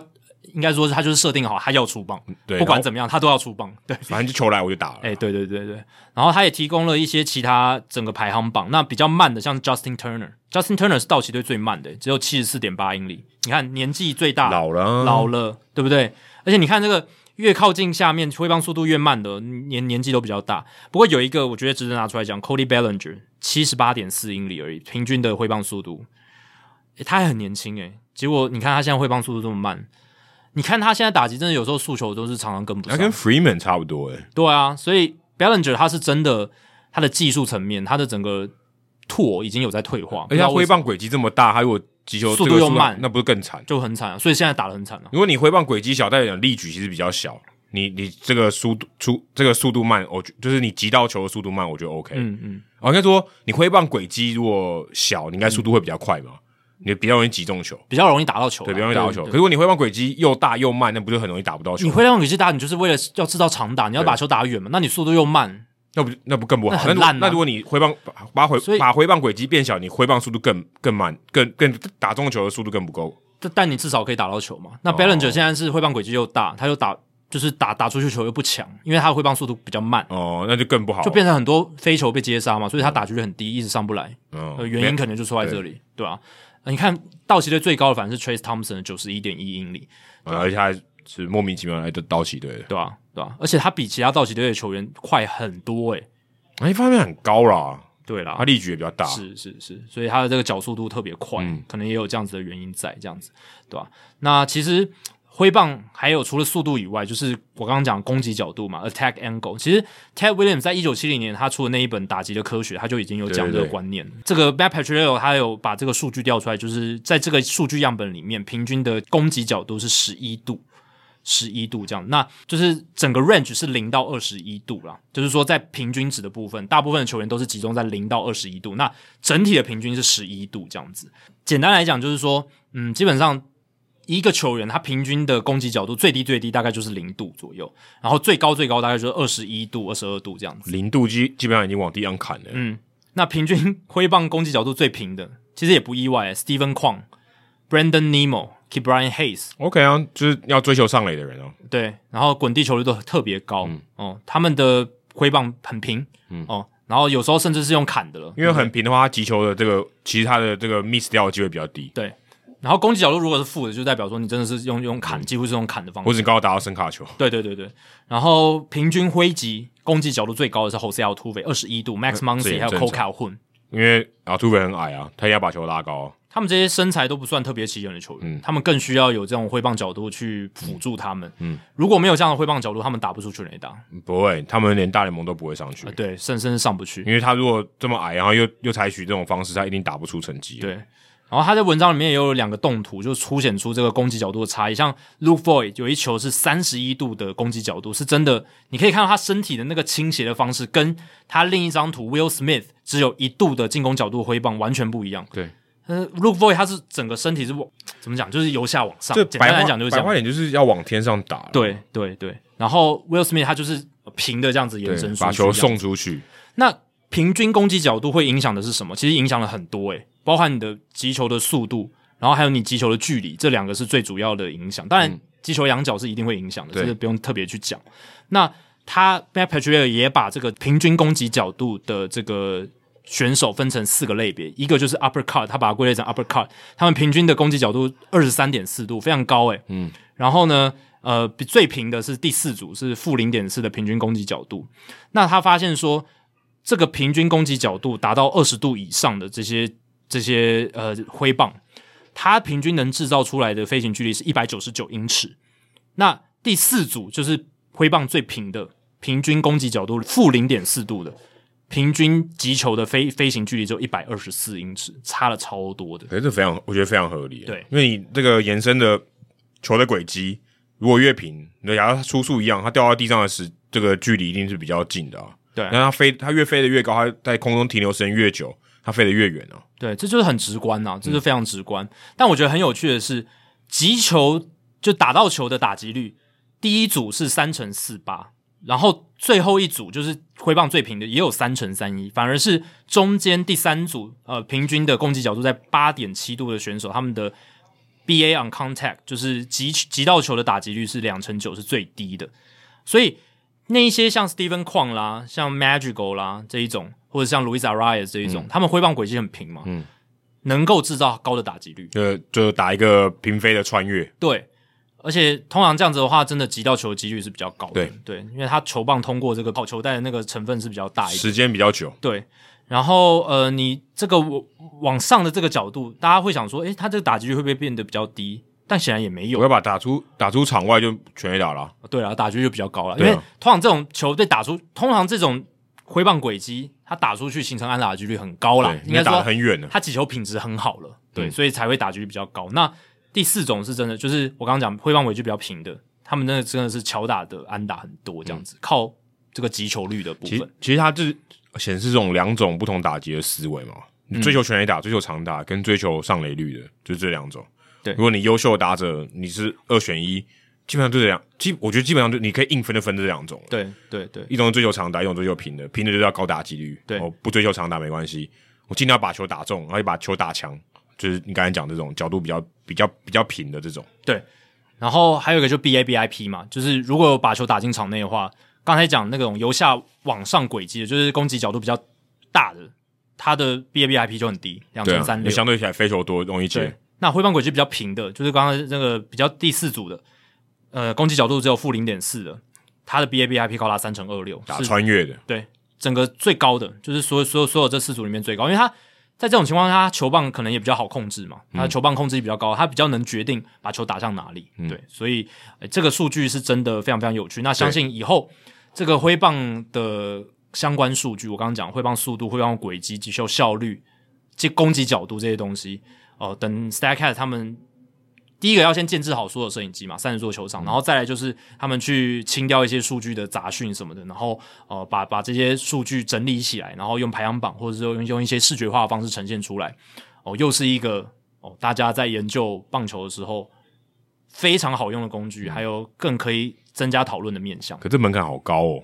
这个器材的门槛好高哦。就就是要因有为说真的，我觉得你我看到你现在在这个资料上面这个表，我觉得它已经很具有代表性，它已经可以解释很多事情。呃解释非常多事情。对，所以我我甚至觉得它如果在精进，可能也没有什么突破。就是我觉得在数据上，你可能感受不到很大的差别。就是样本数要拉大嘛，说拉大以后，我觉得也许也差不了太多。对，应该不会差太多。就是我刚刚讲这个代、啊代表性很足了，因为它是一个比较呃接近选手本身能力，就是基基础能力而的且那种也数差据。也也这么多球员了，对有啊一百六十个球员，所以其实各种各式各样的球员也都都已经有被在记录在这个系统里面了。对所以只是说，如果你这东西要套到养成，或是高中、大学，我这个器材的成本感觉是门槛是比较高的对，但对啦，但你如果是自己内部养成的话，你用 Blast Motion 就可以了，哦你不对嗯用用到，因为它这个是要架在球场的，对不对？那你私私底下训练你就 Flash Motion 就不晓得有没有那么精准哈，可能就跟它这个精准程度就不一样了。嗯，这这个就不清楚，但应该也有准确性啊，才会能够